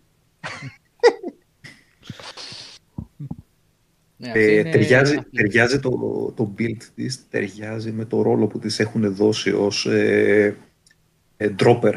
που Είναι ειδική επίλεκτη ομάδα καταδρομών της ε, Republic, ε, βασικά ε, των Rebels στην ουσία, αλλά Ο, ε, ο, που ο Μπάμπης έχει δούσε δίκιο, από Αλέξανδρε. τα διαστημόπλια και έσκαγε στην ουσία το διαστημόπλιο που πηδούσε και Ναι, έσκαγε είναι κάτω ντροπ- ναι. στη γη για Σαν να το Thor- κάνει σαν επίθεση. Το, ODST, σαν το χέλο, ακριβώς αυτό το ρόλο. είχα. Βασικά, βασικά είναι ακριβώς αυτό το πράγμα. Είναι κάτι Ναι. ανάμεσα σε ODST Trooper και σε, βασικά και, στο, και σε Master Chief δηλαδή καταστάσεις και σε... Αυτό που γράφει εδώ ο Μπάμπη Σπάρτα. Γουνα- Γουναρόπουλος είναι ωραίο. Λέει, πώς ξέφυγε αυτή από τα Gears; Είναι κομμένη και ραμμένη να παίξει σε Gears αυτή. Κανονικά όμως, έτσι. Είναι, είναι ωραίος, ε, ωραίος χαρακτήρας και αυτή και γι' αυτό γενικότερα και η πρώτη σεζόν και η δεύτερη σεζόν είναι γεμάτη πλούσιους ε, χαρακτήρες που τους θυμάσαι έναν προς έναν. Δεν έχεις, δεν έχει βγει filler. Δεν έχεις συναντήσει κάποιο χαρακτήρα τον οποίο να πεις «Α, έπαιξε και αυτός» ή «Που δεν θυμάμαι τίποτα». Τους θυμάσαι όλους. Μέσα στην απλότητα τε- όλων των ιστοριών ε, δίνει συνέστημα, δίνει υλικό, δίνει χαρακτήρες διαφορετικούς. Γεια σου Πάνω Θανό, απ' όλα- να το καληνυχτήσουμε γιατί βγαίνει. Γεια σου Θανό, πες καληνύχτα. Live. Καλό βράδυ. Γεια σου, Θάνο. Δεν ήθελα να σας Ευχαριστούμε για τις διακόψω, πληροφορίες, αλλά εντάξει. Τι- ε, paypal.com κάθετος Τζομπάνης. 10 ευρώ. Λοιπόν, ε, sorry που σας διακόψα. Καληνυχτό. Καληνύχτα. Καλό καληνύχτα. βράδυ. Θάνο. Καλή νύχτα, Θάνο. Bye. Καλή νύχτα. Α, ναι. Το, το σημαντικότερο είναι, τουλάχιστον από τη δική μου πλευρά που είμαι λίγο πιο καμένος με το σύμπαν και έχω ντουζίνες βιβλία και κόμικ και παιχνίδια παιγμένα, ε, είναι ότι αυτό που ορισμένοι γκρινιάζουν και λένε πω, πολύ fan service είχε αυτή η σεζόν, ε, εγώ θα πω είχε, πω, πω, είχε πολύ σεβασμό αυτή η σεζόν. Πάρα πολύ σεβασμό. Από εκεί πέρα που η Disney μας είχε γραμμένο στα αρχίδια της, Ω. πέρασα από γιατί μας ανοιχτό, οπότε μπορώ να μιλήσω έτσι, ε, μας είχε γραμμένους κανονικότατα με όλα τα άτομα τα οποία επί 35 και 30 χρόνια έσκαγαν περιουσίες για να στηρίζουν ένα σύμπαν το οποίο είχε τρεις ταινίες και μετά άλλες τρεις και που το έστησαν και που το υποστήριξαν τα μαύρα χρόνια στα 90s που δεν υπήρχε τίποτα, που είχες σβήσει όλοι αυτοί το στήριξαν με κόμιξ και με βιβλία και μετά με τέτοια που ήρθε η Disney και τα πέταξε όλα στα σκουπίδια το στανιό για να βγάλει την καινούργια την τριλογία η οποία δεν θα την πιάσουν καν στο στόμα μου πλέον ε, ξαφνικά έρχονται δύο μάγια από τα παλιά. Έρχεται ένας φαβρό, ο οποίος ε, φαίνεται ξεκάθαρο ότι αγαπάει τον κόσμο. Έχει δίπλα του έναν Filoni, ο οποίος ξέρει απ' έξω και ανακατωτά και την τελευταία λεπτομέρεια του πιο καμένου Star Wars fan. Και κάθονται, ρε παιδί μου, και λένε: «Μμ, Οκ, θέλω να βάλω ένα πλανήτη. ε, θέλω την ιστορία μου να είναι έτσι. Θέλω ένα πλανήτη, ο οποίος παράδειγμα, λέω τώρα, εγώ θα είναι ζούγκλα. Οκ, ζούγκλα πλανήτες, για να δούμε τι υπάρχει στο υλικό των, του Star Wars από ζούγκλα, όχι στις 9 ταινίες τι υλικό υπάρχει, τι υλικό υπάρχει μέσα σε όλο το σύμπαν του Star Wars, κοινώς και το Expanded Universe. Α, υπάρχουν αυτό και αυτό και αυτό και αυτό και αυτό και αυτό. Σε αυτό εδώ πέρα λοιπόν υπάρχουν και αυτά εδώ τα ζώα, υπάρχουν αυτά εδώ τα φυτά. Μ, αυτό το ζώο φαίνεται ενδιαφέρον. Θα μπορούσαμε να το χρησιμοποιήσουμε, θα μπορούσαμε. Το παίρνει αυτό. Παίρνει αυτόν τον πλανήτη. Τα βάζει μέσα πράγματα που ήταν από expanded υλικό από ένα κόμικ το οποίο βγήκε το 95, τσουπ το βλέπεις ξαφνικά σαν επεισόδιο και λες: Ωπα ρε φίλε, τι έγινε; Παρόλο που το έχουν πετάξει απ' έξω το Ε, Expanding παρό- Universe. πράγματα, πράγματα που είχε σουτάρει η Disney από το παράθυρο, όλα, εδώ πέρα έχουν κάτσει βήμα προς βήμα, σκηνούλα προς σκηνούλα και βλέπεις ένα σωρό πράγματα, ένα σωρό λεπτομέρειες, οι οποίες η συντριπτική πλειοψηφία του κόσμου βλέπει ε, Star Wars, δεν θα τα καταλάβει. Θα πιάσει ένα στα 50. Αλλά για, κά- για τους πολύ καμένους βλέπεις ότι αυτός εδώ πέρα, ρε παιδί μου, που έχει κάνει, που, ε, που σκηνοθέτης, αυτός που κάνει εδώ πέρα και έχει γράψει το, το επεισόδιο, δεν είναι ένας καραγκιόζης, τον οποίο, α, μωρέ, έκανε μια καλή ταινία με γυναίκες ή, α, έχει πάρει Όσκαρ, αυτό σας του δώσουμε μια ταινία να κάνει. Και είναι ένας τύπος ο οποίος πραγματικά ξέρει το αντικείμενο αυτό εδώ που έχει στα χέρια του, έχει κάτσει και το μελετάει και δεν κάθεται να κολοβαράει για να κάνει hit στα Όσκαρ και να το παίξει εναλλακτικός. Είναι μια φανταστική δουλειά σε αυτό το τομέα που οτιδήποτε βλέπεις μέσα βγάζει νόημα. Γίνεται κάτι, θα, σου- θα το, κάνεις, θα το ανατρέξεις πίσω και ήταν είτε στο, είτε στο Expanded Lore υπήρχε αυτό το πράγμα, είτε γίνεται η σύνδεση με τα Star Wars Rebels, είτε γίνεται στη- σύνδεση με τα Star Wars τα Clone Wars, αιτιολογούνται οι χαρακτήρες καινούργοι και οι παλιοί, τι κάνουν και πώς το κάνουν, ε, εμφανίζονται πράγματα τα οποία οι ταινίες είχαν αγνοήσει τελείως, αλλά στο Expanded Universe παίζανε τεράστιο ρόλο. Μιλάμε από παιχνίδια και, τις, ε, ε, και βιβλία και κόμικ, στοιχεία τα οποία δεν τα αναφέρω αυτή τη στιγμή γιατί θα κάνω spoiler, αλλά στοιχεία τα οποία ήταν ε, σε ένα στα δύο βιβλία, ας πούμε, τα έβλεπες. Ε, αναφορά στους, ε, στην Τρόπερ, ας πούμε, τη χαρακτήρα της Ζήνα Καράνο. Αυτό ήρθε από Expanded Universe. Η αναφορά στους μισούς πλανήτες είναι από το Expanded Universe. Ε, η αναφορά με, στα, σε ζώα και σε εχθρούς είναι από το Expanded Universe. Σε πολλούς από τους εχθρούς, ειδικά στη δεύτερη σεζόν. Στο τι πώς έχουν και που, που, ποιο είναι το ιστορικό αυτών των εχθρών. Να μην πω παραπάνω. Καταλαβαίνουν αυτοί που το έχουν δει γιατί πράγμα μιλάω τώρα. Ε, είναι τόσο μεγάλη αγάπη που εγώ το παρομοίασα με το Old Republic. Δηλαδή η πρώτη... το ε, Old Republic είχε χαοτικά πολύ λόρ μέσα. Δηλαδή είχε... Εγώ ακόμα συνεχίζω και ανακαλύπτω και άλλα πράγματα που παλιές ιστορίες του... Μα η φάση με τους Mandalorians, Αλεξάνδρε. Η φάση με τους Mandalorians υπάρχει στο Κότορ το πρώτο. Υπάρχει μια mm. παρόμοια αναφορά στο τι περιγράφεται σε ένα επεισόδιο μεταξύ Jedi και Mandalorians μέσα σε ένα μπαρ που υπάρχει ένας Mandalorian στο ναι, ναι.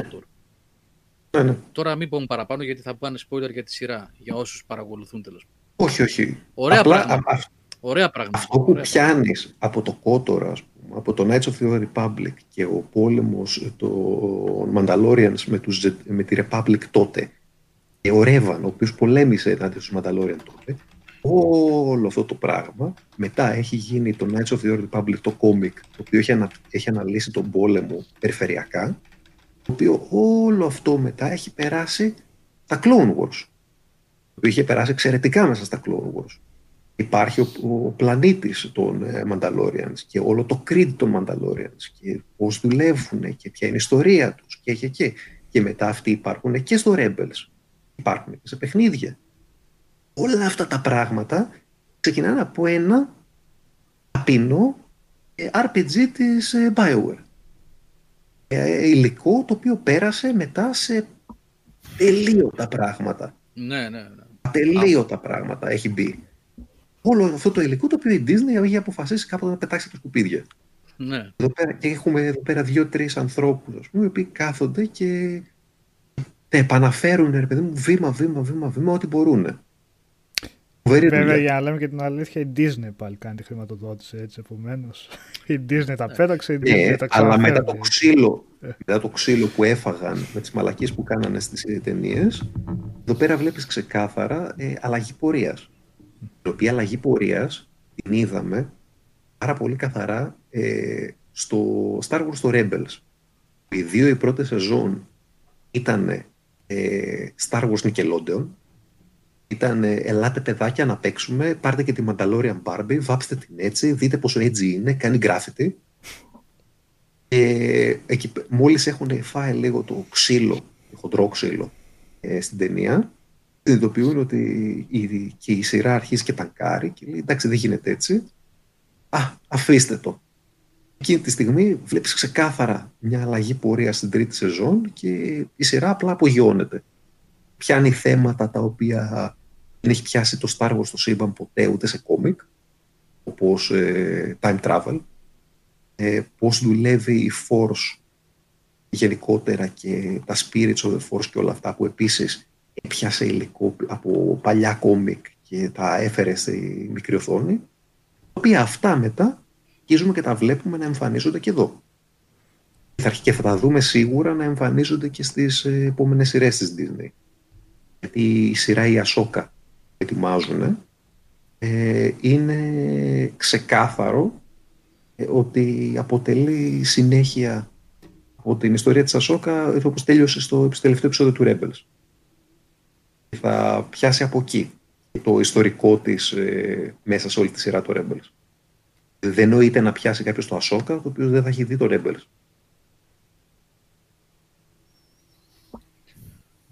Λοιπόν, μάλιστα. Κάτι άλλο εκτός από Mandalorian. Για να μην... The Deuce. Δεν θυμάμαι αν είχα πει ποτέ τέλειωσα. Τι τέλειωσα τη σειρά, νομίζω δεν είχα πει. Ολοκληρωμένα την άποψη. Όμα. Δεν αλλάζει βέβαια. Το Deuce είναι σίγουρα μία από τις κορυφαίες σειρές που έχω δει. Εντάξει. Αυτά τα άτομα, ο Πελεκάνος, ο ένας Πελεκάνος νομίζω και τον άλλο, πώς τον λέμε, Σάβα; Πώς; Σάιμον. Ναι, δηλαδή είναι κεφάλαια ε, για το τομέα των τηλεοπτικών σειρών. Ε, σπάνια βασικά τελειώνει μια σειρά και σου δημιουργεί τόσα έντονα συναισθήματα απλά φέρνοντας στο μυαλό σου χαρακτήρες πολλούς χαρακτήρες. Δεν ξέρω πολλές σειρές που να έχουν γραμμένου τόσους διαφορετικούς χαρακτήρες με τόση ποιότητα και να σε ενδιαφέρουν όλες οι ιστορίες τους. Να τελειώνει η σειρά και να σου δημιουργούνται έντονα συναισθήματα γιατί ξέρεις ότι δεν θα, δεν θα, δεν θα δεις άλλο από τις ιστορίες αυτών των ανθρώπων. Είναι τόσο καλογραμμένη, τόσο ανθρώπινη που κανονικά νιώθει νιώθεις όλη την ιστορία τους. Και επίσης, όπως και στο Wire, έχουν εξαιρετικό casting με τον James Franco όχι ότι είχε ποτέ τους φοβερούς ρόλους, αλλά αυτός είναι σίγουρα ρόλος καριέρας και με διαφορά είναι εξαιρετικός στο διπλό ρόλο που παίζει. Ε, και όλοι οι υπόλοιποι βασικά, όλοι οι υπόλοιποι από δίπλα νιώθεις τον πόνο τους, νιώθεις τις δυσκολίες τους, ε, γιατί είναι για τις δύσκολες, τις, για πολύ δύσκολες ζωές που περνάνε. Ε, σε πολύ κακόφημε γειτονιέ. Πώς; Όχι, κάτι έκανε το Discord. Ναι. Τρελά, τέλος πάντων. Και. Είναι, ναι, είναι μια εξαιρετική σειρά με πολύ έντονες σκηνές κιόλας μέσα. Μερικές που δεν τις περιμένεις, αλλά φτιάχνεις την πορεία στο μυαλό σου σε κάποια σημεία τα σκέφτεσαι σαν συμβατική σειρά. Ήταν πολλές στιγμές που είπα «Α, αυτό συνέβη έτσι και αυτοί ήρθαν σε επαφή, ξέρω εγώ, γιατί μάλλον έτσι θα το πάει σειρά από εκεί πέρα. Όχι, δεν θα το πάει έτσι, δεν θα το πάει συμβατικά. Θα δείξει μια εξέλιξη που, που είναι πολύ πιο προσμυγιωμένη, πολύ πιο αληθοφανής και εν τέλει πολύ πιο σοκαριστική, πολύ πιο έντονη όπως συμβαίνει. Ε, Τι θεματολογία έχει σειρά, είπαμε; ε, καταπιάνεται με το Τεντούς, μια κακόφημη περιοχή της... Ε, το Manhattan. το, είναι. Το, Manhattan, κέντρο του Μανχάταν, ναι. δίπλα, η περιοχή δίπλα στο, στη Times Square, λίγο ναι. πριν mm. αγοραστούν τα κτίρια ναι. εκεί πέρα από μεγάλες εταιρείες και ναι. σπροχτεί όλο το, όλη η πορνεία, τα ναρκωτικά κτλ. σε άλλες περιοχέ. περιοχές. Ναι. Ναι. Και πιάνεται βασικά το βασικό κομμάτι του στην πρώτη σεζόν έχει να κάνει με τις ε, ιερόδουλες και με την άνοδο της πορνοβιομηχανίας που ήταν απαγορευμένη και σιγά σιγά το πώς έγινε η ανοχή και σιγά σιγά νομιμότητα. Και πιάνεται με την ζωή των ταβατζίδων και των ιερόδουλων που έχουν υπό την κατοχή τους ουσιαστικά. Αλλά σιγά σιγά εξελίσσεται και σε διάφορα άλλα θέματα που πάντα βέβαια έχουν να κάνουν και με την εποχή που διαδραματίζεται ε, στα 70s και περνάει και αλλού. Και με άλλες πτυχές αυτής της του Manhattan ε, για την αστυνομία, για το πώς έγινε αυτή η εξέλιξη από κακόφημες γειτονιές, πώς εξαγοράστηκε. Και το δίνει με... Δεν θέλω να πω τώρα, δεν ξέρω αν είναι spoiler και τα λοιπά, αλλά σε κάνει να δεις μια άλλη πλευρά αυτής της πόλης. Δηλαδή λες ναι, έγινε, ε, δεν είναι πλέον τόσο κακόφημη, είναι σε πιο καλή μοίρα θα πεις, αλλά η σειρά σε κάνει να σκεφτείς και άλλα πράγματα για αυτούς τους ανθρώπους που ζούσαν εκεί πέρα και γιατί ήταν στην κατάσταση που ήταν και τι απογίνανε. Και σε βάζει να σκεφτείς αυτό το κομμάτι του κόσμου έτσι που όλοι το έχουμε στο μυαλό μας. Δεν ξέρω εγώ η τελευταία και κάτι τέτοιο. Αυτό το φέρνει στην επιφάνεια, το φέρνουμε με φανταστικό τρόπο. Ε, μην, τα, ξαναλέω, παιδιά. Η σειρά προτείνεται ανεπιφύλακτα είναι από τις λίγες τόσο ποιοτικές σειρές που υπάρχουν. Προσγειωμένες σειρές, καλογραμμένες σειρές. Είναι σίγουρα στο top των σειρών που έχω δει, είναι λίγες οι εκλεκτές. Κάτι Breaking Bad, Wire, Sopranos και αυτά. Όποτε αναφέρω αγαπημένους σειρές, πλέον μπαίνει και το Deuce δηλαδή, άνετα. Και τρεις, σερο- Το βλέπουμε, τρεις δηλαδή. σεζόν, ωραία, νοικοκυρεμένα, λέει όλη την ιστορία που θέλει να πει. Ε, ό,τι θέλει να πει το λέει άψογα. Αυστηρά κατάλληλη, για μην έχετε δηλαδή κανένα αδερφάκι, κανένα ξαδερφάκι από δίπλα. Όταν λέμε γυμνό, έχει γυμνό. Έχει πορνό, όχι. Έχει γυμνό. πορνό βασικά, ναι. Σωστά. Απλά δεν, δεν, έχει, δεν έχω ξαναδεί ποτέ εγώ σε σειρά να το κάνει τόσο ομαλά και τόσο δουλεμένα τη μετάβαση από εποχή σε εποχή και αυτή την εποχή να την εντυπώνει και στους χαρακτήρες και στην α, πλοκή και ε, στα σκηνικά και στην εξέλιξη των προσώπων και των ιστοριών και το καθεξής. Μόνο το, το αντίστοιχο δηλαδή που έχω δει που αυτή ήταν και η, ουσιαστικά το αντικείμενο της σειράς εκείνης ήταν το Mad Men. Δηλαδή α, από εποχή σε εποχή, από χρονιά σε χρονιά, από περίοδο σε περίοδο, τρία χρόνια μετά, πέντε χρόνια μετά και τα λοιπά, με όλα όσα εγκύπτουν εκείνη την περίοδο, σε ιστορικό και σε κοινωνικό πλαίσιο. Αυτό περνούσε πάρα πολύ στο Mad Men, κυρίως και σε κοινωνικό ιστορικό επίπεδο και σε προσωπικό βέβαια, αλλά τα βλέπεις όλα, έβλεπες τις αλλαγές, ε, στους ανθρώπους, στις τάσεις, στις ιδεολογίες, στην πολιτική, στην κοινωνία και το καθεξής. Αυτό φαίνεται πάρα πάρα πολύ και στο The Deuce. Πάρα πάρα πολύ. Τρομερή ανανέωση σε κάθε σεζόν, έτσι. Τίποτα, συμ- τίποτα συμβατικό. Δεν υπάρχει που πήγε αυτός, γιατί σκοτώθηκε εκείνος, τι τώρα γιατί δεν μας λένε, γιατί τι έγινε αφού σκοτώθηκε ή χάθηκε ο Α ή επανήλθε ο Β. Δεν, δεν υπάρχουν αυτά τα πράγματα στη, σε αυτή τη σειρά. Η δραματοποίηση δεν υπάρχει, έτσι. Η υπερδραματοποίηση ίσως βασικά, εντάξει, δραματοποίηση. Αλλά η Ναι. υπερδραματοποίηση λείπει. Και πολύ καλά λείπει γιατί κάνοντάς το αυτό οι σκηνές γίνονται ακόμα πιο έντονες και σου αφήνουν ακόμα πιο έντονα συναισθήματα. Το magnum opus τους παραμένει βέβαια το Wire γιατί ήταν και πιο εκτεταμένο. Ε, δεν το συζητάμε αυτό. Αλλά αυτό που κάνανε και με, τη- με αυτή τη συγκεκριμένη σειρά και οι, γκυλ- όλοι, όλοι οι ηθοποιοί εκπληκτικοί, η απόδοσή τους εκπληκτική και η πίκρα προς το τέλος, η πίκρα ότι τέλειωσε αυτή τη σειρά περισσότερο, όχι για κάποιον άλλο λόγο. Και πότε θα ξαναβγάλουν. Να δούμε τώρα και το Plot Against America, να δούμε τι, τι καπνό φουμάρει και αυτό.